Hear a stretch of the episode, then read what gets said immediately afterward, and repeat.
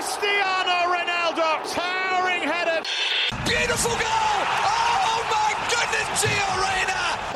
Leo Messi steps up. Messi! He's still going. And Salah for Liverpool!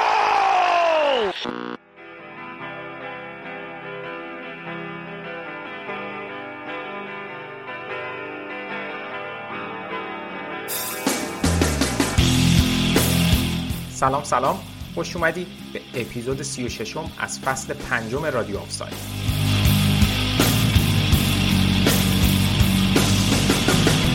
تو این اپیزود در بخش لالیگا ابتدا با امیر حسین در مورد اتفاقات چند روز اخیر باشگاه بارسلونا بحث می‌کنیم. بعد در بخش بوندسلیگا به همراه آراد در مورد دلایل حذف بایرن از چمپیونز لیگ و مشکلات پیش روی این باشگاه صحبت می‌کنیم. سپس دربی میلان در کوپا ایتالیا و بازی حساس و جالب روم ناپولی رو پوشش میدیم و در نهایت در بخش ویژه این اپیزود با شهاب همراه میشیم تا داستان سفرش به لندن برای تماشای بازی لیورپول سیتی و همینطور وست هم برنلی رو بشنویم. راستی اگه اولین باره به ما گوش میدین باید بگم رادیو آفساید یه پادکست خودمونیه با تمرکز بر فوتبال اروپا که توش تلاش می‌کنیم از زوایای مختلف به مسائل فنی حاشیه‌ای پشت صحنه و مدیریتی این بازی زیبا بپردازیم همینطور گهگاه در مورد وضعیت فوتبال ملی ایران هم صحبت رادیو آفساید رو می‌تونید از طریق Castbox، Spotify، Apple Podcast، Google Podcast و بقیه اپلیکیشن های پادگیر گوش بدید. همینطور تو توییتر، تلگرام و اینستاگرام هم ما رو دنبال کنید و کانال یوتیوب ما رو هم subscribe کنید که محتوای متفاوتی از پادکستمون معمولا اونجا کار می‌کنیم. و از همه مهمتر این که فراموش نکنید ما رو به دوستانتون هم معرفی کنید. دمتون گرم که به ما گوش میدین. دیگه کم کم بریم و بحث این اپیزود رو آغاز کنیم. Lionel Messi! Oh my goodness! Lionel Messi does it again. He's superhuman.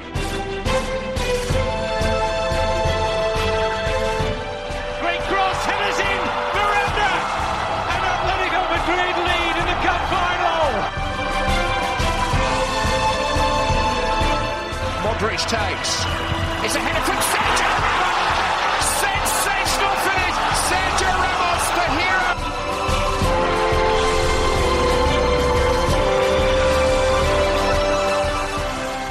بخش اول این اپیزود رو می‌خوایم با فوتبال اسپانیا و لالیگا شروع کنیم طی چند روز اخیر از اپیزود قبلی تا به حال فکر کنم که هواداران بارسلونا یه دید دیگه ای به کل فصل داشتن و آیندهش ولی یه سری اتفاقات عجیب غریب رخ داد که همه چی شاید ورقش برگشت و یه مقدار دوباره ناامیدی بین هواداره بارسا پدیدار شد.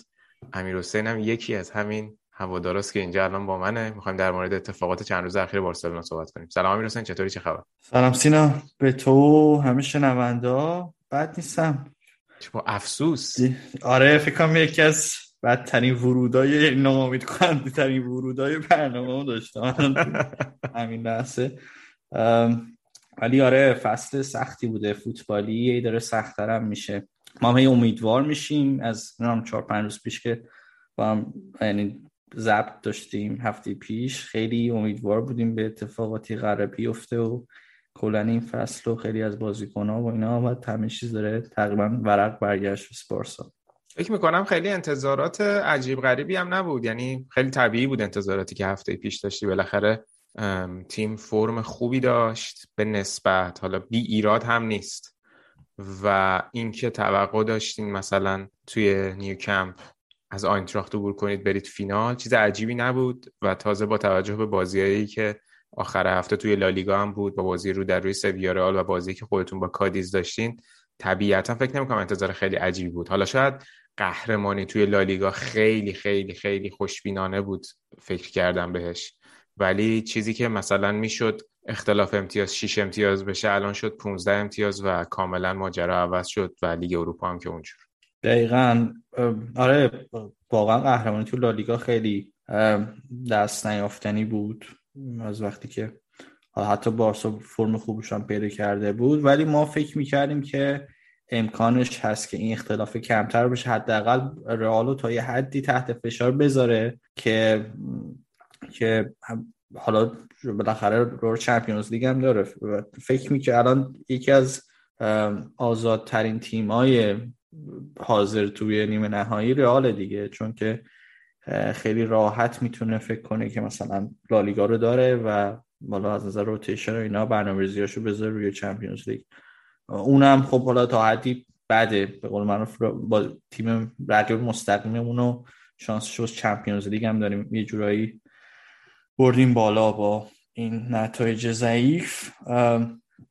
ولی حالا می‌خوای از بازی فرانکفورت شروع کنیم یا آره دقیقا. نه از از بازی فرانکفورت شروع کنیم. الان چند تا مبحث در واقع خارج از زمین داریم. که یکیش برمیگرده به ماجرای عجیب غریب استادیوم بلیت فروشی و حضور هواردارای آینتراخت تو ورزشگاه و بحث دومم این voice هاییه که از سال 2019 بین پیکه و روبیالس رئیس فدراسیون فوتبال اسپانیا بیرون اومده و نشون داده که پیکه در انتقال سوپرکاپ اسپانیا به عربستان نقش داشته.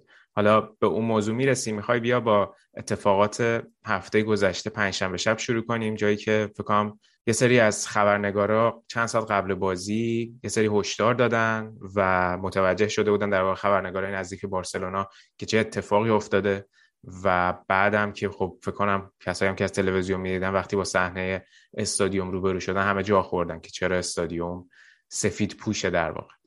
بیا ببینیم بگو ببینیم که داستان چی بوده کجای کار اشتباه بوده نقش هوادارا چی بوده نقش باشگاه اینجا توی این اتفاق چی بوده و فکر کنم هم خیلی بازی رو تحت شعار قرار داد دیگه. ببین آره بازی که صد تحت شعار قرار داد. از نظر فنی و نظر بازیکن اونقدر هیچ کدوم بد نبودن خیلی که بگی که مثلا این نتیجه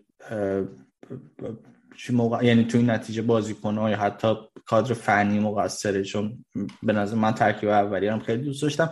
تا اینکه تلویزیون رو ما روشن کردیم بازی رو ببینیم. و خب یعنی از یعنی از همون صحنه های اولی که می‌شد ببینیم معلوم خیلی طرفدار داره فرانکفورت و خیلی سفید تو ورزشگاه هست. از چند سال قبلش هم خیلی از خبرنگارا توی توییتر کسایی که رفته بودن بازی رو ببینن بارسلونا مثلا می‌گفتن که یه جوری انگار لشکری از هواداره فرانکفورت داره میاد سمت بارسا و خیلی سفید پوش تو خیابونا هست. حداقل ده هزار بیس و عدد عوض گفتن 20 هزار تا.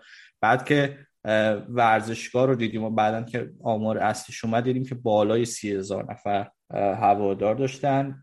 چند تا دلیل داره. یکی اینکه خب یه سری بلیت اول فصل فروخته شده بود. و خب یعنی بلیت های فصلی که خیلی از سوسیوها دارن. اینا تصمیم گرفته بودن که بفروشن چون که شاید فکر می‌کردن که اول اینکه خب سوسیا کلا همه بازی ها رو نمیرن میانگین آره، سنی بالاتر از از شمیان طرفدارای متوسط فوتبال. خیلی همه بازی ها نمیرن به خصوص این بازی که واقعا از اول فصل هم هیچ موقع پیش بینی نمی‌کنیم که ما توی این برهه با فرانکفورت تو خونه مثلا توی یک چهار نهایی لیگ اروپا بخوایم بازی کنیم یه بازی که حالا می‌شد پیش بینی کن میشه پیش بینی کرد که بارسا کار سختی هم نداره یا فرانکفورت که تو خونه می‌تونه ببره و فقط هم یه برد می‌خواد دیگه. برای همین یعنی بازی های مهمتری می‌شد انتظار داشت توی فصل. مثلا بیاد نیمه نهایی بازی کنه که بالاخره تو خونم بازی می‌کنه یا حتی فینال کسی برنامه‌ریزی کنه. قیمت بیلیتا از اون چیزی که حالا اونا پول دادن اول فصل خب خیلی ارزشش بیشتر شده بود. و خب یه سری از ها میفروشن. حالا ممکنه یه تعدادشو تو خود وارسا بخرن یه تعدادشو توریستایی که میان از فرانکفورت از جای دیگه که مثلا اومدن یه بازی اروپایی توی نیو کمپ بالاخره یه جورایی واسه کسی که تیم کم نرفته یه جذابیت خاصی داره که بازی اروپاییه با قیمت نه چندان بالا در مقایسه با چمپیونز لیگ از بارسلونا توی نیو کمپ ببینم اتفاقی که افتاد این که دو سه روزم قبل از بازی خود باشگاه شروع کرد به تیکت هایی که داشت و و چون که دید حالا این جریان بلیت فروشی چه میگن تو بازار آزاد داره سنگین تر میشه با قیمتی بیشتر از اون چیزی که اول اولش ارائه داده بود داشت میفروخ مثلا فکر کنم به 180 یورو به حدود 100 دلار قشنگ مثلا از بلیط های 60 یورو شد 160 70 دلاری 170 70 یورویی 170 یورو 80 هم 180 این با این عددا داشت میفروخت. که خب حالا تونست موفق شد تعداد خوبی هم بفروشه. ولی من فکر کنم که پیش بینی نمی‌کرد که خیلی از این تیکت ها رو با این قیمت باز توی بارسا نخرن توی توی بارسلونا نخرن و بیفته دست توریستی که حالا از فرانکفورت میاد. حالا فکر می‌کنی این رایجه که یعنی انقدر بلیتایی که مونده رو افزایش قیمت بدن؟ می‌دونی؟ بالاخره 80 به 180 دو برابرم بیشتره دیگه. ببین آره من فکر می‌کنم که باشگاه حالا تا یه حدی به درآمدزایی فکر می‌کرد تو این یه, یه چیز دیگه هم که فکر نمی‌کرد که از خارج یعنی فکر می‌کرد که حالا داره به هوادار خودش داره میفروشه. بله. و خب خیلی عجیب هست که این درگاهی کنترل نداره که دقیقا کی داره می‌خره بلیتو. و و بعدم مثلا حالا بعدا میگن که مثلا بهتره که بلیط رو به کسایی بفروشین که بیان یه تمهیداتی بذارن که فقط کسی که بلیتو خریده با اسم خودش آره. با اسم خودش حالا پاسپورت هر چیزی بیاد. ولی نمی‌تونی تو اینو یکی دو روز قبل از بازی مثلا اینو بیای این فورس بکنی که این همچی اتفاقی افته خلاصه خیلی از بلیتا افتاد سمت فرانکفورت. من فکر کنم پیش بین نشده بود واسه هم باشگاه. یکم کم لطفی طرفدارا هست به نظرم. یه ذره ناامیدیشون هست. ولی می‌تونم هم بگم که خب یه چیز عادیه. واسه بارسای بازی خونگی توی اروپا حالا با یه تیم ضعیف اونقدر جذابیتی نداره که مثلا واسه هوادار فرانکفورت داشته. و خالی خب بخشش هم جنبه توریستی داستانه دیگه.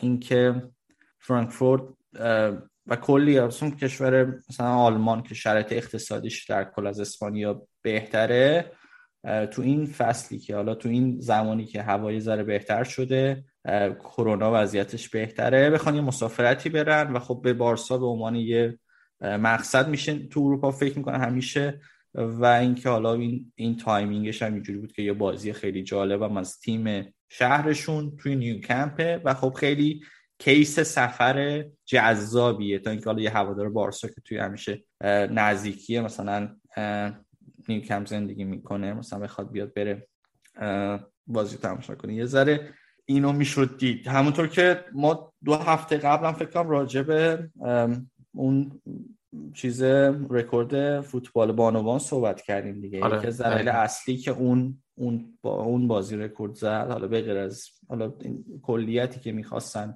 promote کنن اون بازی های کلاسیکو رو و جزئیاتی که داره فوتبال زنان تو حتی تو اون لول این بود که قیمت بلیط ها اومده بود تا 10 یورو پایین و خیلی ها اون چی میگن نیو کمپ رفتنشون رو اون موقع انجام دادن.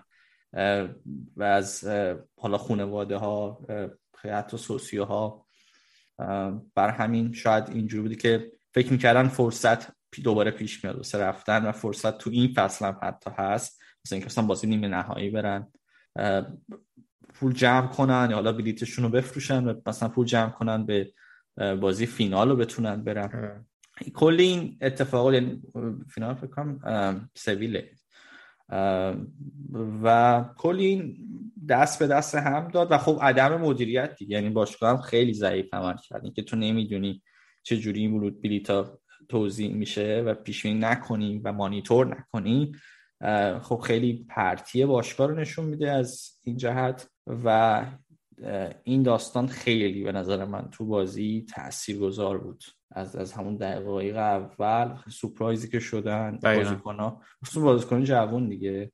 تو تو ترکیب اصلی وقتی گاویو داری پدریو داری اینا سنی ندارن. اریک گارسیا اینا خیلی جو ورزشگاه وقتی که توی بازی خونگی و انتظاری که دارن انتظار دارن واقعا شاید هفتاد هزار نفر هوادار بارسا تو ورزشگاه باشه و میان می‌بینن که نه خیلی از ورزشگاه سفیده و, و, و نقطه مقابلش بازیکن فرانکفورت دیگه وقتی که میان می‌بینن که آنتراخت انقدر هوادار دارن با یه اطمینان نفس خیلی خاصی بازی می‌کردن از همون دقیقه یک. دقیقا. صد درصد. ببین حتی اون نکته که گفتی که چک نمی‌کنن به کی می‌دادن فکر کنم که نزدیکای بازی حتی باشگاه در جریان این موضوع دیگه قرار می‌گیره. بعد اون حال بلیت فروشی رو محدود می‌کنه به کسانی که از داخل اسپانیا می‌تونستن به وبسایت وصل بشن. و حالا مثل اینکه حتی همون رو هم دور زدن یعنی حالا چه از استفاده از VPN چه با استفاده از اینکه خب یه کسایی بلیت رو خریدن به جای همون افرادی که طرفدار آینتراختن بعد اونا در واقع دست دو از اونا بلیت رو گرفتن یعنی این مشکل هم بوده.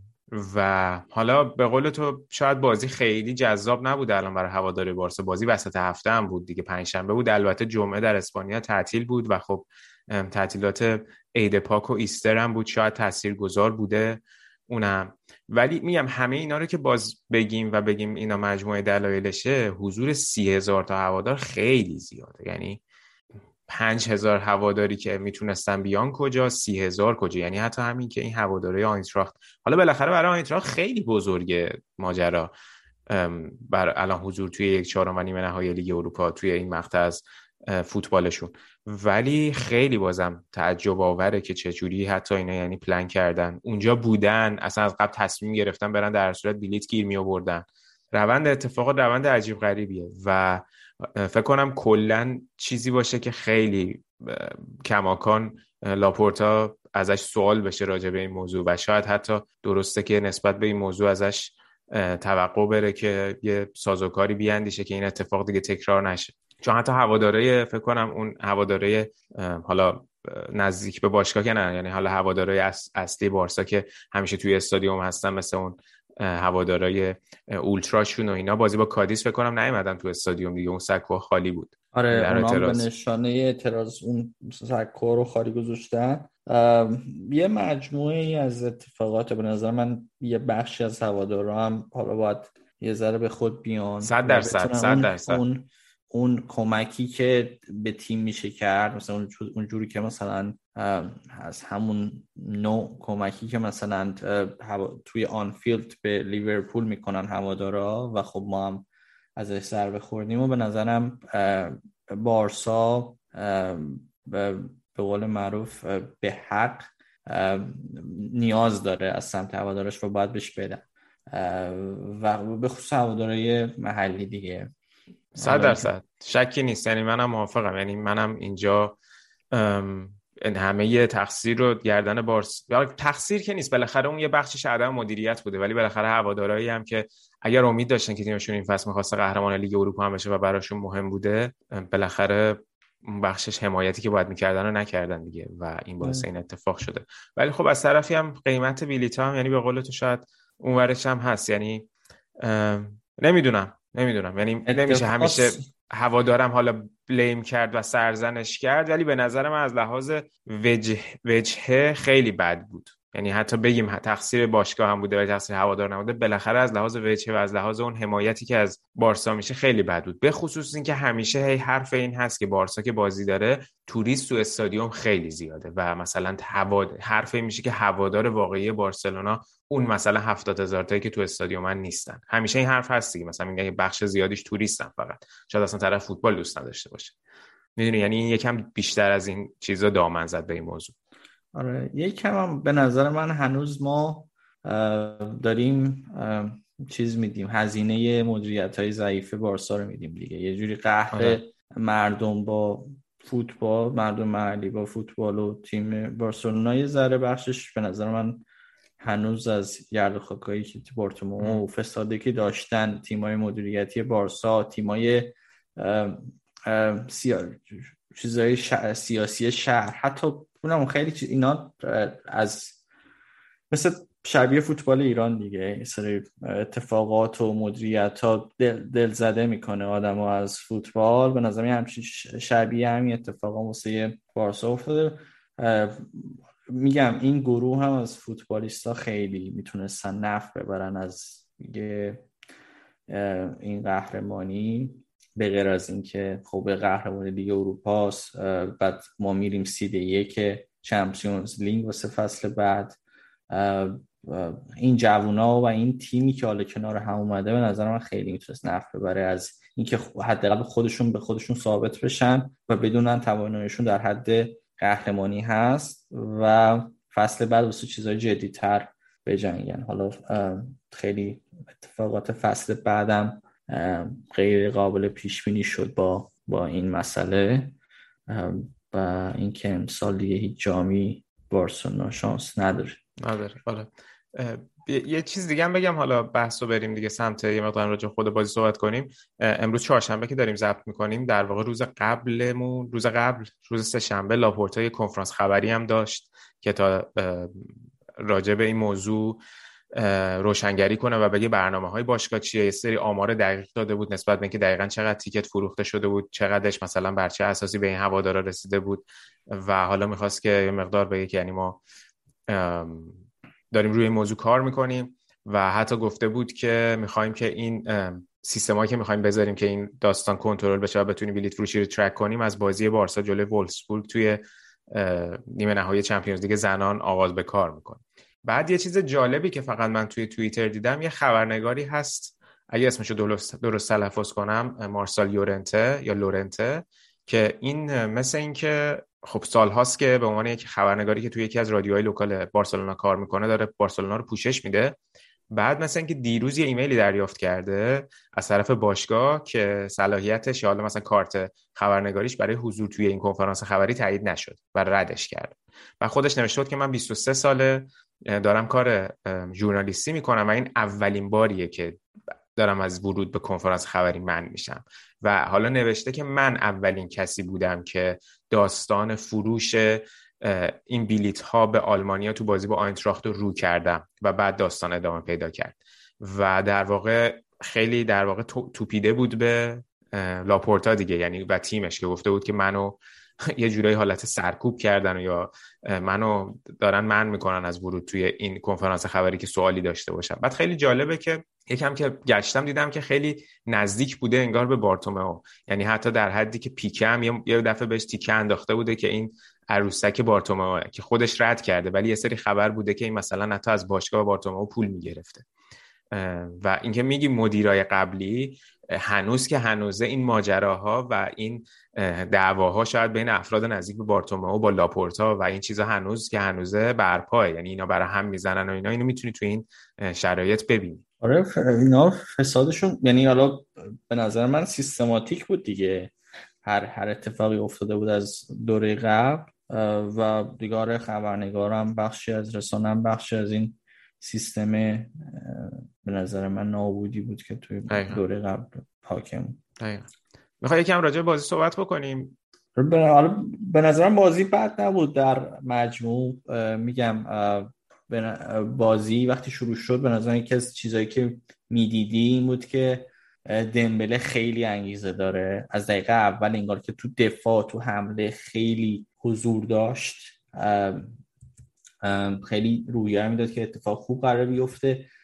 بعد از اون پنالتی یعنی که آنتراخ زد یه ذره بارسانا اوف کرد. باز موقعیت داشت تو نیمه اول. کوین ترپ هر دو بازی خیلی خوب بود. سیوای خیلی خوبی داشت. نذاش گل بشه. بعد توی بعد گل دومی که بارسا خورد به نظر من یه ذره روحی افت کرد. گل خفنی گل دومو شوته بود دیگه. خیلی گل قشنگی آره. اون گل عجیبی هم بود. یعنی اصلا بهش بهش نمیمد که با اون استارت که زد که بخواد از اون فاصله اینجوری شوت بزنه. ولی گل زد. اونورم گل آلمانی ما نتونست بگیره. آره به نظر خیلی گوش نبود. می‌تونست. اگه یه ذره جایگیریش بهتر بود شاید می‌تونست آماده تر بود. درسته. یعنی ما دیدیم از این save ازش. برای اونم نگرفت. نیمه دوم باز موقعیت باز هم اندات بارسا و خب دیگه خیلی دیر. بازم تیمی نبود که بارسا نتونه جلوش comeback بزنه. ولی میگم اتفاقات بارسا اتفاقات بازی جوری پیش نرفت که بارسا شانسی داشته باشه. یکی از اتفاقات بعدم این بود که پدری مصدوم شد نیمه اول یعنی دقیقه بلا فاصله بعد نیمه دیانگ اومد که اونم مریض بود. یعنی که زلالی که شروع نکرده بود و احتمالا گاوی تو پست هافبک چپ شروع کرد. یعنی هافبک راست شروع کردیم بود که نداشت دیونگم ولی خب باز اومد اونم و خیلی معمولی بود نسبت بقیه بازیکن‌ها.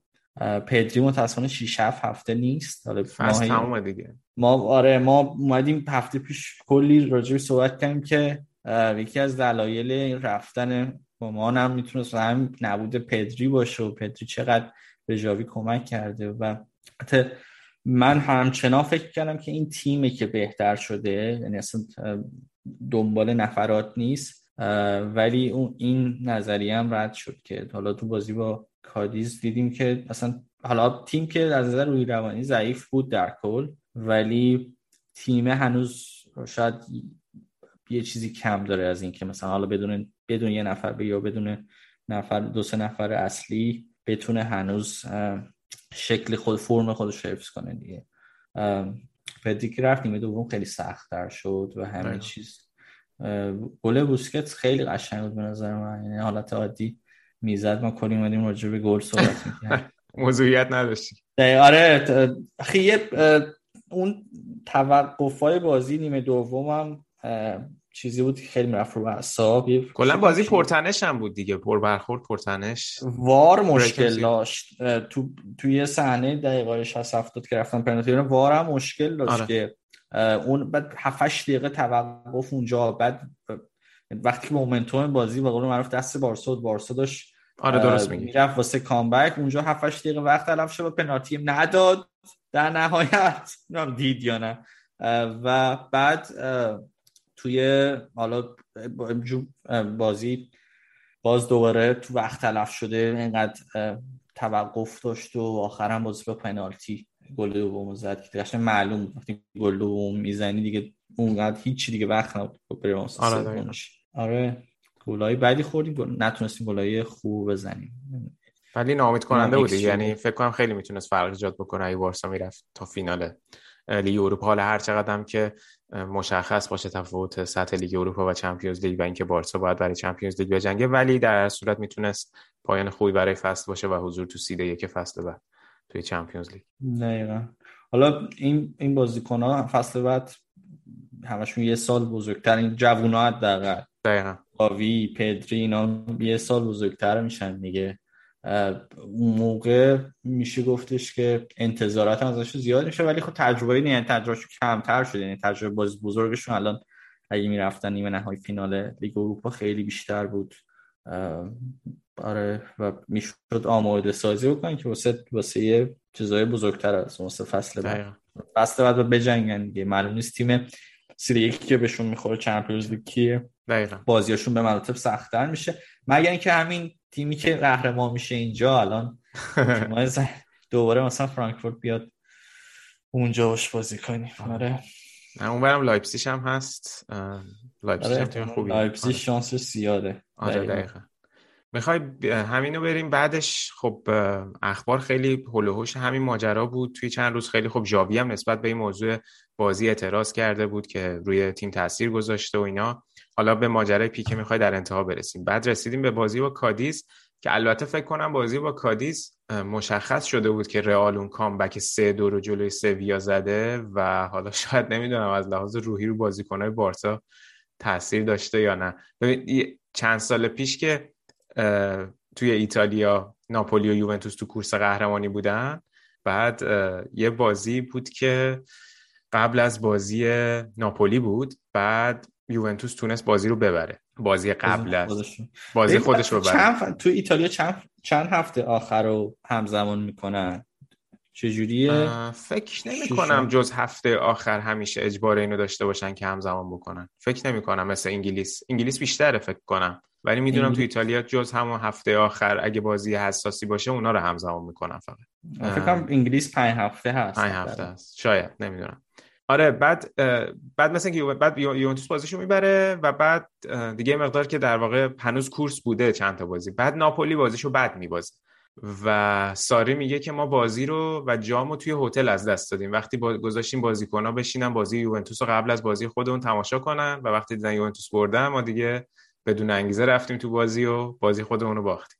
من حالا یاد اون افتادم. دیگه بارسایا دیدن رئال هم اینجوری comeback زد دیگه رویشون له و لورده شد برای بازی با کادیس. آره خیلی بد. یعنی اصلا واسه هوادارم بد بود دیگه. کلا مجموع اتفاقات بازی آینتراخت و بعدم بازی اتفاقاتی که واسه پیکه افتاد بالاخره یکی از کاپیتانای تیمه. آره. بعد یه سری تظاهرات به این وسط بود که راجب علیه لاپورتا بود که می‌گفتن که بارسا آره یه دیگه دی جمع شده می‌گفتن بارسا آره لاپورتا نه. یعنی ما ما واسه تیممون هستیم واسه این مدیریت نه که اونا معلوم نیست از از چه سمتی واقعا دارن خط می‌گیرن. خط می‌گیرن.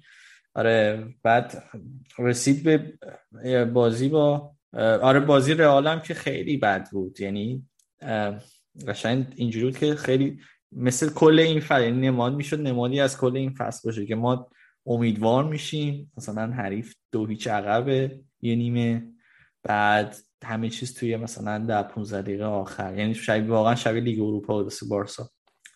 که همه چی برگشت توی بی اتفاق. و البته نه اونا تیمشون تیمی بود که معلوم بود comeback می‌زنه. رودریگو از قیافه رودریگو و بنزما و وینیسیوس می‌دیدی. می‌دیدی می‌دیدی که داره این اتفاق میفته یعنی حتی بعد از گل اولشون می‌شد پیش بینی کرد که این کامبکه و بعد دومیش رو زدن و بعد می‌دونستی که حالا تو این وقت تلف شده و اینا وقت دارن که بیان برای سومیش. اون بد بود ولی بازم من همچین انقدر انتظار این بازی بعد از جلوی کادیز نداشتم. به مراتب بدتر از بازی آنتراخت بود. بازی کادیز از تمرکز نداشتن. بازیکنا دست خیلی بد بود به عنوان گوش راست.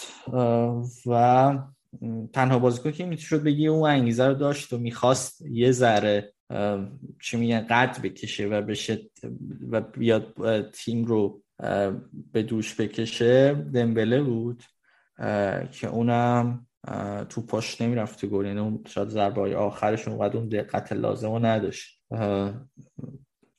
اریک گارسیا هم خیلی بد بود. آره. من اریک گارسیا رو دوست دارم. یعنی فکر می‌کنم که حالا بازیکن خوبی میشه زیر دست لویس انریکه تو اسپانیا خیلی خوب بازی کرده.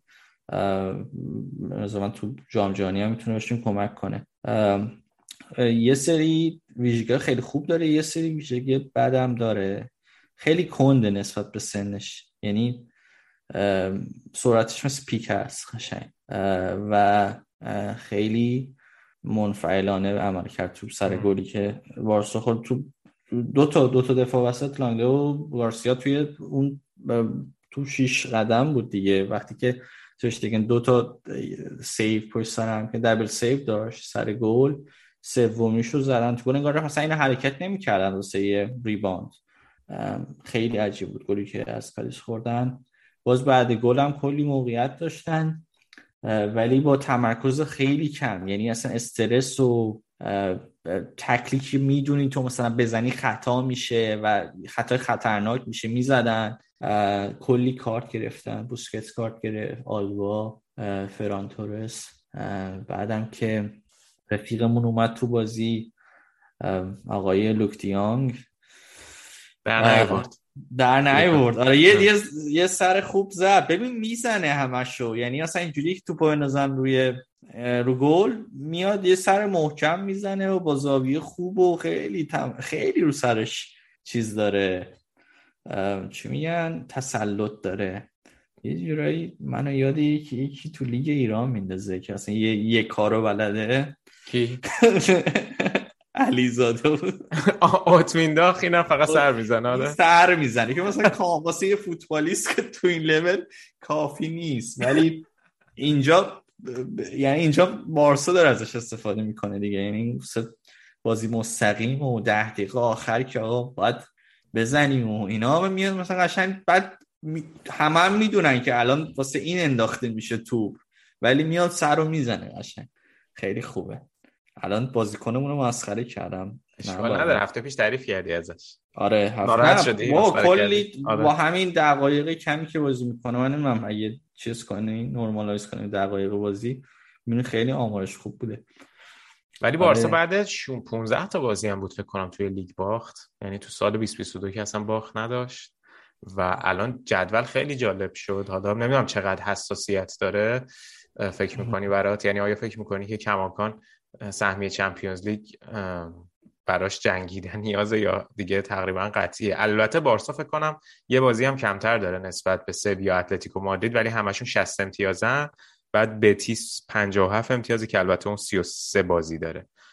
و کلا حالا باید ببینیم که چی میشه. اتلتیکو هم یه برد دقیقه آخری دوباره اوورد و خودشو نگه داشت توی اون بازی امن سهمیه. فکر کنم ولی در صورت همچین بازی آسون هم نیست. یعنی شل بگیره بارسا شاید همین هم از دستش بده بتی داره با بازی خیلی مهمی هم داره با سوسیداد. بارسا بازی داره با آره به نظرم خیلی بازی آره بارسا بازی داره با سوسیداد خیلی بازی تعیین کننده ایه شاید بعد از این بازی بشه راجع سهمیه نواز ولی من اونقدر نگران نیستم و خب همین که یه همچی چلنجی وجود داره واسه این تیم خیلی خوبه که اتحادشون رو تو این بازیکن حفظ کنن. آنسوفاتی هم دیگه انتظار داریم که بیاد دیگه. یکی از الان دیگه دست خودشه دیگه هر موقعی که بخواد به تیم اضافه شه. درسته.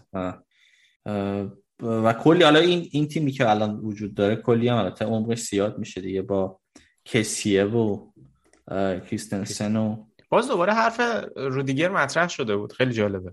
نمی‌دونم حالا چقدر واقعیت داره. ببین من فکر کنم بستن. بعد از اون قراردادی که یعنی تمدیدی که با آروخو کردن یه ذره رودیگر رفت توی که اگه, اگه, اگه شد شد. من کسی دیگه نمی‌خرید و رقابت و چیز نبود که به نظر من رو دیگه واسش رقابت هم زیاد خواهد بود. یعنی اینجوری نمیمونه. آره صد درصد. خود رئال هم شاید حرفش بود قبلا دیگه ولی باز اونم کم رنگ شد. خیلی الان به نظر من رو هوا یعنی هیچ تیمی رو نمی‌تونی نزدیک بهش ببینی. هالند هم که مثل که صحبت چیزش جدی شده یعنی سیتی. سیتیش جدی شده و دیگه خب طبیعتا بارسا باید یه ذره بیشتر فشار بیاره سر لوا ولی قیمت اونم خیلی بالاست و از سنش. موافقم که واقعا بیشتر از همین سی سی و پنج دیگه نمیارزه. دقیقا دقیقا. تو این سن قبل از اینکه بریم راجع به اون داستان پیک هم یه صحبت کوتاه بکنیم حالا به بازی رئال هم اشاره کنیم. اپیزود قبل با علی مفصل راجع به رئال و این تیم سفیدش صحبت کردیم. ولی بازی هم بازی خیلی عجیبی بود دیگه. همونجور که اشاره کردی. اتفاقات داوری هم چقدر زیاد داشت. یعنی از یه صحنه ای که می‌تونست کاماوینگا اخراج بشه و داور حتی خطا نگرفت تا گلی که وینیسیوس زد و خیلی مشکوک بود که یا اصلا توپ کنترل توپش با دست بوده یا نه که داور توپ با وار در واقع تشخیص داد که به دستش خورده و مردود اعلام کرد تا دو تا صحنه پنالتی که رئالیا بهش اعتقاد داشتن و یه گلم سر گل سویا خیلی بحث داوری داشت. یه صحنه جالب هم داشت. یکی از صحنه‌ای که داور رفته بود VAR و چک کنه کورتوا نشسته بود روی این تبلیغای کنار زمین داشت با بازیکن‌های سویا بحث می‌کرد سر اینکه آیا مثلا توپ خورده به دست وینیسیوس یا نه. خیلی جالب بود. ولی آره دیگه این آقای لوپتگی ارزش ورزشی باشگاه سویا رو زیر سوال برد. وینیسیوس رو می‌گرفتی؟ یعنی تو تو بودی هن می‌گرفتی؟ اون گل؟ نه فکر نمی کنم آخه نمی‌دونم. اون اون شکلی که همیشه توی این کتابای قانون آیفب و اینا هست اون بخش از دست رو که در واقع حالا حالا درست نیست بر اساس آستین اون تیشرتشون بخوای تصمیم بگیری ولی همیشه اون شکلی که می‌کشن به نظر می‌رسه اونجا رو نمی‌گیره نباید گرفت. ولی نمی‌دونم. نمی‌دونم. در سویا تیم, تیم که دو هیچ جلوه و بعد میاد تو ده دقیقه یعنی من ده دقیقه, ده دقیقه تو ذهنت مونده از بازی استاف پرسپولیس آره. نه از پنج دقیقه پنجاه گل اول ولی همینو میگم. ولی خب بازم تیم برندن دیگه یعنی دقیقه آره. 82 که ناچو گل زد هنوز اونا تیم آره برنده نه آخه اولش که اصلا اونجوری شروع کردی من خودم رفتم تو فضای اون بازی. بعد گفتی ده دقیقه گفتم اون اون بازی نه نه بابا. استاد مظلومی لعنت الله. ما نباید ما نباید اینجوری خودمون رو بزنیم. سینا اون یه پادکست دیگه. آره. نه ولی واقعا عجیب بود. سویا ثابت کرد که ارزش ورزشیش از آرسنال هم کمتر به مراتب از آرسنال کمتر آره. بعد آخه جالبیش پترن دوتا گلی که زد رئال خیلی جالب بود دیگه. این کارهایی که فکر کنم راجع به این موضوع یه دفعه توی کانال تلگرام کار کرده بودیم که چقدر تیما از این کاتبکی که منجر به یعنی منجر به شوت و منجر به گل میشه داشتن توی این فصل. و حالا نقش پررنگ وینیسیوس خیلی قابل اشاره است توی رئال. ولی این دوتا گلی که در یعنی در واقع در استفاده از این موقعیت های کاتبکی که ایجاد می‌کنن و پاس کاتبکی میدن. ولی هر دوتا گل رئال گل دوم و سوم دوتا نفوذ از سمت راست با محوطه جریمه و کاتبکی بود که یکیش حالا ناچو زد یکیش کریم بنزما زد که دیگه نشون داد که آقا اینا قهرمانی لیگشون صد درصد و رئالم تیم کامبک بزنیه کلا دیگه این فصل. آره این تیم جنگنده واقعا. بعد بهشون credit داد ببینیم ولی تو دفاع مشکل داشتن دیگه. یعنی تو دفاع مشکل داشتن و حالا باید ببینیم که جلوی سیتی چی کار می‌کنن هفته بعد. اونم می‌تونه یه کم نگران کننده باشه. البته علی هم گفت هفته پیش کلا سیتی تیم بهتریه در مجموع ولی حالا سیتی هم یه سری بازیکناش نیستن. باید ببینیم که کایل واکر و دیبروین آماده هستن که فیکس بازی کنن جلوی رئال یا نه. مشکل عمق دارن دیگه. آره آره. مشکل عمق دارن فکرشون می‌کنه سیتی مشکل عمق دقیقاً. جلو بازی با لیورپول زد بیرون قشنگ مشکلشون. به قول تو آره اصلا قابل تصور نبود چنین چیزی. اونم شاید نمی‌دونم. من فکر کنم اونقدر ناراحت کننده نبود واسه خود گوردیولا آره منم بود که مثلا به نظرم داد یه چیز چون اونم باید بازی بیشتر واسه لیورپول میشه دیگه. بله درسته. این یه, یه چیزی هم از مثلا نظر استراتژیک بخواد فکر کنن. تو تش باید یه جایی تصمیم می‌گیری بین خوب و بهتر. و به نظرم شاید همین اف ای کاپ که داد دست اینا بیاد و تاثیر بذاره توی چمپیونز لیگ و لیگ. کارت لیگ آره. هم اینا بازیش رو بردن امروز. خیلی قوی. ولی خب تو لیگ سیتی قاعدتا برای اولویت پپ سیتیش میگم سیتیش قهرمانیش توی لیگ و Champions League هم که آرزوی چندین ساله کل باشگاه و پپ قطعا اولویتش رو خیلی خیلی بیشتر آره، از حالا آره. تر خود سه‌گانه و FA Cup بوده. من البته فکر می‌کردم با فکر نمی‌کردم اینجوری بره تو زمین. البته ناچار بود دوتا بازیکنش رو ولی راست میگی شاید همون مصالحه کرد با این وضعیت. آره. آره. حرف دیگه اگه راجع به رئال و بارسا هم نداری فقط کوتاه به این داستان پیکم اشاره کنیم که فکر کنم خیلی سر و صدا کردین چند روز. بگیم تو آره. سر بالاست. من البته اون اولش گفتم اسم این رئیس فدراسیون اسپانیا اشتباه گفتم. روبیالس اسمش. اشتباه گفتم اینو اصلاح کنم. می‌خوای توضیح بده تا بعد یه بحثی داشتیم اون صحبت کنم من توضیحات خیلی کاملی توی توییتر خود شما زحمت کشیدین تو علی گذاشته بود آره. علی گذاشته بود رادیو آفساید. ولی خب توی اسپانیا این روبیالس رئیس فدراسیونه ولی خب لالیگا جدا اداره میشه دیگه. و بحث که بود این بود که شرکتی که مال پیکه است بحث و خود شخص پیکه توی مذاکراتی که منجر می شده با یعنی با آقای رودیولس که تصمیم گیرنده بوده سر انتقال سوپرکاپ اسپانیا یه جورایی تعیین کننده بوده و قرار بوده که در نهایت یعنی بعد از انتقال سوپرکاپ عربستان. این شرکت کاسموس کوسموس کاسموس یا کاسموس. نمی‌دونم چجوری تلفظ میشه آره. بیاد و سالی چهار میلیون هم به خاطر این انتقال شما به عنوان واسطه به عنوان واسطه بگیره. از از عربستان. و خب این جدا از سهم فدراسیونه که مسئول برگزاری سوپرکاپ سهم رئال و که حالا حدود 8 میلیون بود هر کدوم رئال و دقیقاً. بارسا. ولی اینکه این این مذاکرات چجوری هدایت بشه توش پیکه نقش اساسی ایفا کرده. حالا اینکه چقدر conflict of interest هست چقدر به قول معروف تضاد در منافع فارسیش. دقیقا. چقدر تضاد در این منافع هست رو من موافق نیستم. صد درصد وجود داره. یعنی پیک تصمیم گیرنده نیست در نهایت توی فوتبال اسپانیا. و و به نظر من طرف های تصمیم گیرنده اون قرار داد طرف های اصلی تصمیم گیری اون قرار داد رئال بارساس و فد- و فدراسیون دیگه.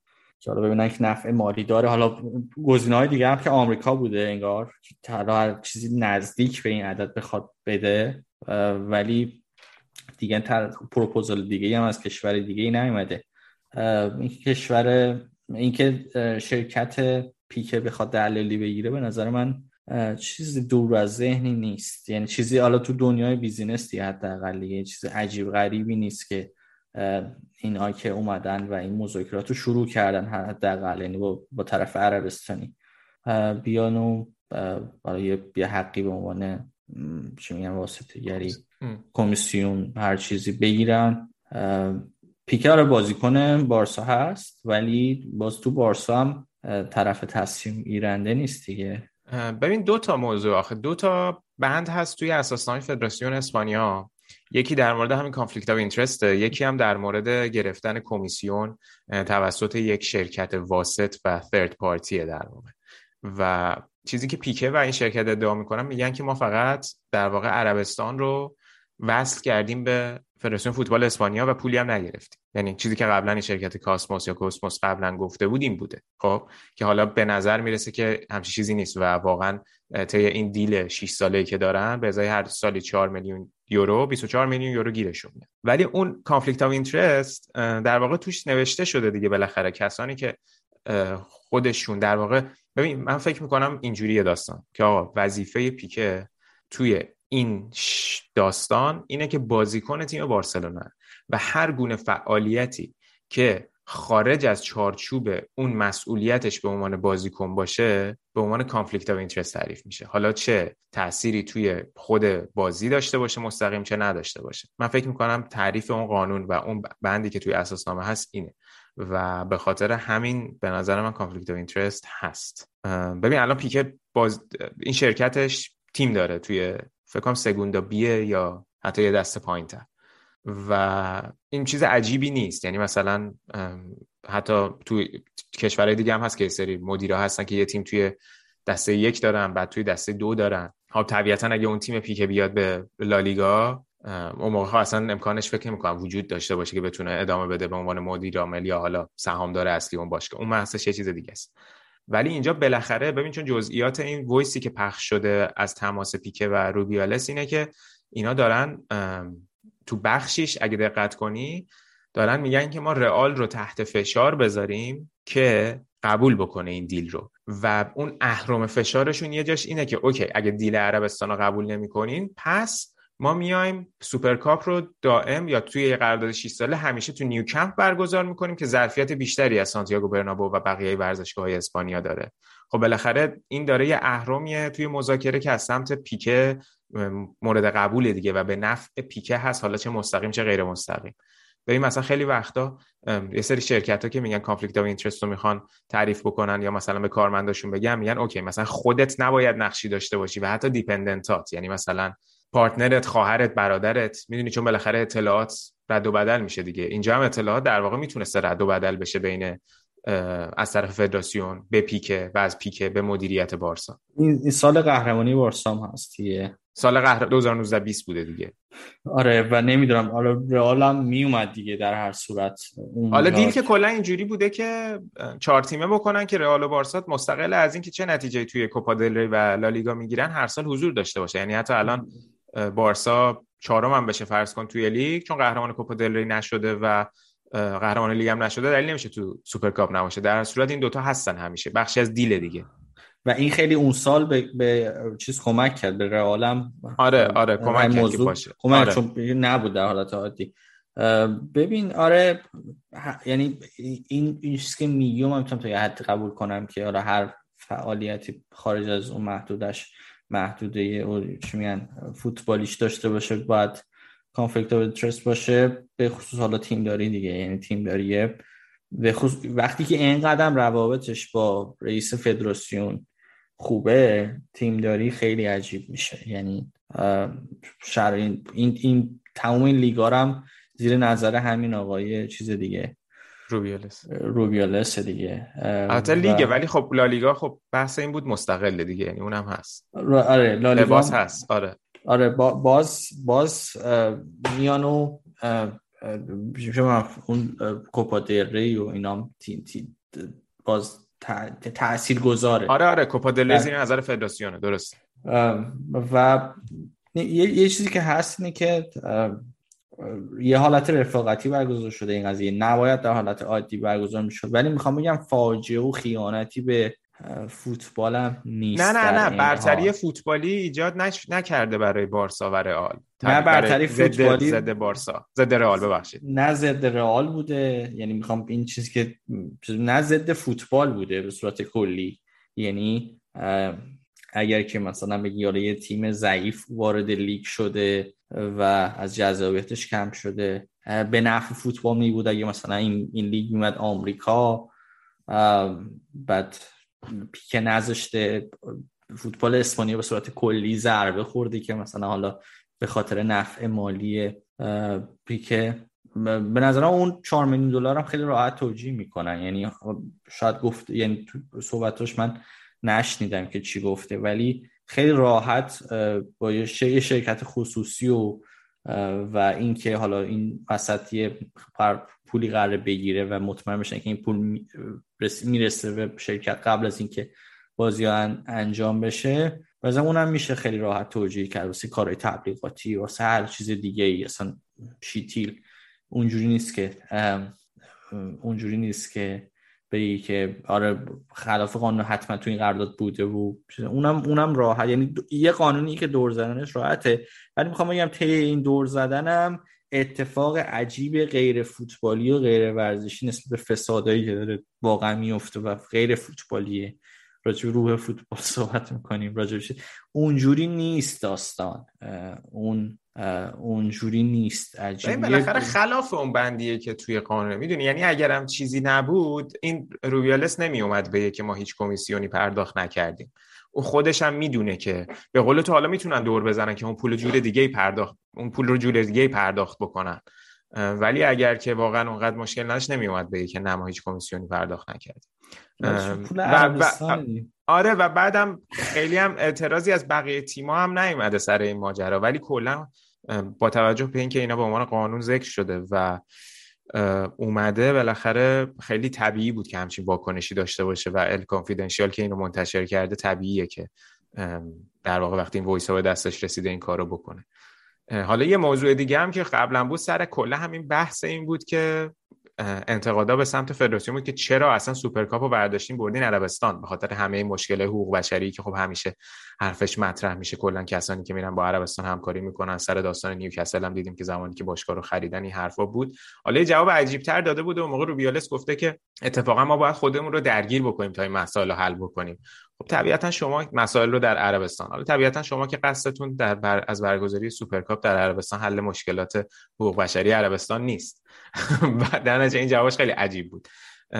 ولی حالا فعلا قراردادم هست دیگه. یعنی فعلا کماکان در ریاض برگزار میشه و توی نیم فصل هم برگزار میشه دیگه. مسابقات توی ژانویه است. ولی کلا جا...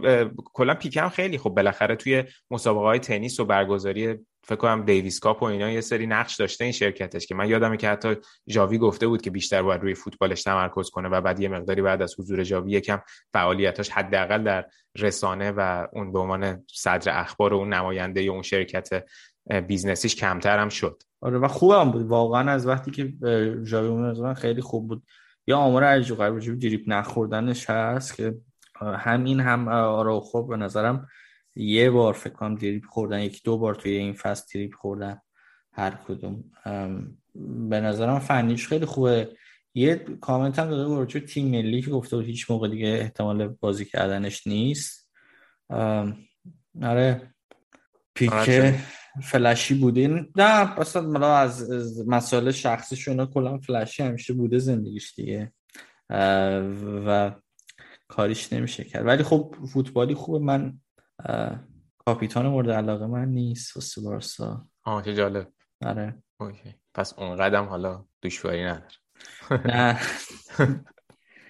نه اونقدر واقعا چیزی نیست که درگیرش باشیم درست الان مشکلات اون بزرگتر از این حرف هست واقعا یعنی باشگاه رو به هم نزنید آره الان الان سوسیداد و آره. مصدوما و محروم یعنی این مصدوما و کلا شرایطی که تیم داره خیلی خیلی رو حواس. درست.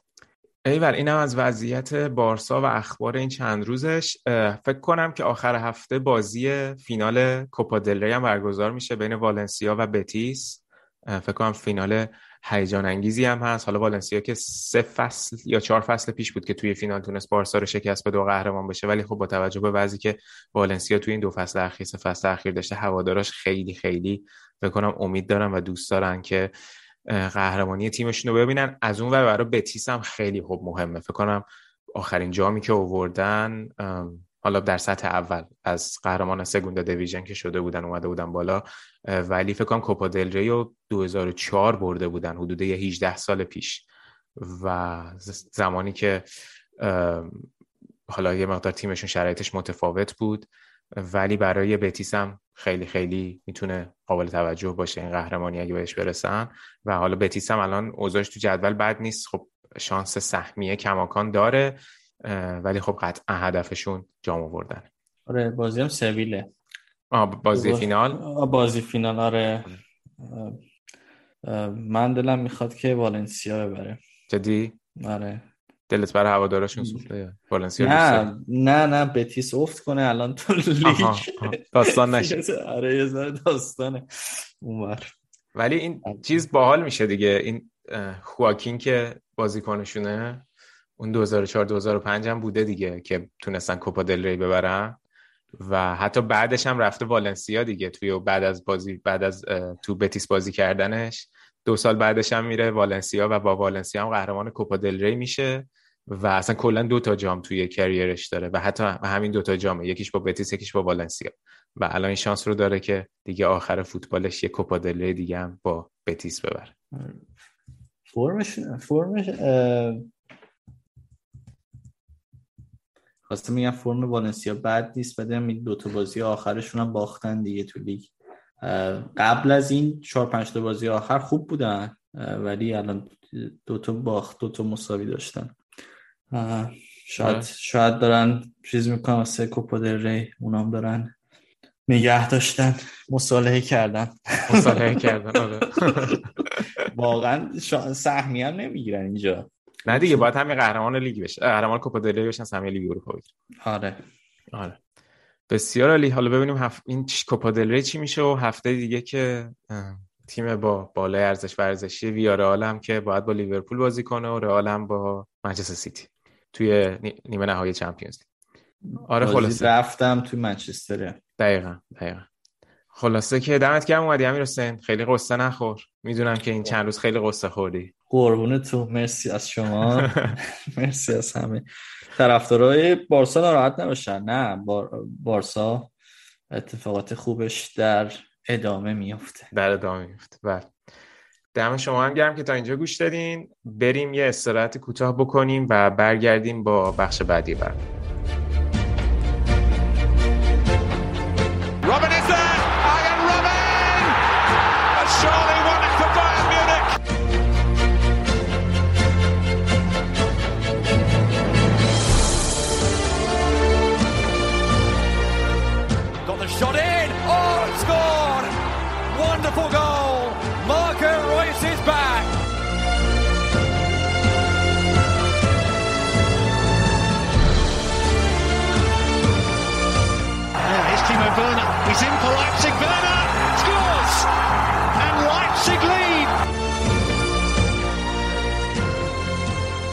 می‌رسیم به بخش دوم برنامه یعنی بخش آلمان که فکر کنم شاید یه سریا بیشتر از قبل دوست داشته باشم به این بخش گوش بدن و دلیلش هم که خب طبیعتا واضحه. البته آراد که اینجا نشسته در حالت عادی خیلی شاید خوشحالتر میومد به خاطر باخت یونایتد و از اون طرف حذف بارسا و باختش در لیگ. منتها امروز با خودش پاسخگوی حذف دوباره از چمپیونز لیگ باشه با این تیمیه که دارن اونم مقابل ویارال تو زمین خودی. سلام آراد جون چطوری؟ چه خبر؟ سلام سینا جون سلام همه کسی که با ما گوش می‌دید. من خوب نیستم امیدوارم بقیه هم خوب نباشن سرت سلامت آقا. چه وضعشه ما از اول اپیزود اصلا دف زدیم. امیر حسین که آه کشید سلام کرد. اینم شما. آره دیگه. ما ولی سینا جون همیشه حالا بچه هایی که ضد بایرنن همین اپیزود رو گوش بدن. همین اپیزودهای قبلی من الان ماه هاست دارم از بایرن انتقاد می‌کنم. ولی متاسفانه بچه ها فقط مثلا شوخی هایی که من با تیم مورد علاقهشون می‌کنم می‌بینن. من خودم اول به خودمون انتقاد می‌کنم. میگن یه سوزن به خودت بزن یه جوال دوز به مردم. ما همین کار ما سوزنه رو می‌زنیم آره و امروز تو هم با توپ پر اومدم و قراره که همه رو آسفالت کنیم با می‌خوای بیا یه راست بریم سراغ بحث دیگه. خیلی واضحه که باید از کجا شروع کنیم. البته توی اپیزود قبل توی بخش چمپیونز لیگ با علی و مرتزا و امیر حسین راجع به بازی صحبت کردیم ولی بیشتر از دید ویارال به موضوع پرداختیم و وضعیت تیمیشون بازی که انجام دادن و کلا ماجرای کریر مربیگری اونای امری و خوبه که خب حالا از دید بایرن به موضوع نگاه کنیم و از دید یه هوادار بایرن موضوع رو بشکافیم ببینیم که آقا مشکل از کجاست که بایرن عاجز از این بود که توی بازی رفت و برگشت بتونه از صد ویارال بگذره و نتونه یه برد به دست بیاره توی این دوتا بازی. از حرفای علی هم بسیار مورد انتقادات گسترده قرار گرفته بود. یه اپیزود اومد کلی کانتروورسی ایجاد کرد و از مدریچ بگی تا بنزما و امری و آره واقعا. این من بهت گفتم فکر کنم علی آخرش مشخص میشه که مثلا وزیر پروپاگاندای پرز بوده. آره. خب ببین نه جات خالی بود در اون بحث. واقعا فکر آره تو اونجا بودی یه مقدار بحث دیگه دوبله سوبله سنگین می‌شد اصلا معلوم نبود کار به کجا می‌کشه. دعوا می‌شد داره خیلی خوشحالم که نبودم. ببین چند تا جنبه داره این باختی که ما در مجموع به ویارال داشتیم.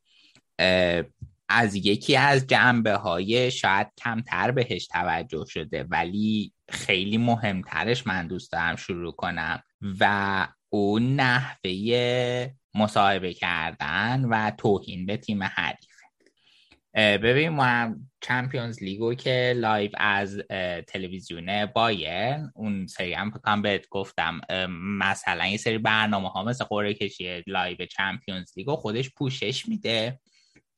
تصویر توی استودیو مثلا یه خبرنگار توره با یکی از حالا سران یا مربی یا مدیر ورزشی فلان این دفعه با حسن بود.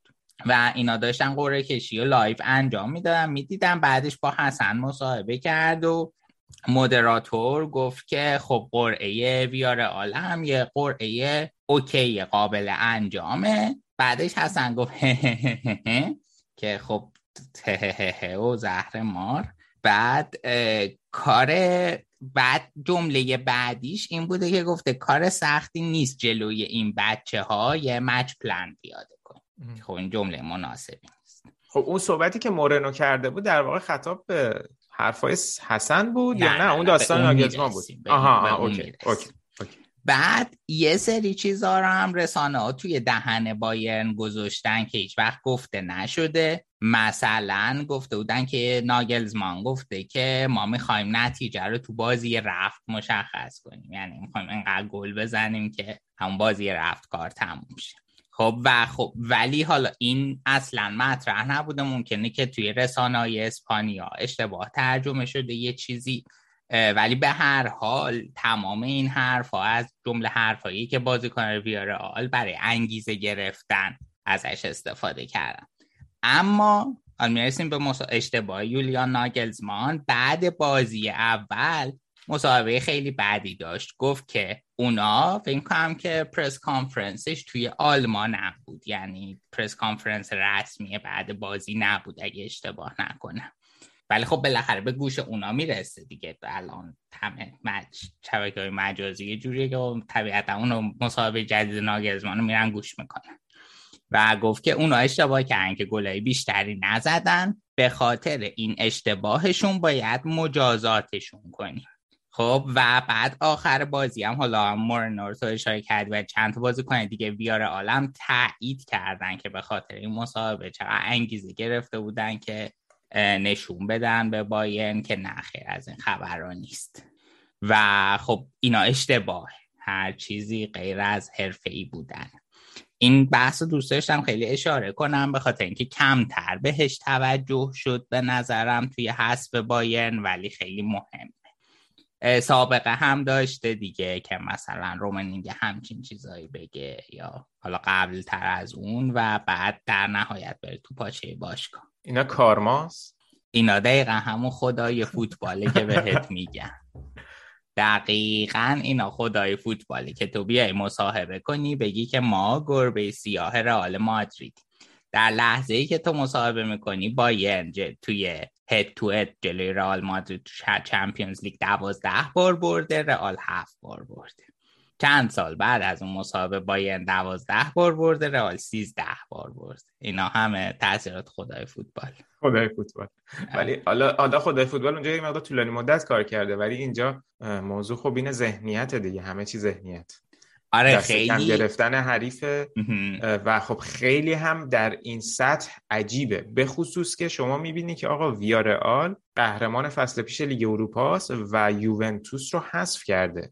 و حالا هر چقدر بخوایم بگیم که یوونتوس مثلا ضعیف بوده سالهای اخیر آره جلوی لیون پورتو اینا هم حذف شده. ولی همون دوتا بازی که اینا جلوی یوونتوس انجام دادن قابل پیش بینی بود که حریف راحتی نیستن. حالا شاید حریفان راحت ترین حریف راحت ترین نسبت به بقیه تیم ها می‌تونستن باشن به خاطر کم تجربگیشون به نسبت اسکواد بایر ولی مشخصا دوتا بازی نشون داد که خیلی دست کم گرفته بودن و شاید انرژی و زمان کافی برای کار روی این بازی رو نذاشته بوده.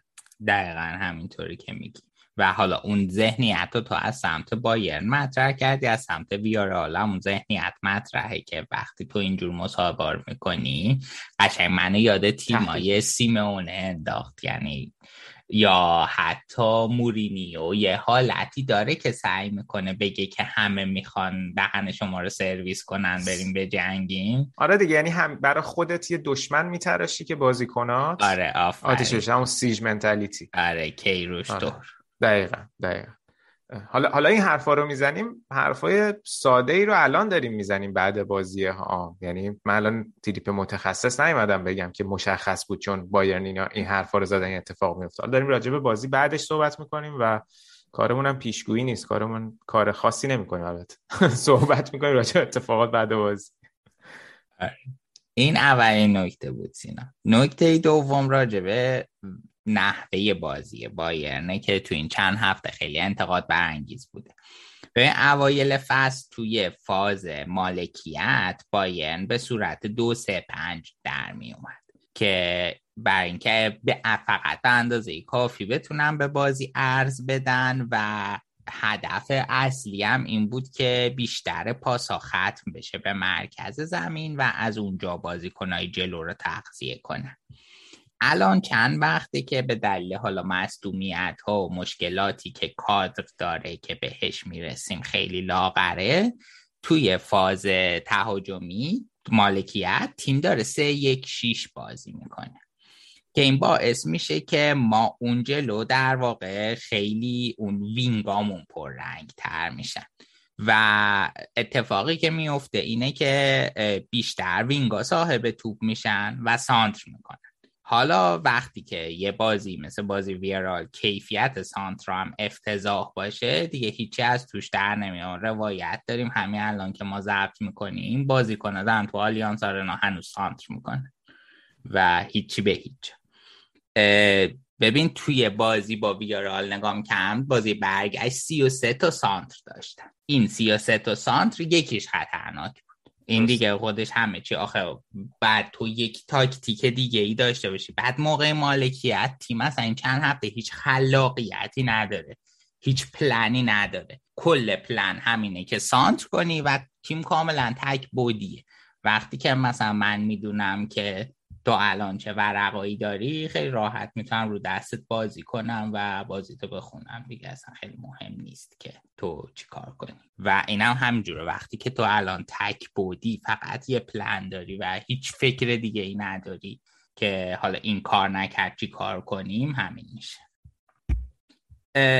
یه بحث دیگه توی فاز دفاعیه که خب بایرن اصلا نمی‌تونه این گیم پرسینگ رو نتونسته درست اعمال کنه. و ببین اونجوری که باید شاید اصلا فشار نذاشتن روی بازیکنهای ویار آل که بخوان توپو بگیرن موقعیت ایجاد کنن توپ رو بایی کنن. ببین مثلا توی دوره هانزی فلیک فرض کن مثلا بازی با بارسا رو اگه در نظر بگیریم چقدر این Gegenpressing چقدر فشار بالا بود. چندین بار ترشتگن اشتباه کرد. چندین بار مدافع سوتی دادن به خاطر اینکه فشاری که میذاشتن خیلی زیاد بود. تو اگه که بالا بازی کنی فشارم نذاری خب پس بالا بازی کردن چه point ی داره؟ خب این به نظر من اینم یه نکته ای بود که جالب نبود. اگه که قرار فشار نذارین که خب بی خود بالا بازی نکنه اقل تیم گل نخور. چی؟ دقیقا میگم. آره. این یه بحث دیگه. بحث بعدی که بحث مهمیه نحوه پلن کردن اسکواد تیم. که خب افتضاحه. ببین الان ما از سال به سال داره اسکواد ضعیفتر و لاغرتر میشه. ما آلاوا رو از دست دادیم بواتنگا از دست دادیم امسال زوله رو از دست میدیم و خب چه دفاعی اینجا گرفتیم. قراره که مثلا با چه دفاعی کار کنیم پارسال اوپا مکانو اومد. و اوپا مکانو ماکسیموم بتونه یا آلاوا یا بواتنگا جایگزین کنه. نمی‌تونیم که دو تا بازی کنه یا بازیکن جایگزین کنیم. خب و الانم این بحث دفاع مرکزی و از چند ماه پیش شایع است که بایرن اینا می‌خواد اونا می‌خواد اه اینا بارسا گرفت اه اون فلان شد. نمی‌دونم واقعا چی کار می‌کنم برنامه‌شون چیه. به نظرم خیلی به نظر نمیاد پلن مشخصی داشته باشن. تنها چیزی که fix ه اینه که این آقایون از دست داده بعد نتیجهش چی میشه؟ نتیجهش میشه که دقیقه 87 دیویس میاد تو زمین و به عنوان دفاع وسط اولین بار توی یک چهارم Champions League بازی می‌کنه. و نتیجهش این میشه که روی گل ویارال آفساید پر می‌کنه ما گل می‌خوایم انتقادی به دیویس وارد نیست چون که اولین باره توی این position داره بازی می‌کنه.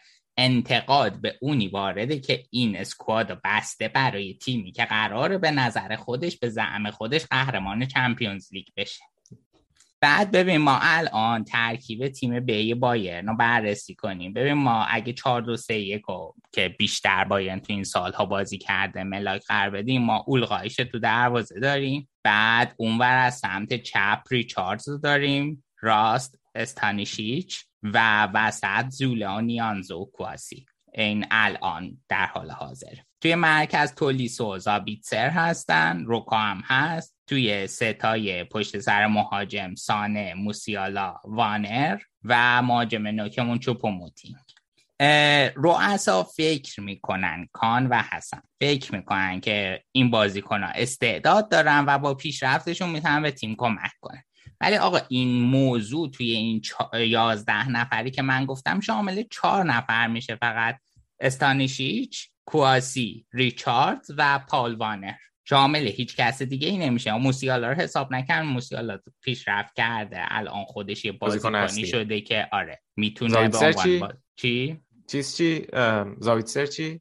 نه زاویتسر هم سن داره آخه. دیگه تلنت نیست. که اوکی. بیا مثلا آره من فکر کردم منظورت اینه که بازیکنایی که می‌تونن به عنوان بازیکن فیکس بازی کنن. نه نه نه. بازیکنایی که آینده کان و سالی امیزیچ معتقدن اینا تلنت های باش باشگاهن و می‌تونن در آینده به تیم کمک کنن. خب فقط همین چهار تا توی این چیز کتگوری قرار می‌گیرن.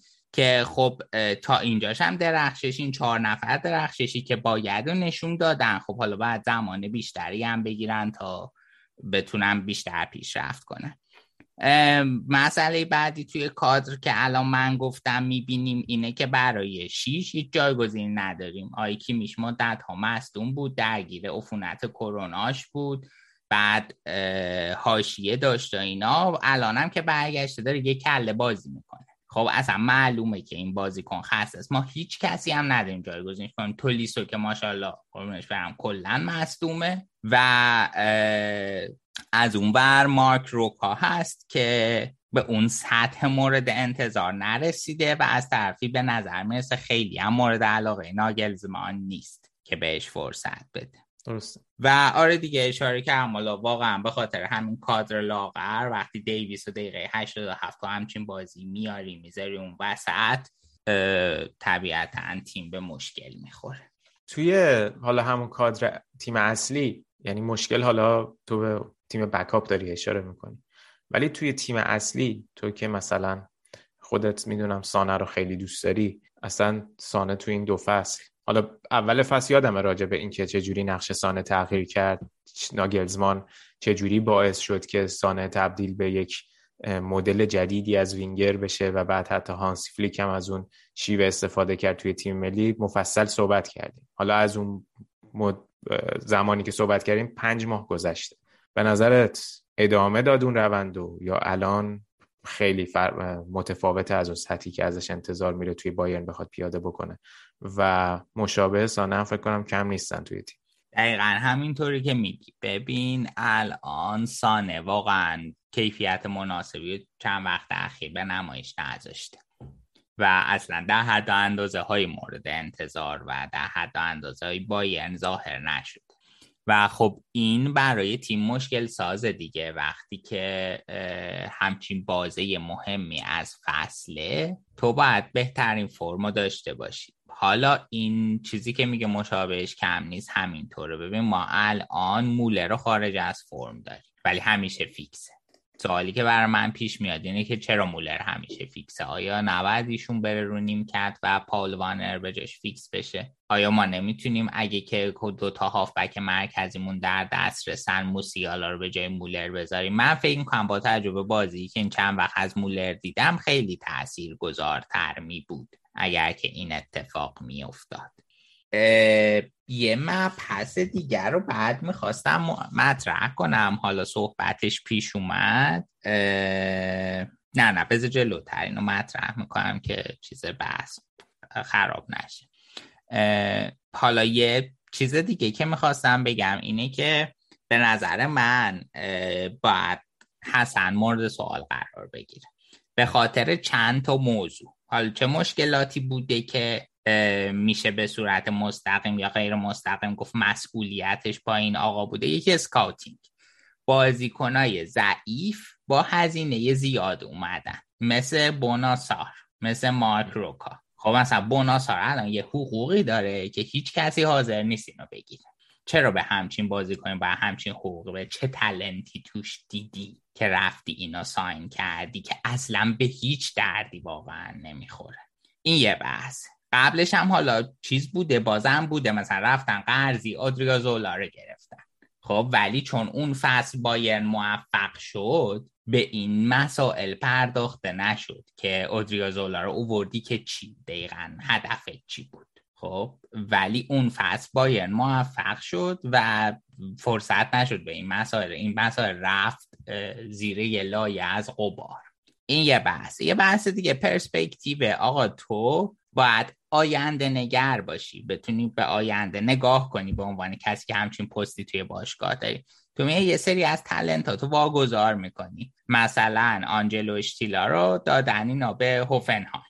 نیکلاس دورش هم دادن به آگزبورگ هر دو تا اینا تلنت های خیلی خوبی هن. الان تو باشگاهشون جا افتادن. دارن خیلی خوب بازی می‌کنن. به خصوص دورش رو من خیلی دوست داشتم. خیلی بهش علاقه مندم و تو از یه طرف میای تازه یه سری تلنت هم از دست میدی که می‌تونن برات آی... اگه که تو واقعا راست میگی و دوست داری با یه سری تلنت آینده تو بسازی پول کمتر خرج کنی چرا این کار کرد؟ بعد یه بحث پلانینگ اسکوادشونه که آقا اینا اومدن خیلی پول خرج کردن بدون اینکه هیچ ستاره ای بگیرن. منظور ما از ستاره چیه اینجا؟ منظورمون لزوما مسی یا کریستیانو نیست. منظور از ستاره بازیکنیه که به عنوان یک ستون در تیم بشه روش حساب کرد. تغییر ایجاد کنه برای تیم. دقیقاً, دقیقاً. مثل همین بازی تیم نمی‌تونه آفرین. ببین اینا رفتن آقای حسن رفته ارناندز ورد با کلی حقوق و کلی فسخ. این کلا سیستم مالی بایرن همین یک ترانسفر به هم ریخت. و بعد از اون هی مجبور شدن حقوقای بالا به همه بازیکنها پیشنهاد دادن و الان حقوقا سر به فلک کشیده. واقعا خیلی زیاد شده این نکته ایه که به نظر من خیلی مهمه و این نو هم به عنوان سومین نکته بعد مورد سوال قرار بگیره. نکته چهارم بحث قرار داداست ببین ما الان تا حالا آلابا زولر رایگان از دست دادیم. بعد الان لوا گنابری مولر و نویر تا 2023 قرارداد دارن. و علاوه چوپوموتی. اینا قضیهش چیه؟ می‌خوای تمدید کنی یا می‌خوای بفروشی؟ الان وقتشه که تصمیم بگیری نه چهار ماه دیگه. الان وقتشی که دستون بگیره آقا من گنابری اگه نمی‌خوام تمدید کنم بعد آبش کنم تو این پنجره. نه اینکه بذاری رایگان بره دوباره. این خیلی نکته مهمیه. که متاسفانه مورد توجه قرار نگرفته. حالا اون نکته که دوست داشتم بگم حالا بحثای تمدید مولر و نویر و گنابری و اینا همش هی میاد و مولر هم ظاهرا خیلی به تمدید نزدیکه. ببین یه مسئله ای که توی بایرن من فکر کنم به وجود اومده اینه که یه خورده کج کرده دوباره به سمت افسی هالی بود و آره. بازی بازیکنها بیشتر اومدن. توی مرکزیت قرار گرفتن این از کی رو شد؟ از همون موقعی که آقایان مولر هوملز و دوستان کودتا کردن توی بایرن و کارلتو رفت بیرون. خب بعد از اون موقع یه حالت افسی هالیوودی دوباره پیدا کرده. همین مولر هم به نظر من انتقاد بهش وارد درسته که من مولر خیلی دوست دارم. نماد بایرنه یکی از بزرگترین فوتبالیست های تاریخ آلمان سبک جدیدی در فوتبال به وجود آورده. ولی هر بازی کنی که تو باشی وقتی روی فرم نیستی مربی حق داره تو بذاره روی نیمکت یا حتی نظرت تو کادر 18 نفره و تو نباید اعتراضی بکنی. خب این جزو الفبای فوتبال. شغل تو این نیست. این شغل مربی مربی تشخیص میده نه تو. حالا هر کی می‌خوای باش.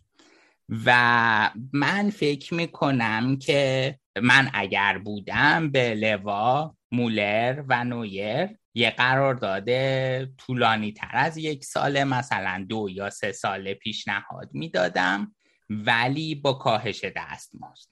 اگر قبول می‌کردن که خب کرده بودن اگر قبول نمی‌کردن تابستون میفروختمشون این نحوه پیش یعنی تصور من راجع قرار داده این ستا و گنابری هم با اضافه حقوقش موافقت می‌کردم چاره ای نداشتم. وقتی تو به سانه و کمان اینقدر حقوق میدی نمی‌تونی به گنابری نصفشون حقوق بدی. ولی توقع داشته باشی همون کار. این اشتباه خودت بوده از اول.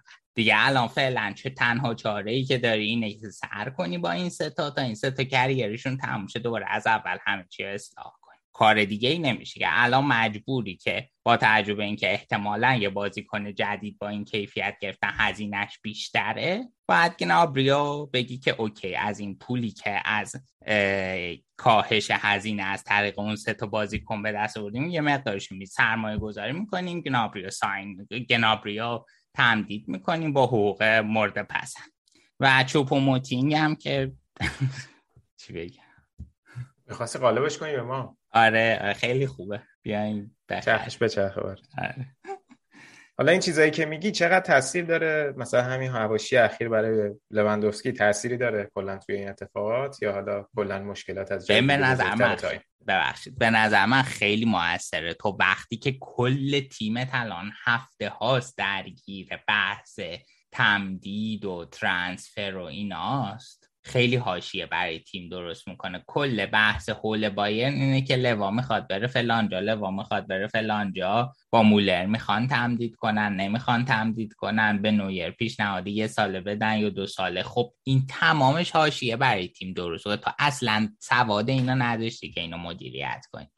و این به نظر من خیلی بده. یه نکته دیگه من به عنوان نکته آخر اشاره کنم شما اگر که با یک مربی جوون آینده دار قرارداد طولانی مدت امضا کردی به نظر من باید بهش این اجازه را هم بدی که توی پلان کردن squad تیم مشارکت کنه اجازه ای که به هانزی فلیک ندادن و در نهایت هانزی فلیک به خاطر این رفت از بایرن اگه خیلی تو... چیز بدیهی آخه. شما نمی‌تونید تیم تو بدون چنین چیزی مدیریت کنی. ببین بستن قرارداد با یک سری بازیکن جوون و ستاره و تمدید با اونا من متوجهم که یک سری چیزا می‌تونه جزو دورنما و vision باشگاه باشه و مدیریت بابتش تصمیم بگیره. ولی این چیزهایی که تو میگی فراتر از این موضوعه و نمونه مش مربیانی که از سر این موضوع قاطی می‌کنن هم همین یکی هانسیفلی که نمونه بارزی که من توی ذهنم دارم کنت است. و خب به قول تو بخصوص وقتی یه مربی جوون میاری قاعدتا یک سری ایده هایی داره که متفاوت از مربیان قبلی تو داشتی. و اگه همون روند رو می‌خواستی ادامه بدی که خب دیگه برای چی اینو آوردی؟ همینطور بابا الان این پپ که ما رو باهاش زخم کردن ببین چند چقدر پول بی زبون یک اون سری میشماریم تا فصل پیش یک میلیارد پوند بود. چقدر پول بی زبون خرج کرده و چقدرشو مثلا توی دفاع سرمایه گذاری کرد. خب فرض کن اینا هیچ کدومش خرج میشه به اندازه یه تیم متوسط خرج می‌کرد. خب طبیعتا نمی‌تونست اون ایده هاشو پیاده کنه چون پپ هم اینجوریه که میگه آقا من این به درد این ایده من فلانی و فلانی و فلانی می‌خورن یا اینو میاری یا دیگه هیچ هیچ دیگه فایده نداره من همین ستار می‌خورم همینه. اینا الان حالا نمیگم که یک میلیارد پوند بر بایرن خرج کنین ولی آقا اصلا ببینین مربی چی می‌خواد؟ چه ابزاری برای پیاده کردن ایده هاش وجود داره؟ ببین قرار نیست که این بیاد توی تیم تو و ایده بایر بگی که آقا ایده بایرن 4 2 3 که خودش خوش آمدی انجام بده قراره که این ایده جدیدی به باشگاه اضافه کنه. اگه قراره که همون بگی ایده بایرن 4 2 3 که که به همین قرار بیارین دیگه. نه همین کار می‌کنه بگیم بهش این بازی این ترکیب بچین برد زن اصلا من متوجه نمیشم. اگه قراره که مربی با ایده جدید بیاری ابزارش هم باید بهش بدی. نمی‌تونی بدون ابزار توقع داشته باشی که مربی اون ایدهش رو پیاده کنه. یه سوال دیگه حالا. یکم هم مرتبط هم غیر مرتبط.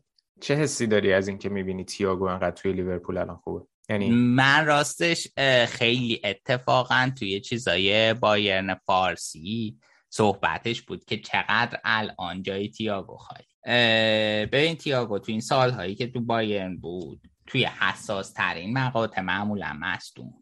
و من مطمئنم که اگه همین الانم توی بایرن بود مصدوم بود و ما خیلی نمی‌تونستیم ازش استفاده کنیم.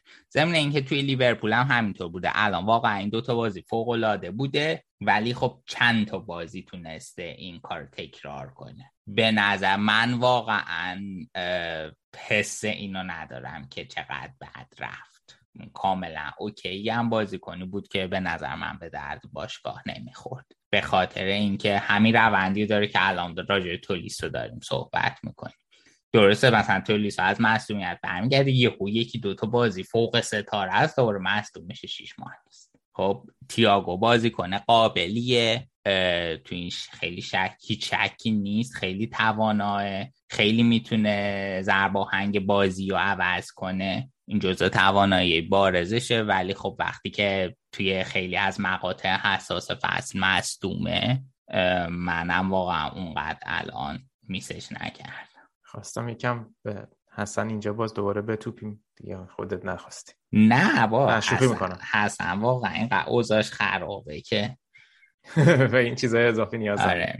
و یه چیز دیگه هم که متاسفانه اینجا باید اشاره بکنم این بحث بحثای شبکه های اجتماعی که الان دوباره رفتم به پسر حسن و همسر حسن و اینا توهین کرد برخی این اصلا دردی و دعوا نمی‌کنه. تازه شرایط رو جوری می‌کنه که باشگاه بیاد حسن به عنوان یک فرشته در آغوش خودش بگیره بگه که وای بمیرم تو چقدر مظلومه. خب این تازه برعکس اون نتیجه ای که ما انتظار داریم به دست میاد. اصلا خیلی بده این کار. نه تنها از نظر اخلاقی اینا از نظر اینکه اون نتیجه ای که می‌خوای هم حاصل نمیشه. قطعا نخواهد شد و بدتر باشگاه سمت حسن در میاد. سر قضیه هانسی فلیک و حسن هم همینجور شد. یه سری رفتن که خب حتی هوادارا توی شبکه‌ای که دنبال می‌کردی اکثرا طرف هانزی فلیک بودن. کمتر کسی بود که می‌گفت حسن. حتی رأیگیری رسمی که مثلا Sportschau و Bild اینا انجام دادن همه گفتن حسن بعد بره فلیک بعد بمونه. در نهایت اینجوری شد که رفتم به حسن فوش دادم باشگاه درآمد پشت حسن. اصلا نمیفهمم کار واقعا احمقانه است. حالا الان قهرمانی هفته آینده چقدر میچسبه؟ هیچ. هیچی. ای بابا. بابا من دف زدم این اپیزود. حتی با وجود اینکه دورتموند رو می‌بریم. اون خوبه اون میچسبه. نه ولی واقعا می‌فهمم. ببین من خیلی وقتا توی بازی چمپیونز لیگ مثلا یه سری تیمایی که امیدای قهرمانی هن. مثلا فرض کن که دو فصل پیش پپ که بعدش اینا باید دوباره برمیگشتن توی لیگ بازی می‌کردن که تازه تقریبا قهرمانیشون قطعی شده بود. واقعا برام سواله که چجوری مربی و تیم می‌تونن برگردن به اون روحیه. یا مثلا حتی همین PSG. وقتی تو Champions League حذف شدن با اون وضع من واقعا برام سواله که اینا مثلا روز بعدش هفته بعدش راجع به چی صحبت می‌کنن توی تیم؟ یعنی تو هر چقدر بیا یه سری چیزای روحی روانی با این بازیکن کار بکنی چجوری اون انگیزه هر رو دوباره ایجاد می‌کنه توی بازیکن که بره یه جامی رو به دست بیاره؟ حالا برای پی اس فرق می‌کرد پارسال قهرمان لیگ هم نشده بودن. ولی برای بایرن تو می‌خوای چه انگیزه ای رو ایجاد بکنی الان؟ حالا بایرن الان بدون انگیزه هم در صورت قهرمان میشه ولی میگم واقعا جو اردو برای من قابل تصور نیست. ولی مگر اینکه فقط این der Klassiker یه مقداری خودش به خودی خود انگیزه ایجاد کنه اتفاقا فکر می‌کنم انگیزه دورتموندی هم زیاده منتها اونا انقدر مصدوم و داستان دارن که امید نبندیم فعلا بهتر. آره اون بندگان خدا هستن. بعد بکوبن برج بجاش بسازن. حالا راجع بازی لیگ هم می‌خوای صحبت کن مگه حرفی داری راجع به بردی که این هفته به دست آوردین جلو بیلفلد خیلی کوتاه اشاره کنم. این بازی و سه هیچ بایرن برد. بازی بعدی نبود قابل قبول بود. highlight بازی اون خطای کواسی روی بازیکن آرمینیا بود کنتسه که خیلی خطرناک بود. و درسته که غیر عمدی بود. همین چی کاملا غیر عمدی. به نظر من خیلی خطرناک بود و به نظر من داورم اشتباه کرد که فقط بهش زد داد بعد اخراج می‌کرد. مستقیم. و هیچ بحثی توی این نیست. حالا امیدوارم که خیلی بازیکنای آرمینیا زودتر از مصومیت برگردن. این خیلی خطای بدی بود سریع از زمین خارجش کردن. ضمن اینکه حالا چند تا بازی اینا هی پشت سر هم دارن مصدوم میدن. شرایطشون هم خیلی جالب نیست. باید ببینیم که این چهار تا بازی باقی مونده برشون چه جوری پیش میره. بسیاری می‌خوای اگه که صحبت دیگه نداری عبور کنیم از بایرن؟ و بریم سراغ حالا یه مقدار راجع به دورتموند کوتاه صحبت بکنیم. دورتموند هم تونست 6 یک وولفسبورگ رو شکست بده و کاش وولفسبورگ میافتاد ولی حالا فعلا هست. دورتموند خب همونجور که اشاره کردم مصدوم و داستان خیلی زیاد داره دیگه و تو این بازی یکی از بازیکنهای تلنتشون رو بازی دادن که خوبم درخشید. آره دقیقا. همینطور این بازی مجبور شدن تام رو در بازی بدن. 17 سالشه و دقیقه 24 گل زد. تبدیل شد به جوان ترین بازیکن تاریخ بوندسلیگا که توی دبیوی خودش گل می‌زنه. چقدر آلمانی گفتی دبیو چی باید بگم؟ دبیو؟ دبیو میگی؟ نه. نه نه چی باید بگی؟ که آلمانی شو گفتی مسئله ای نداره. آره نه خب. بعد بقیه هم طبیعتا قابل فهم باشه. توی دبیوی خودش تونست گل بزنه. و خیلی خیلی واقعا جالب بود به چند دلیل. یکی اینکه به آمارش آخر بازی ده و هفته همه کیلومتر دویده بود. 25 تا اسپرینت داشت. که آمار خیلی خوبی بود جزو عددهای بالای بازیکن این بازی بود. بعد یه نکته که خیلی جالب بود این بود که خیلی توی بعضی صحنه که دقت می‌کردی خیلی پروفشنال بازی می‌کردی. یعنی چی؟ یعنی مثلا فرض کن که جای گوره رو اومده بود دیگه یعنی سمت چپ به عنوان دفاع. پاس که بهش می اومد از دفاع مرکزی خیلی مدافع کم تجربه پشت به زمین حریف بازی می‌کنن و پاس رو می‌گیرن. این نحوه position بندی بدنش جوری بود که روش به سمت زمین حریف بود و پاسو دریافت کرد و خب وقتی تو اینجوریه می‌تونی وقتی که در بازیکن حریف هم همزمان به سمتت میاد تو هم داری پاسو می‌گیری می‌تونی بهتر پلان کنی که خب حالا دریبلش کنم پاس بدم توپو نگه دارم چیکار کنم. این خیلی به نظرم جالب بود توجه منو جلب کرد. و بعد خیلی خوبم می‌تونست مثلا یک دو کنه یا حالا خودش رو توی موقعیت قرار بده که بر بازی کنی که طبیعتا دفعه اولش احتمالا استرس هم خیلی داره خیلی چیز بود. خیلی بر من قابل توجه بود. امیدوارم چرخش برشون بچرخه و یه 120 میلیون آبش کنن. حالش. هالند که دو تا گل زد. بالاخره بعد مدت ها که حالا البته خیلی نمی‌تونه سیگنال مثبت یا منفی برای دورتموند باشه چون که ته فصل جدا میشه و باقی مونده فصل هم خیلی اتفاق خاصی قرار نیست برای دورتموند بیفته. صحبتش بود که کریم آدمی هم می‌خوان بگیرن نه؟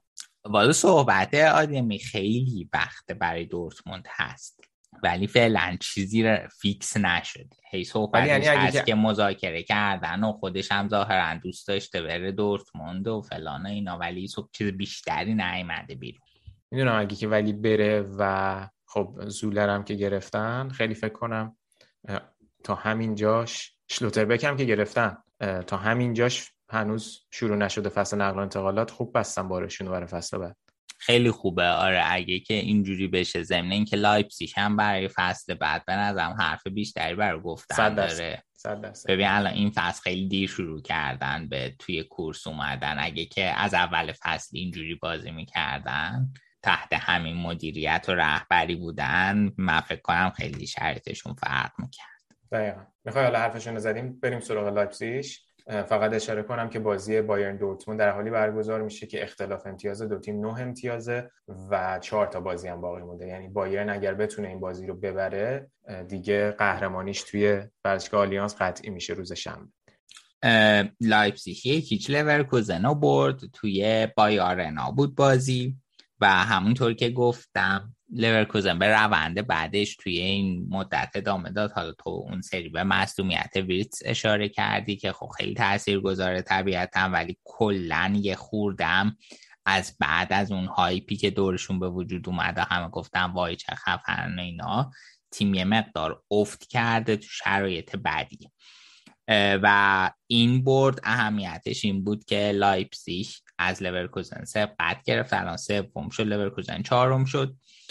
یه نکته ای که جالبه نحوه پرس کردن تدسکوی که با نحوه پرسی که جسی مارش میذاشت کاملا متفاوته. جسی مارش خیلی اگرسیو پرس می‌کرد و اینو تو در طول بازی می‌دیدی که اصل چقدر این پرس وحشیانه است چقدر با تمام وجوده. ولی پرسی که تدسکو می‌ذاره. اصلا اینجوری نیست. و مثلا فرض کن وقتی که توپ توی خط دفاعی حریفه سه تا بازی کنه جلوی تیم تدسکو از میانه زمین یه خورده جلوتر. دقیقا دقیقا. اینو قبلا تو بازی دیگه هم کاملا می‌شد پترن شدید. خیلی از جزو سیگنچراش امضاش. دقیقا همینطوره. و وقتی که توپ میاد جلوتر اینا تازه درگیر پرس میشن.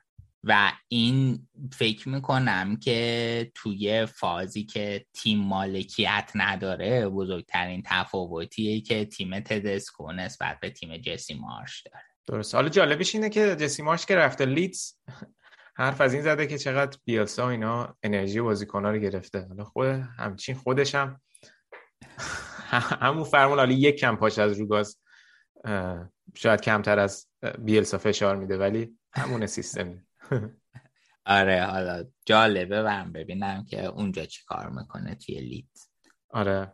لایپزیش رفت واسه لیگ اروپا؟ آره دیگه خیلی خوب بردم بازیشون قبل ضبطم بهت گفتم من اصلا فکرش نمی‌کردم که با تجربه اینکه آینتراخت و لایپزیگ بازی رفتشون تو آلمان مساوی شده و بازی برگشت بتونم ببرم و با تجربه اینکه هر دوتاشون حریفای قابلی داشتن. حریف لایپزیگ خوردم سختتر بود.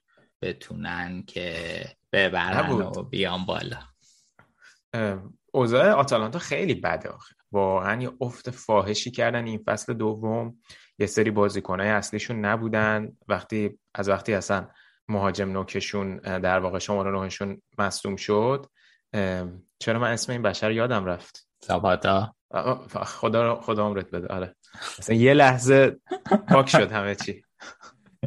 اصلا از وقتی اون رفت کاملا وسط اپیزود دیلیت کش نه آره آره حس کردم تو بخش آلمان نمیم چرا بخش چیزای ایتالیا یادم نمیم حالا تو بخش ایتالیا راجبش کمی صحبت می‌کنیم. ولی دیگه در آوردن دیگه کارو لایپزیشیا و اوضاع آتالانتا خیلی بد پیش رفت این فصل دوم. البته اشاره کردم هفته پیش خود گاسپرینی هم همچین با توپ پر نیومده بود که بگی نه ایول بریم لیگ اروپا رو بگیریم. گفته اصلا ما تیممون بنا نشده در این فصول برای جام آوردن.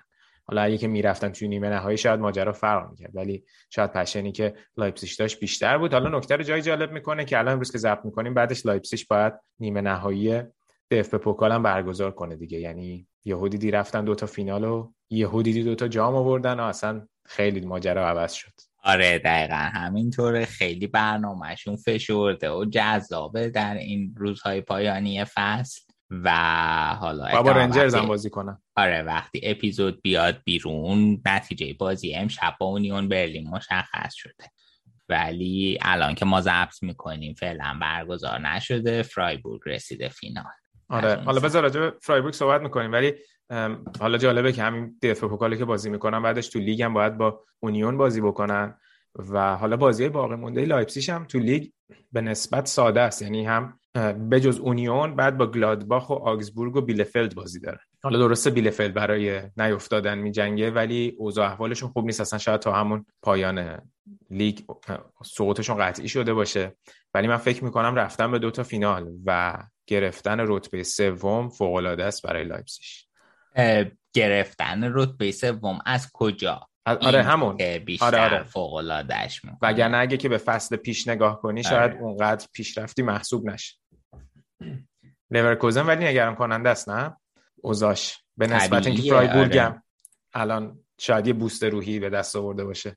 آره دقیقا. و باعث تاسف و تاثره چون ما از اینا هر سری انتظار داریم که یه کار فوق ای بکنن ولی هیچ کاری هم نمی‌تونن بکنن. متاسفانه بعد میان فصل دیگه هم اروپا دوباره گند میزن خیلی report و گزارشی هم از وضعیت سردار نیست. فکر کنم خیلی حالا امیدی هم بهش نبستم برای این فصل. گفتن که الان وقت بازی دادن به بازیکن جوون نیست. بذار ببینیم همینا رو چیکار می‌کنه. ولی اگه فلوریان ویرتس بود شاید اینجوری نمی‌شد واقعا.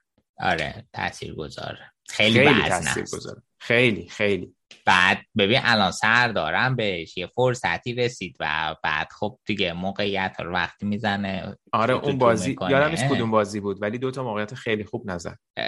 ببین تو توی هم دیگه اینجا آلمان روسیه نیست. تو توی کوچکترین موقعیت هایی باید خودتو اثبات کنی وگرنه تیم ما معمولا اینقدر استعداد جوان تر از تو بهتر از تو دارن که میان اونا رو جایگزین می‌کنن. تو تک فرصت هایی که بهت برسه باید خودت اثبات کنی. وگرنه که برف حالا اون شهر رو نمی‌بینی. حالا مثلا تو این مثال برف لورکوزن.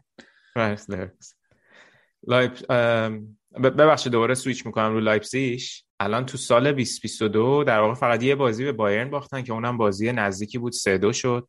و یه آماری رو من میخوندم بین تمام تیمای اروپایی لایپسیش با تفاضل گل خیلی بالایی هم بازی ها رو یعنی می‌بره. یعنی حالا اگه اگه نخوایم نسبت بگیریم با تعداد بردها می‌دیدم که خیلی بالاتر از میانگینه و خیلی جالب توجه دیگه. یعنی یه سری بازی ها رو خیلی یکیچ بردن چند تا بازی رو در واقع یکیچ بردن. می‌خواستم بگم اقتصادی خودم گفتم نگو. خیلی خیلی من بدم میاد. از بردای اقتصادی یک برد اقتصادی. ولی آره تیم جذابیه دیگه. زیاده گویی نکنم چون هی هر اپیزود داریم اینو میگیم. می‌خوای بریم سراغ فرایبورگ اشاره به فرایبورگ بکنیم و این رفیق تو آقای کریستیان اشتغایش که در موردش یه اپیزود فکر کنم مفصل صحبت کردی در مورد این کریر طولانی که توی فرایبورگ داشته. فرایبورگ باید بگیم اونا؟ نه آره ولی دیگه فرایبورگ حالت ایرانی اشتغایش خیلی میچسبه تا اشترایش نمیچرخه تو دهن. آره اشترایش سخت میشه. آره, آره. توی چیزم توی ایالت بایرن. دو تا بخش داره. بخش جنوبیشو میگم بایرن بخش حالا خیلی بخش داره ولی اگه بخوایم به دو بخش تقسیمش کنیم بخش شمالیشو میگم فرانکن. به حال مردم فرانکن یه ویژگی که لحجهشون داره اینه که معدود مردمی تو آلمانن که میگن ر نمیگن ق و مثلا مصاحبه بکن با اینا هم که گوش کنی همه میگن ر. خب مثلا اشترایش فرایبورگ. بعد رشون هم اینجوری می‌زنه اینجوری فرایبورگ. عادی نمیگن بعد ولی در غیر اون صورت آره ولی خب چیز دیگه حالا یه خورده ایرانیزش کنیم که قابل فهم باشه اون فرایبورگ. زدن دیگه هامبورگ خیلی بازی قشنگی بود. واقعا. من انتظار دیدن که بازی قشنگو نداشتم. و چیزی که خیلی تعجب برانگیز بود خب اولین بازی از هامبورگ بود که من این فصل می‌دیدم باید اینو بگم. و خیلی بازی متعادل بود. خیلی خوب هامبورگ اومد توی بازی خیلی خوب شروع کرد. تنها چیزی که تفاوت رقم زد این بود که بازی دو هیچ بود. دو تا تیم اندازه هم موقعیت داشتن. ولی فرایبورگ تونسته اون موقعیتش رو گل کنه. هامبورگ نتونسته بود. در ادامه خیلی موقعیت خطرناک داشتن که می‌تونستن بازم گل بزنن ولی همین که نتونستن از این موقعیت استفاده کنن نشون داد که آقا چرا این تیم الان اینجای جدول توی بوندسلیگای دوه و شانسش برای سعود الان اینقدر کم رنگ شده. بازی توی فولکس پارک استادیوم بود. ورزشگاه خیلی خفنی که توی هامبورگ و حالا مدت هاست دیگه به منظور فوتبال توی سطح یک آلمان نمی‌تونه استفاده بشه باز تاسفه ولی خیلی جو خوب و خفنی داشت و تا لحظه آخر همه داشتن خیلی پرشور تشویق می‌کردن. و همین دیگه واقعا بزرگترین تفاوت دو تیم بحث تبدیل شانس ها به گل بود که فرایبورگ به خوبی انجامش داد. هامبورگ نتونست این کار انجام بده. و خب بعد از این به فینال رسیدن طبیعتا اینم برای فرایبورگ موفقیت بزرگیه که حالا توی این سالهایی که شترایش توی روی نیمکت فرایبورگ بوده. و تونسته که این تیم از یک تیم پایین جدولی به یک تیم میانه جدولی تغییر بده. خیلی موفقیت خوبیه که حالا به اینجا رسیدن. الان که دیگه حتی بالای جدولی. آره دیگه دقیقا. آره. حالا ببینیم که تو هفته های آتی آیا می‌تونن جای لورکوزن رو بگیرن یا نه؟ حالا خیلی هم کار ساده نیست. چون اختلاف امتیاز البته از لحاظ اختلاف امتیاز یه امتیاز اختلاف دارن ولی خب باید ببینیم که تمرکزشون میره سمت گرفتن جام یا سهمیه Champions League گرفتن. خب سهمیه Champions League برای فرایبورگ هم از اون طرف مثل همون داستانی میشه که خودت میگی میرن تو اروپا.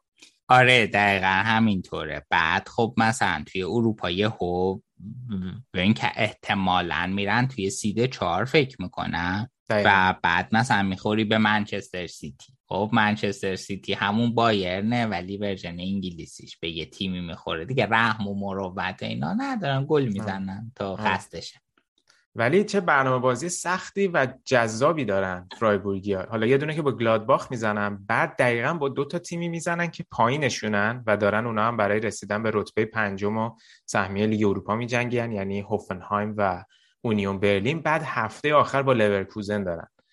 شاید شاید که نه قطعا جذاب ترین بازی بالای جدول خواهد بود در هفته پایانی اگر که همینجوری اختلافشون حفظ بشه از اون طرف لورکوزن هم با یه بازی ساده با گرویترفورت داره بعد با آینتراخت داره بعدم با هوفنهایم. فکر کنم خیلی نبرد جالبی خواهد بود تا آخر فصل. آره بازی خیلی جالب مونده به خصوص این بحث سهمیه آخر که خیلی بازه هنوز. خیلی جالبش کرده و خود سهمیه لیگ اروپا و لیگ کنفرانس که خب اصلا معلوم نیست چی به سرش میاد. دقیقا. یه اشاره کوتاه هم بکنیم به بازی این هفته فرایبورگ قبل از اینکه بریم یکم راجع به هوفنهایم هم صحبت بکنیم. تو این بازی سه هیچ تونستن بخوما شکست بدن که خب برد مهمی بود به خاطر همین که همونجور که اشاره کردی نبرد سهمیه خیلی الان سنگینه. نکته جالب این بازی. دوتا اخراجی بود که فرا... که بخون سر هم داد. این بازیکنشون خیلی خنده دارشون. اشتباه داوری بود. این بازیکنشون تک زد پای طرف و قیچی کرد. و داور اومد قرمز مستقیم داد که تا اینجاش درست. بعد مربیشون رفت داد زد سر بازی کنه خب داشت داد می‌زد سر بازی کنه داور فکر کرد داره اعتراض می‌کنه. رفت مربیه بخوما اخراج کرد. میگه با به دارم به بازی کنه خودم چیز میگم. و خب می‌تونه بگه چی کارش داری. اون خلاصه چی مربیشون هم بلا فاصله اخراج کرد. خیلی صحنه کمیکی شده بود. ولی حالا با تعجب اینکه توی هفته های اخیری خورده فرایبورگ هم بی ثبات شده بود این بردم خیلی برد خوبی بود. در کنار اینکه رسیدن به فینال دف به پوکال به نظرم برشون موفقیت خیلی خوبیه توی این فصل با تعجب رتبه ای که حالا داره. بسیار عالی. بریم سراغ هوفنهایم. توی بازی این هفتهشون به الان چند هفته است که اینا خیلی در ناامید, ناامید کننده نتیجه می‌گیرن. بعد از اون وقتی که من از هرنس عزیز تعریف کردم. بعد این هفته هم سف سف کردم با گریتر فورت که خب خیلی نتیجه بعدیه دیگه. تیم آخر جدول تو به سه امتیازش نیاز داری برای سهمیه. می همچین بازی می‌کنی. ضمن اینکه هوینسی ترکیب نسبت هم مسن رو گذاشته و فکر مسن ترین ترکیبی بوده که تا حالا هوفنهایم باش بازی کرده. به خاطر اینکه بیاد از تجربهشون استفاده کنه. ولی عملا خیلی تیم بی ایده بود. و خیلی موقعیت خاصی هم نتونست ایجاد کنه یه شوتی بود کراماریچ آخری بازی زد ولی به جز اون خیلی اینجوری نبود که بگیم تیم کلی یک عالم موقعیت داشته نتونست گل بزن یه نکته با مزم که این بازی داشت یه مصاحبه با آسانو کرده بودن بازیکن هوفنهایمه. بعد خب راجع این که ژاپن هم گروه شده با آلمان توی جام جهانی بعد ازش پرسیده بودن که هانسی فلیکو می‌شناسی بعد گفته هانسی فلیک چی هست Do you know Hansi Flick? Sorry? Do you know Hansi Flick? Hansi Flick. Was ist das? Bundestrainer, German coach. خیلی نوع حرف زدنش هم باحاله توی ماهی که هستن آره کی ها چیکارش کنم هیچی خلاصه اینم از این. دیگه صحبت دیگه داری راجع به بوندسلیگا؟ یه اشاره هم بکنم به بوندسلیگا دو که شالکه اونجا کماکان صدرنشینه و دیگه فکر کنم که می‌تونیم می‌تونیم البته زود کماکانم.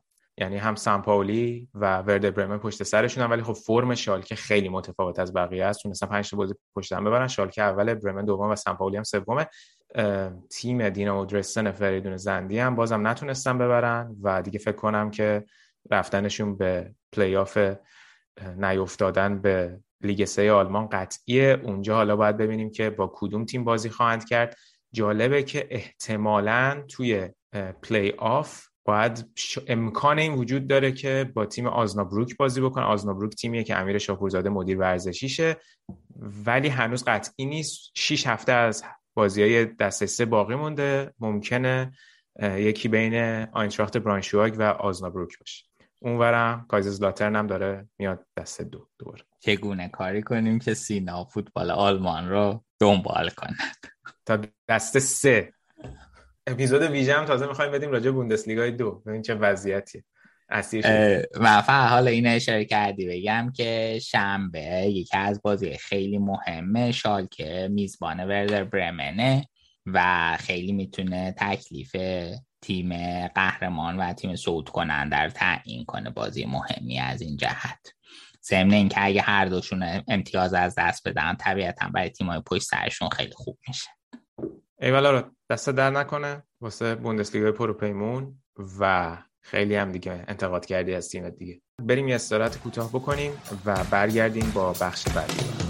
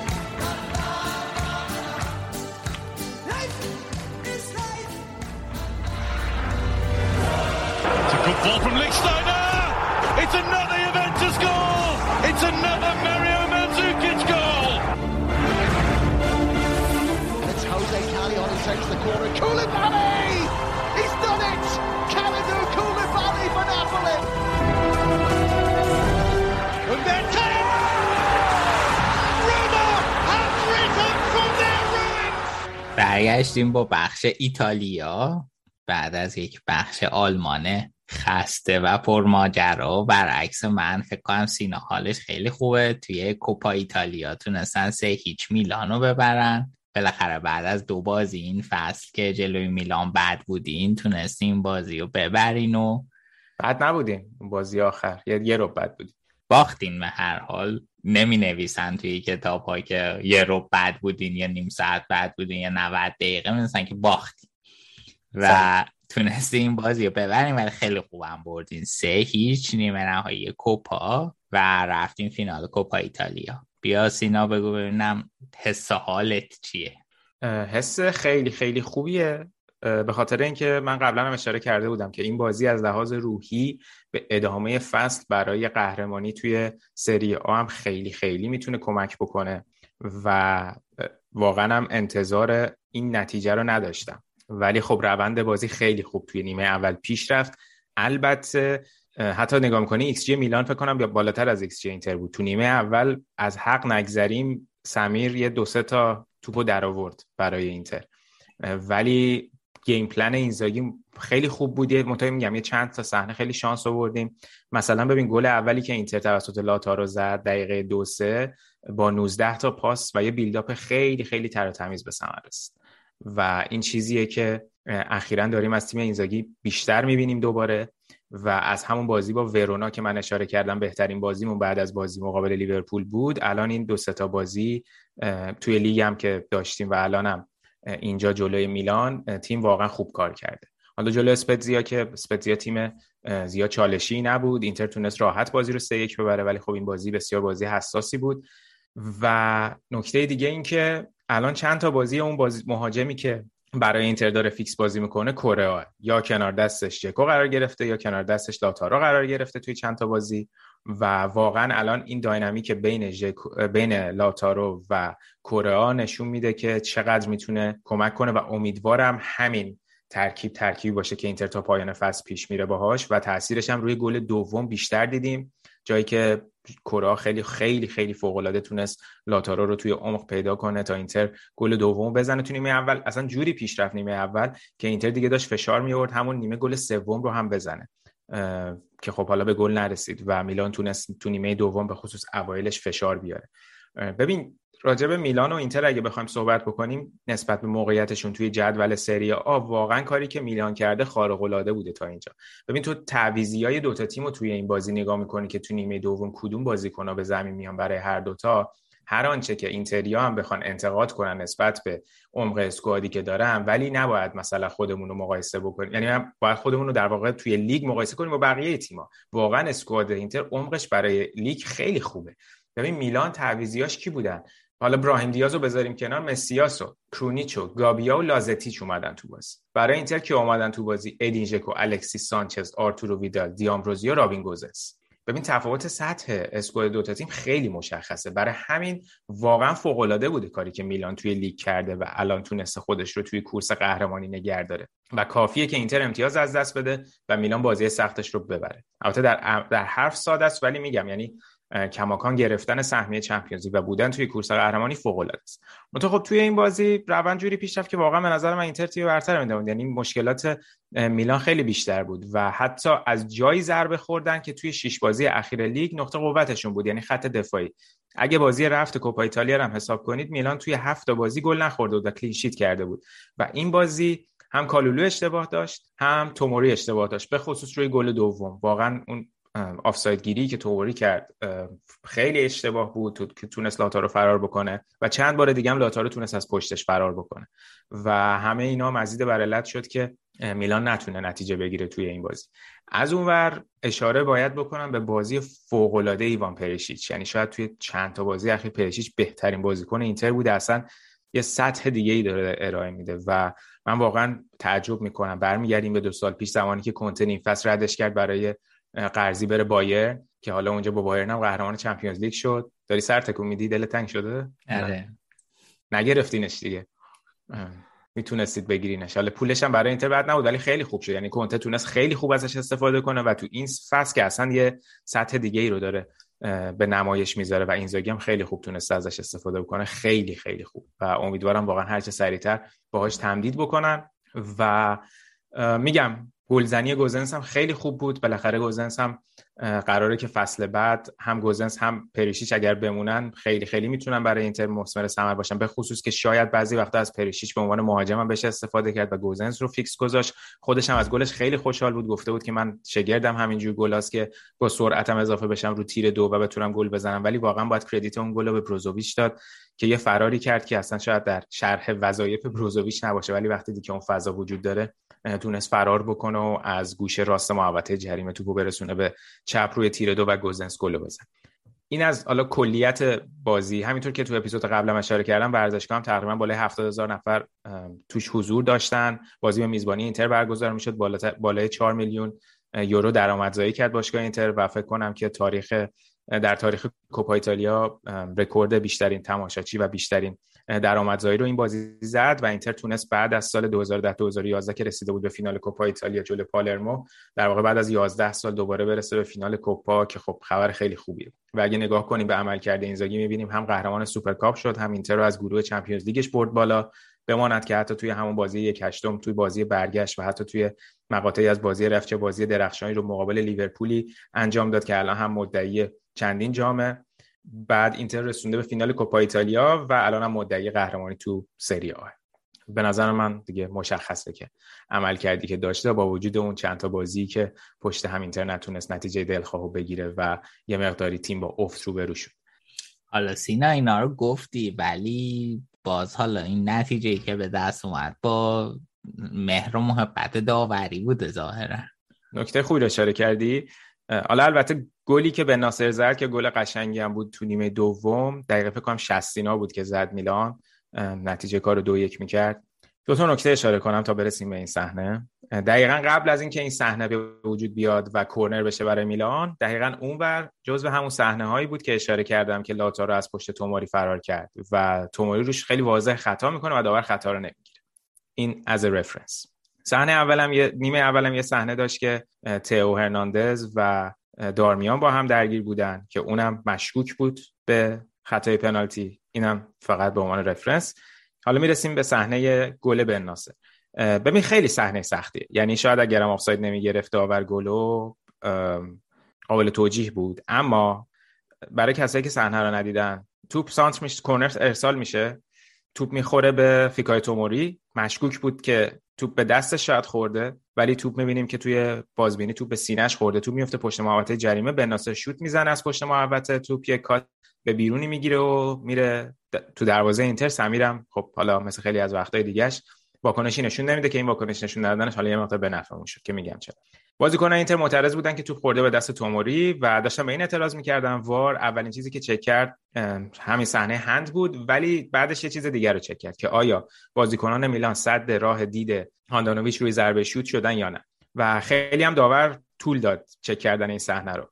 و به نظر می‌رسید که کالولو توی اون دید هاندانویچ قرار داره موقعی که ضربه زده میشه.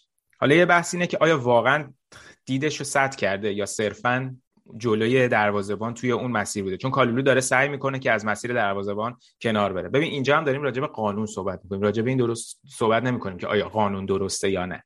اینو چندین بار توی صحبتامون که راجع به مباحث داوری می‌کنیم گفتم. اگر که من یه ویدیویی میدم که داوری توضیح می‌داد که ساده ترین کاری که ما می‌کنیم و بهمون توصیه میشه اینه که از زمان از جایی که بازیکن مهاجم شوت می‌زنه و یه مقدار سمت راست دروازه و یه مقدار سمت چپش یه مثلث فرضی بکش با سه با سه تا زاویه که گفتم. و اگه بازیکنی توی اون زاویه بود از تیم حریف که جلوی دروازه ما قرار می‌گرفت اون موقع برای ما این آفساید. ببین قانون نمیگه که آیا مثلا دروازه با اگه قدش بلندتر از اون بازی کنه پس دید داشته پس نباید پنالتی پس نباید آفساید بگیریم. اصلا بحث این نیست که اون چقدر اون دیدش کور شده. بحث اینه که توی اون هیته جلوی دروازبانه که عکس عملش در اون موقع و یا بعد بعد از اینکه شوت زده میشه رو محدود می‌کنه. خب؟ برای همین میگم که آفساید گرفتنش توجیه پذیره اینکه آیا دیدش واقعا به خاطر دیفرا یا مدافع اینتر کور شده اصلا موضوعیت نداره. حالا اینکه کالولو هم داشته تلاش می‌کرده از اون صحنه دور بشه اون یه بحث دیگه است. کالولو هم داشت می‌رفت به سمت چپ سمیر هم داشت می‌رفت به سمت چپ. یعنی هم مسیر شده بودن با هم. این یه نکته. بعد یه نکته دیگه داره اینکه آیا توپ در بین راه به دیفرای می‌خوره یا نه؟ یعنی دیفرای یا میاد توپو دفع بکنه یا نه؟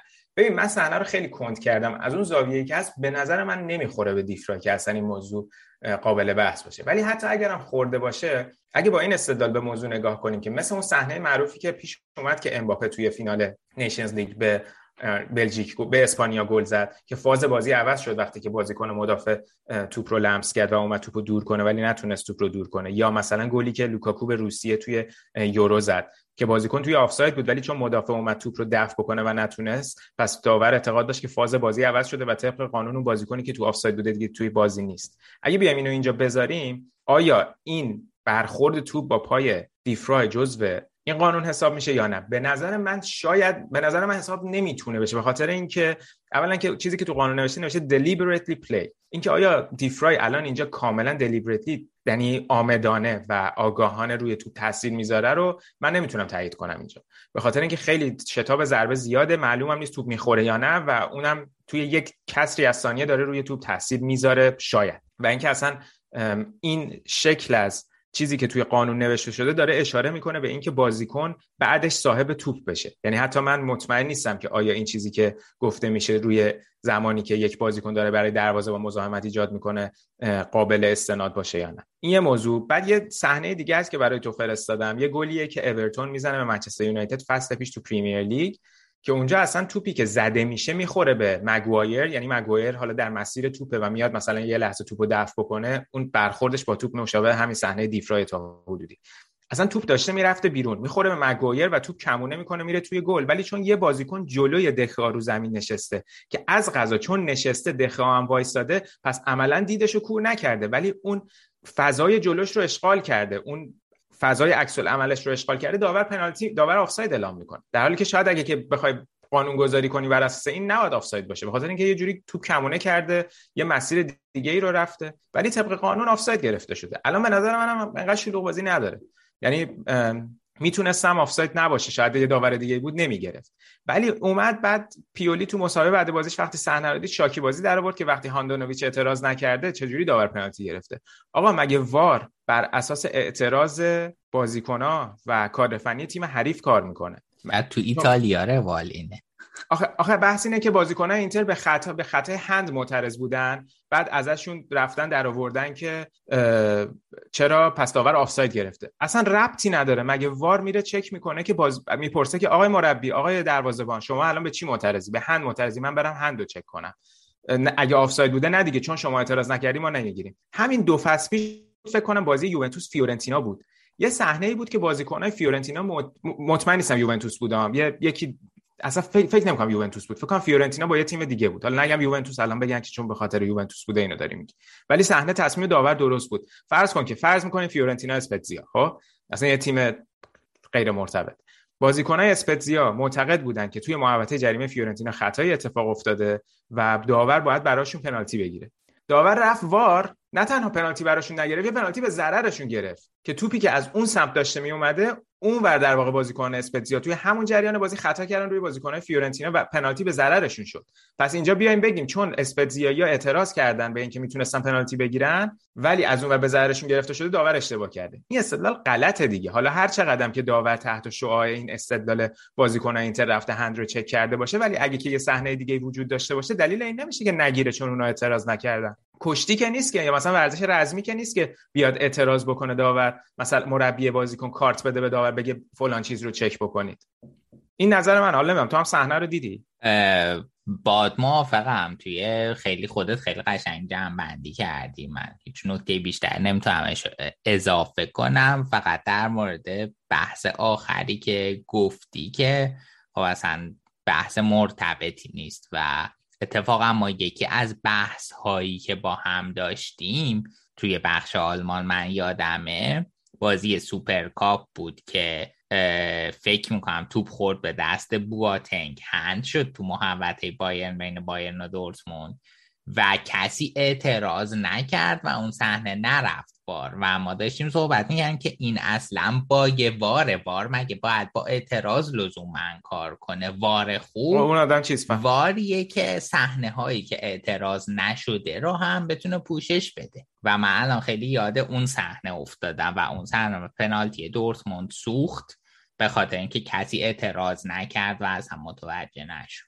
دقیقا. این هم همینه و اصلا هیچ چیزی نداره دیگه. بگم بیشتر هیجانات بعد از بازی آخه هیجان بعد بازی که روز بعدش هم راجبش صحبت بشه به نظر من یعنی من منظورم کلا چیزه ها جالبه که کماکان یعنی هواداره یعنی سایت های میلانی رو من میخوندم. مثلا این حرفی که دارم می‌زنم بر اساس حرفی که تو سایت سمپر میلان رو سایت میلان نیوز نوشته شده. که مثلا استناد کردن دوباره همه به اینکه پیولی همچین حرفی زده. اینا ولی میلان جوان چی گفته؟ میلان جوان. اون مهم. آره. حالا حالا بچه بچه های میلانی یک ماه چی؟ تیتر نزدن دو یک ماه نه حالا گل می‌زدن البته سخت می‌شد کار. بالاخره سی دقیقه از بازی مونده بود. ولی بچه های میلانی که گوش میدن حالا من با اناد با بچه ها و هوادار میلانی حرفا رو نزدم. من نظرم رو گفتم نسبت به صحنه و اعتراضایی که میشه. شما هم نظرتون رو لطفا بنویسید که آیا به نظرتون آفساید بود یا خیر یا چون بالاخره این صحنه جوانب مختلفی داشت. نظرتون راجع به چیزهای مختلفش بنویسین. خوشحال میشیم که نظرتون رو بخونیم بحث کنیم راجع به این موضوع. آقا من خیلی در حق میلان ظلم کردم به خاطر اینکه من انادم با منچستر رو هر اپیزود دارم نشون میدم. انادم با بارسا رو نشون میدم. ولی انادم با میلانو هیچ وقت به صورت درست حسابی تو پادکست بروز نداد حالا نکن دیگه گناه دارم. نمی‌دونم چرا. تو با اینتر هم اناد داشتی فکر کنم قبلا. نه. نه نداشتی؟ نه. اون چیزی... اصلا در حد میلان و منچستر پر رنگ نبود. یه چیزی که یادم رفت تو بخش بوندسلیگا اشاره کنم حالا به اینتر هم ربط داشت. این آقای لوتار ماتیوس پیدا کرده همش تهران ها.